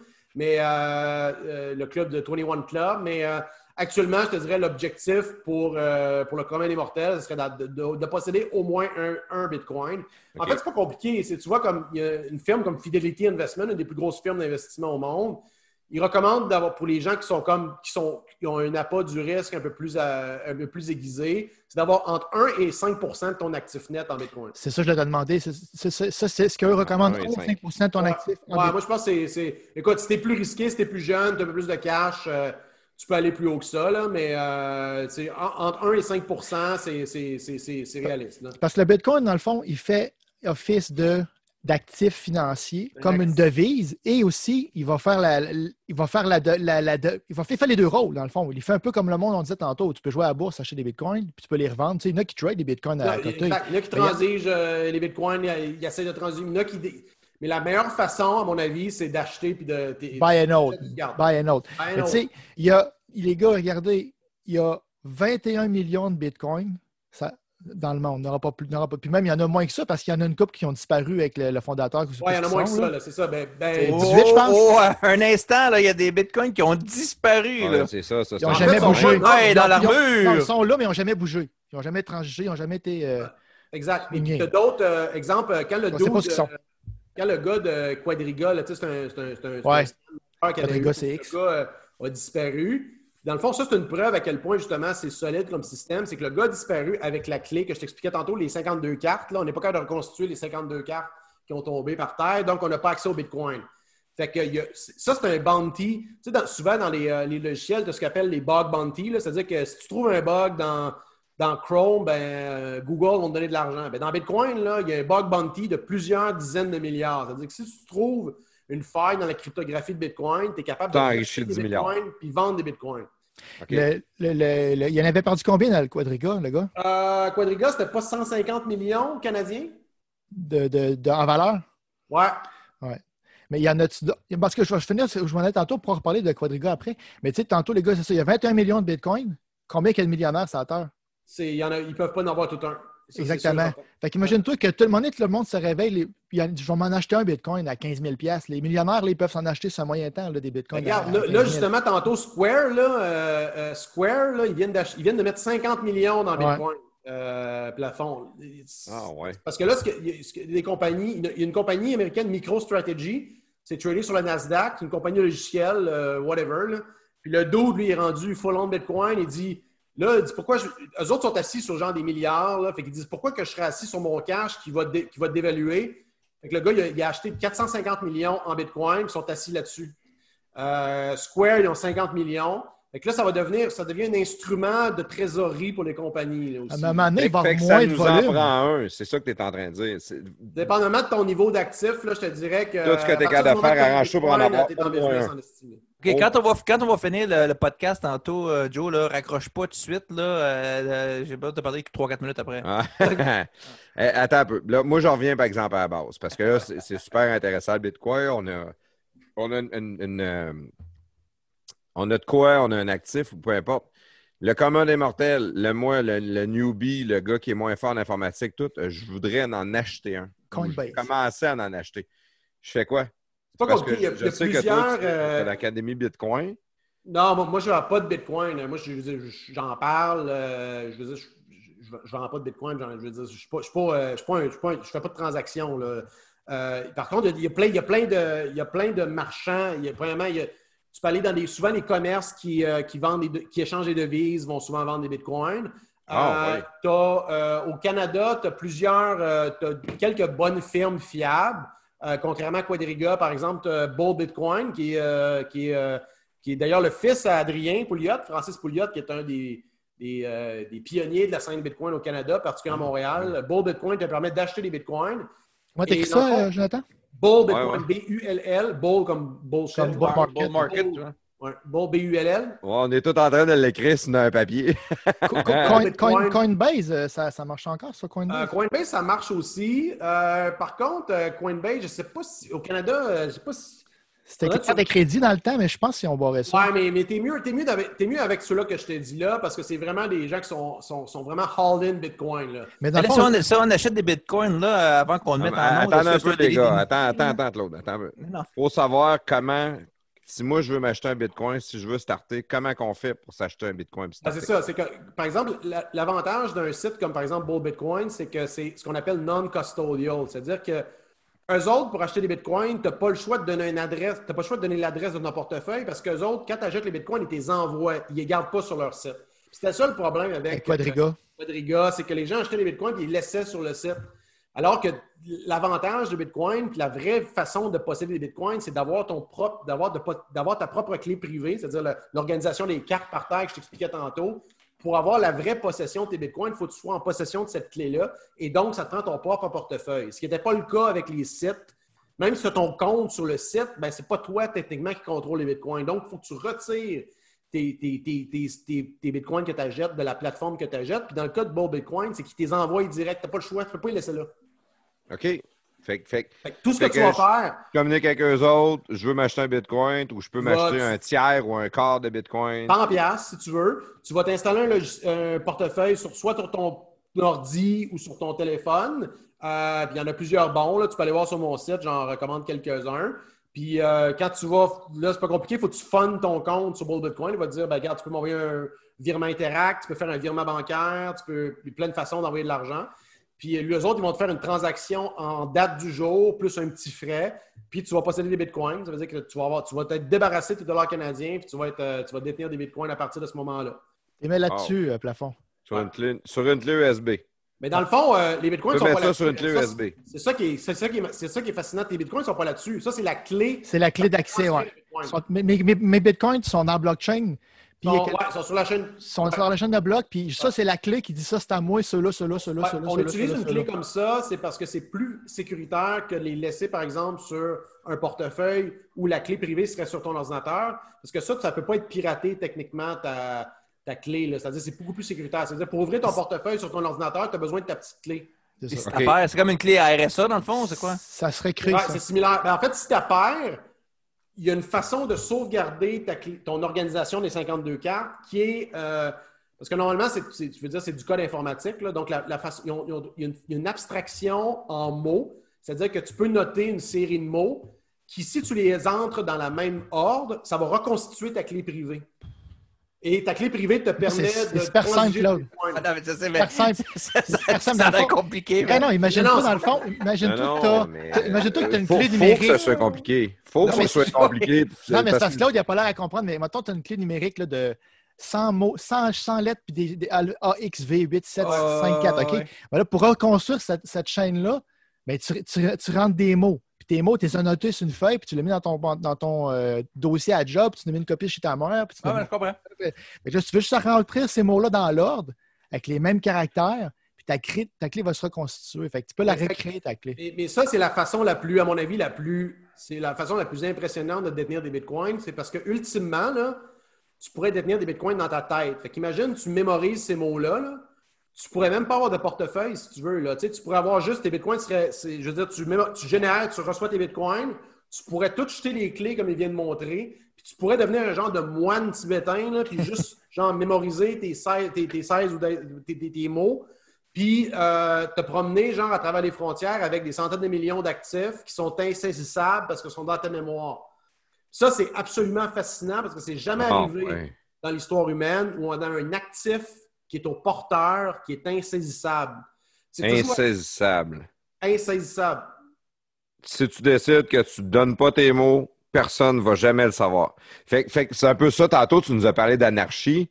C'est une forme d'anarchie, c'est ça. Si moi, j'ai euh, 100 millions, je décide que je mets ça en Bitcoin, puis je me Et- rappelle de mes mots, personne de gouvernement, de, de le communiste embarque ici au Canada, on Exact. saisit les actifs de tout le monde, jamais que tu vas pouvoir prendre mes Bitcoins. en, en même temps, tu t'envoies au dépanneur puis tu te fais smasher par un autre char, euh, ta famille, elle hérite de rien.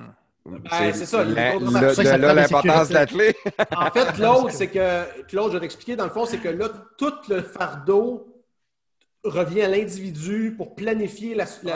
Il y a une façon, il commence à avoir des processus pour euh, la, succession, pour s'assurer que tu passes ça, parce que là, il y en a qui commencent à en des détenteurs de Bitcoin, puis il y a, une façon de, détenir ça. Puis aussi, c'est un gros problème pour les fonds, par exemple, en bourse. Il y a un fonds canadien là, qui, est, rentré justement à 3IQ. Euh, ben, détenir les bitcoins, c'est risqué. Tu sais, Qu'est-ce qui va s'assurer que le détenteur qui est en garantie ne va pas partir avec les bitcoins? Ben, c'est là qu'on va utiliser tantôt les, les trois signatures que je t'expliquais.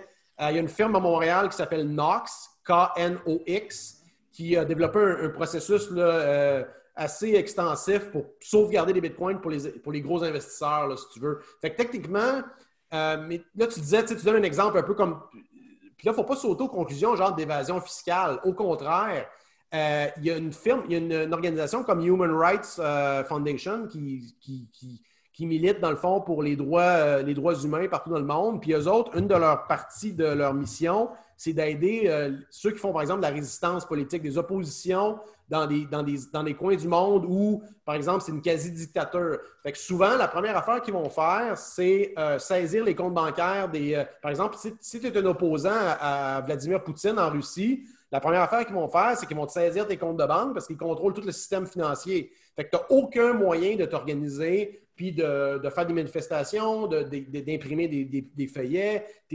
Ton je veux dire, t'as- coupé l'herbe sous le pied. Fait que la seule façon maintenant qu'ils ont, ont, c'est d'utiliser Bitcoin. Fait que cet organisme-là va former des, des- dissidents politiques à utiliser Bitcoin pour justement éviter d'être censurés. Dans le cas de- du Venezuela, c'est un bon exemple aussi. C'est plus un aspect aussi pour sauvegarder la valeur. Mais l'aspect de non-censure, d'ailleurs, ça, ça avait commencé avec Wikileaks. Un des premiers receveurs de Bitcoin, euh, c'était Wikileaks, parce que Wikileaks s'était fait bloquer tous ses comptes bancaires à l'époque, en 2012. Il s'est fait bloquer aussi tous les accès PayPal, carte de crédit. Il n'y a plus personne qui pouvait donner à Wikileaks. Puis s'était mis à, recevoir des bitcoins. Les gens pouvaient donner des bitcoins. Puis je pense que Wikileaks a plusieurs milliers de bitcoins euh, en, en- possession. Là.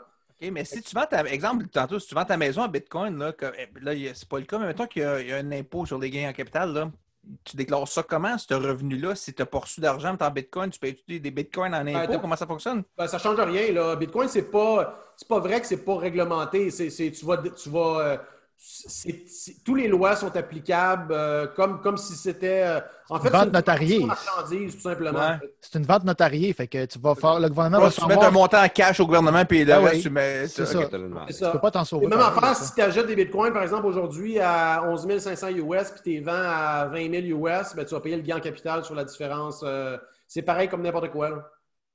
Ah, oui. Bon, Mais hey, comme- Jonathan, on, a- on approche de- du 3 heures euh, d'enregistrement. Notre Ouais, record, de, notre, bouts, Ça, va être un record. Là, notre record de podcast, on On- coupe, le, on coupe le- aucun le bout. record déjà battu, puis je pense que tu as juste deux bières de but. Fait que tu t'es Ouais, un non, non, pas très vite. Ça, c'est le bout décevant de l'entrevue. Oui, ça, c'est le bout décevant. on s'est attendu à ce que tu planches la gang. Euh, le Bitcoin, moi, je trouve ça malade mental. Euh, je, voulais, je voulais te poser une question parce que je sais que l'Académie Bitcoin, ça, c'est toi, ça. Ouais, ben en fait, c'est euh, en fait, moi, c'est vra- c'est vraiment une firme de consultation. Je fais euh, surtout des conférences et des formations, surtout dans le domaine euh, dans le domaine financier. À l'époque où on pouvait encore donner des, conférences en personne, pendant presque deux ans, je vais faire tout le tour des institutions financières majeures. J'ai fait plusieurs conférences aussi à l'international. J'ai donné aussi deux, tu donné deux cours avant que le Québec ferme. J'ai donné un cours à- au HEC, puis un à l'UCAM aussi, plus sur l'aspect peut-être plus fintech et, euh, et lié à Bitcoin. Donc, ça, ça commence à. Il y a beaucoup, beaucoup, beaucoup. Il y a une grosse demande pour comprendre. Tu vois, on a parlé pendant, pendant quoi? Pendant une heure, puis on, on, on effleure à peine là, le, À peine. le- le potentiel. C'est débile, débile. fait que, tu sais, c'est. euh, puis, puis souvent, dans, dans, mes- dans les formations, j'avais des gens, par exemple, de la SQ, des gens de, euh, de Revenu Québec. Fait que, tu sais, il y a beaucoup de gens qui ne comprennent pas.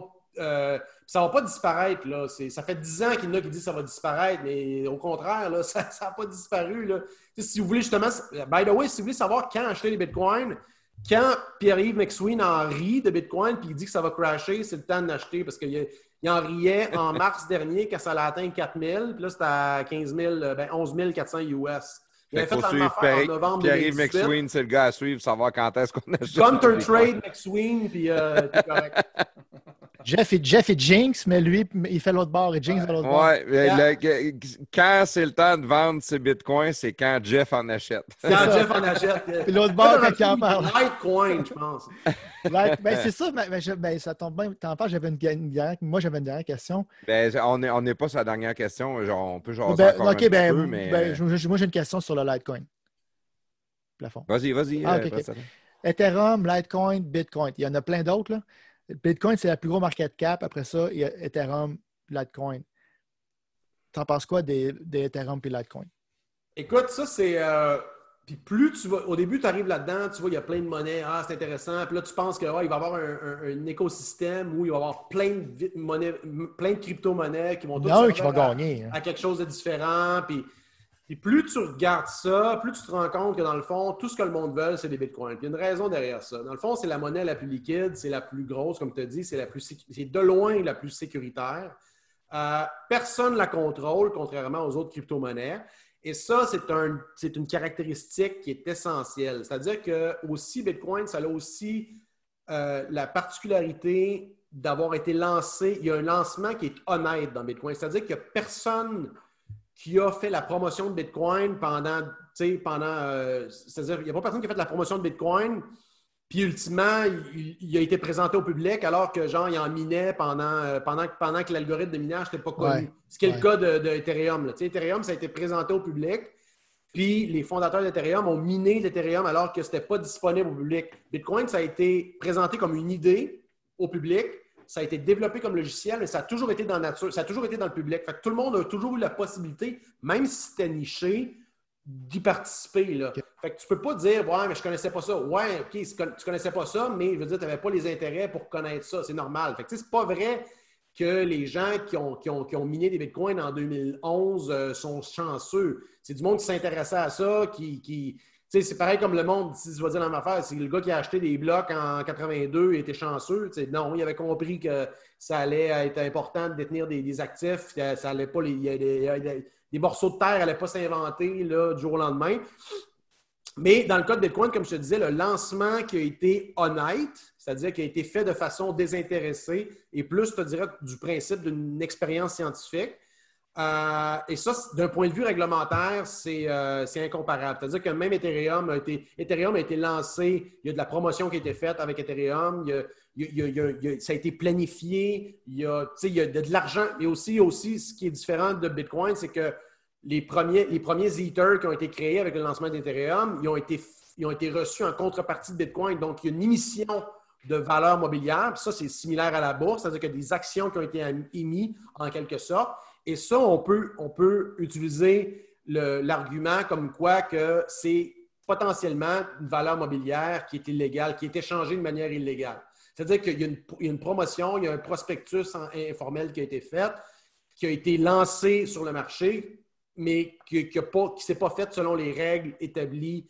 Euh, Aujourd'hui, tu ne peux, peux pas émettre une crypto-monnaie à partir de zéro en contrepartie de Bitcoin au Québec. C'est une émission illégale de valeur mobilière.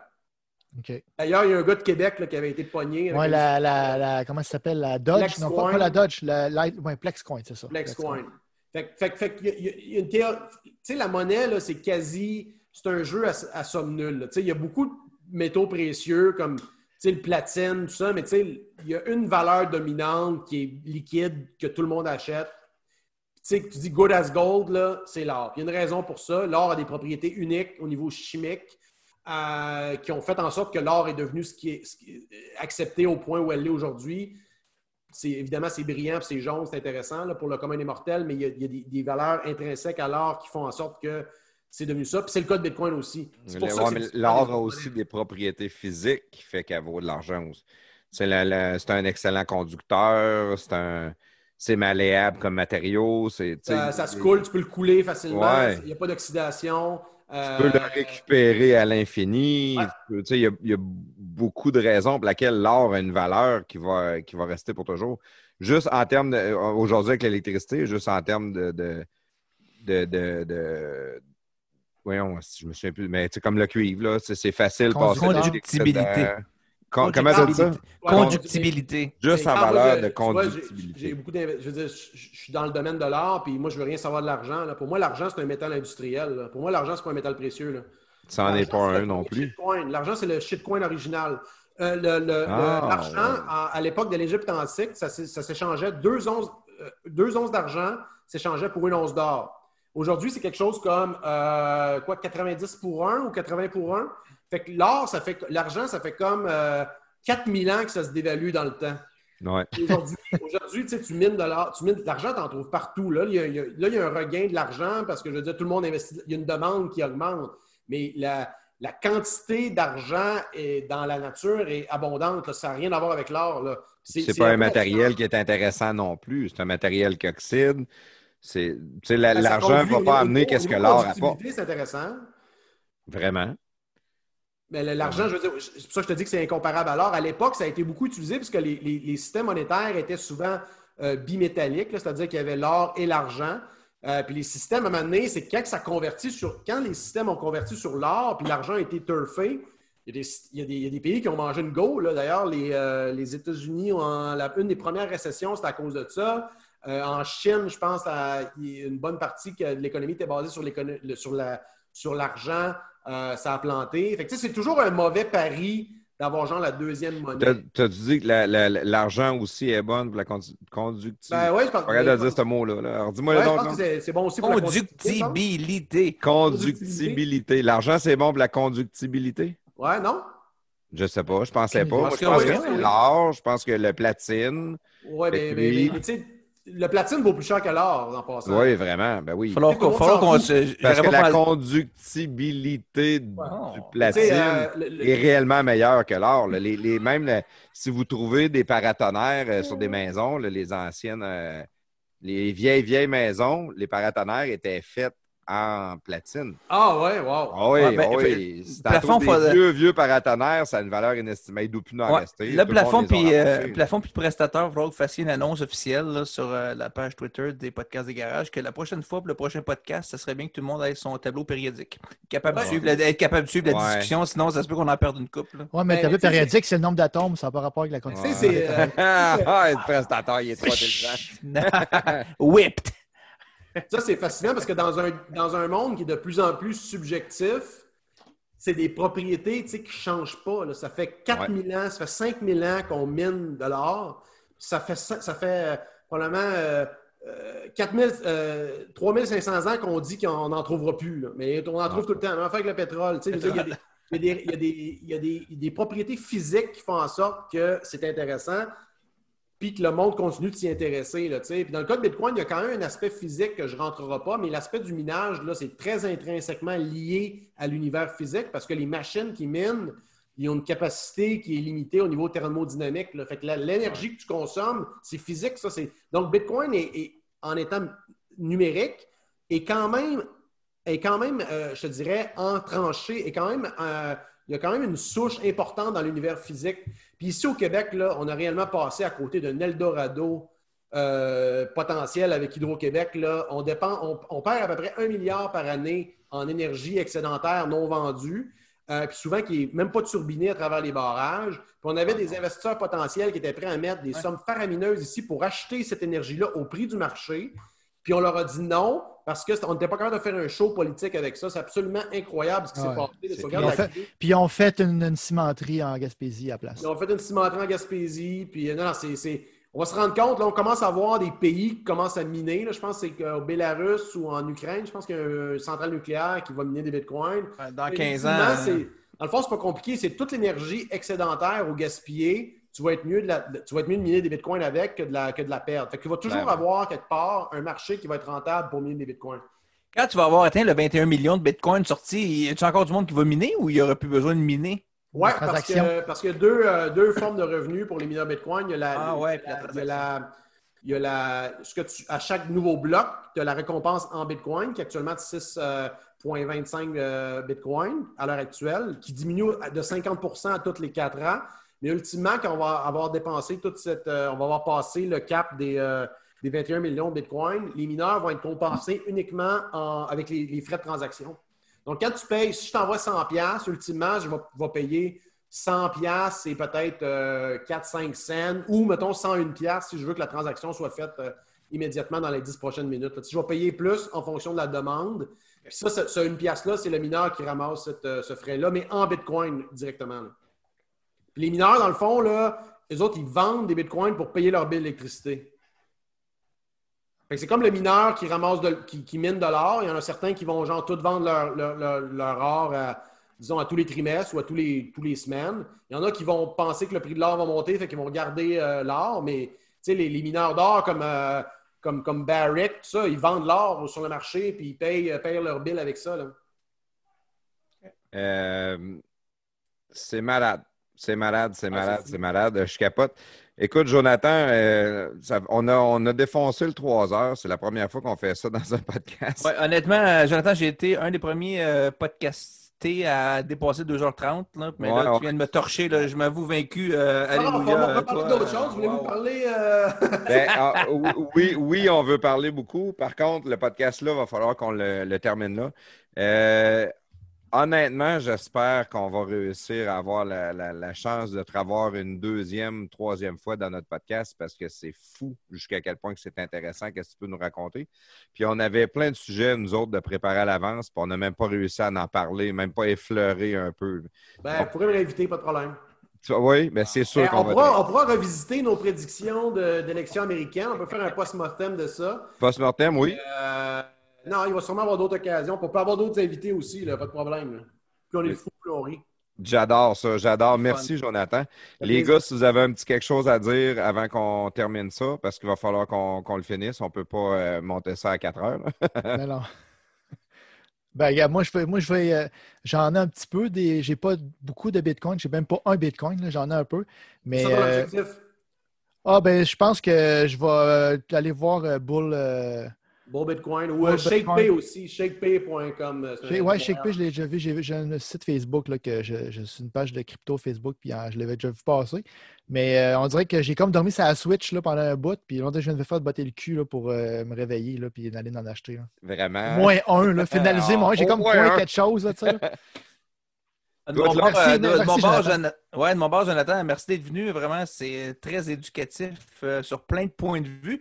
Puis, euh, honnêtement, euh, j'avais vraiment le 8 de compréhension des bitcoins. Ah, J'avais 4 de compréhension des bitcoins, puis tu, tu m'as monté à 10. Alors, ça peut paraître euh, négligeable, mais c'est vraiment une grande réussite. Alors, je te remercie euh, beaucoup de ça. Euh, je continue mon cheminement vers le futur. Mais merci pour vraiment tout, puis merci pour ton euh, temps. Wow. C'est compliqué à comprendre dans l'ensemble, honnêtement, mais euh, à un moment donné, tu vas voir un peu la lumière au bout du tunnel, mais c'est plusieurs domaines qui s'inter- c'est interreliés. Tu sais, je te disais la cryptographie, la théorie monétaire, la théorie des jeux. Donc, avant de comprendre tout ça, tu as, pas mal de chemin à faire, mais si ça t'a au moins mis la puce à l'oreille, euh, c'est un bon début. Là. Yes. Jonathan Hamel, euh, moi, je vais, je vais juste le dire, moi, ma petite affaire, moi, je, je capote. Euh, on t'a entendu souvent à RP tout ça. Tu as toujours été un de mes chroniqueurs préférés. J'espère que tu vas revenir à RP. Euh, t'es le fun, euh, tu, parles, on comprend qu'est-ce que tu dis, c'est simple. J'adore, j'adore. J'ai eu un plaisir fou à soir avec toi. Je vais te laisser un petit deux minutes parce que là, c'est le temps de plugger ton, ton Twitter, ton Facebook, tes sites web ou peu importe qu'est-ce qu'on doit aller faire pour, mieux comprendre qu'est-ce que Jonathan Hamel fait dans la vie? Good. Ben, vous pouvez me rejoindre sur Twitter, donc euh, JML, euh, qui est mon utilisateur euh, Twitter. Mon Facebook, vous pouvez me chercher directement, j'accepte euh, tout le monde, vous pouvez me suivre directement. Sinon, euh, je suis également, euh, vous pouvez vous abonner aux pages de l'IEDM euh, auxquelles euh, je contribue. Puis actuellement, un de mes, investissements et mes commitments à temps plein, euh, Vanstar, ressources minières Vanstar, qui est à mon avis un des, euh, un des bons potentiels euh, orifères au Québec. Je disais qu'on a euh, une des meilleures régions au monde pour miner l'or particulièrement. Je pense qu'on a un projet qui est intéressant, qui est toutes nos propriétés sont situées au Québec. Donc, vous pouvez, le symbole, on est changé la bourse de croissance de Toronto, donc le TSX Venture. Le symbole, c'est VSR. Et le site, c'est vanstarmining.com. V-A-N-S-T-A-R mining.com. Tantôt, tu as parlé, tu avais un site web. Est-ce que tu as l'adresse du site web ou euh, Euh, ouais, ben, pour tout ce qui est Bitcoin, c'est academybitcoin.com. Ouais. Académie Bitcoin? Non, ben, Bitcoin sur point mon. LinkedIn, euh, tous les réseaux sociaux, c'est pas mal présent. là. Twitter, c'est le principal. Ben, merci infiniment, Jonathan Hamel. Ça a été un plaisir incroyable pour toutes nous autres. Euh, pour les podcasts de garage, ceux-là qui ont écouté, vous pouvez nous suivre Facebook, Twitter, Patreon. Venez nous encourager, s'il vous plaît. On a besoin de votre aide. Euh, on est sur Instagram. On a plein de choses qui s'en viennent.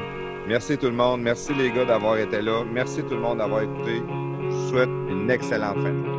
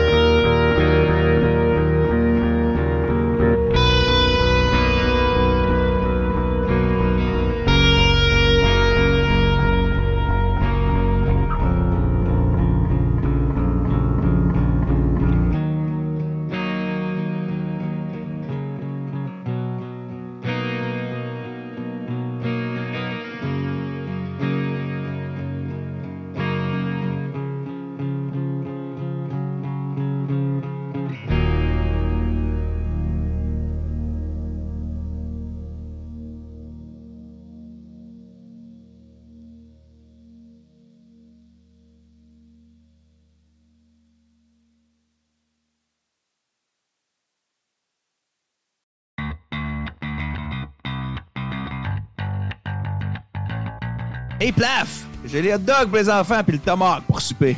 Excellent, on va faire les hot dogs sur mon Napoléon propane, ça va aller vite. Puis le tomahawk, on va le faire dans mon kettle Weber au charbon. Ça va être malade. Coudon, t'as combien de barbecue, toi? J'en ai cinq. Ton Napoléon, lui, tu l'as pris où? Barbecue Québec. Ton fumoir? Chez Barbecue Québec. Euh, ça, c'est quoi cette affaire-là? Ça, c'est mon Captain Cook. C'est malade. C'est un barbecue transportable que tu peux faire n'importe quoi avec. Steak, pizza, bacon. C'est le barbecue le plus versatile que tu peux avoir. Pas cher en plus. Puis ça, c'est quoi ce gros vase-là? Ça, c'est mon Kamado Joe. OK, puis j'imagine que tu l'as pris chez Barbecue Québec aussi. T'en penses? Hey, puis hey, c'est quoi, lui, dans le coin, là-bas? Ah, ça, Claude, c'est mon filtre à piscine. Si tu veux un barbecue, fais comme Plaf et va chez Barbecue Québec. Sauce, accessoires, recettes, conseils, même des cours pour que tu deviennes un vrai maître du barbecue. Visite-nous en ligne au barbecuequebec.com et sur Facebook sur notre page Barbecue Québec. Barbecue Québec, c'est la culture du grill. Les podcasts de garage sont fiers de vous présenter Action VR. Action VR, votre spécialiste des roulottes et fifth wheel cargo neufs et usagés au Québec. Notre succursale Action VR est établie à Saint-Nicolas, à seulement 20 minutes de Lévis. Depuis plus de 15 ans, elle offre à sa clientèle une approche et un service vraiment personnalisé dans une ambiance conviviale. Les professionnels de son équipe chevronnée connaissent absolument tout sur les VR. Ils sont donc les mieux placés pour vous guider et vous aider à trouver le VR qui convient vraiment à vos besoins parmi une vaste sélection de modèles de roulottes et de fifth wheel en stock. Depuis ses débuts, Action VR de Saint-Nicolas n'a qu'un seul et unique objectif, vous proposer des VR de grande qualité, saison après saison, en plus de vous offrir un service professionnel, courtois et chaleureux en tout temps. Action VR offre un vaste éventail de marques telles que Durango, Sportsman, Escape, Cyclone, Wolfpack, Venom, Raptor, Torque et plusieurs autres. Cette succursale n'est pas qu'un simple détaillant de VR. Ce concessionnaire unique en son genre est le spécialiste des roulottes et fifth wheel cargo neufs et usagés au Québec. Il est donc en mesure de répondre à tous vos besoins en matière de VR.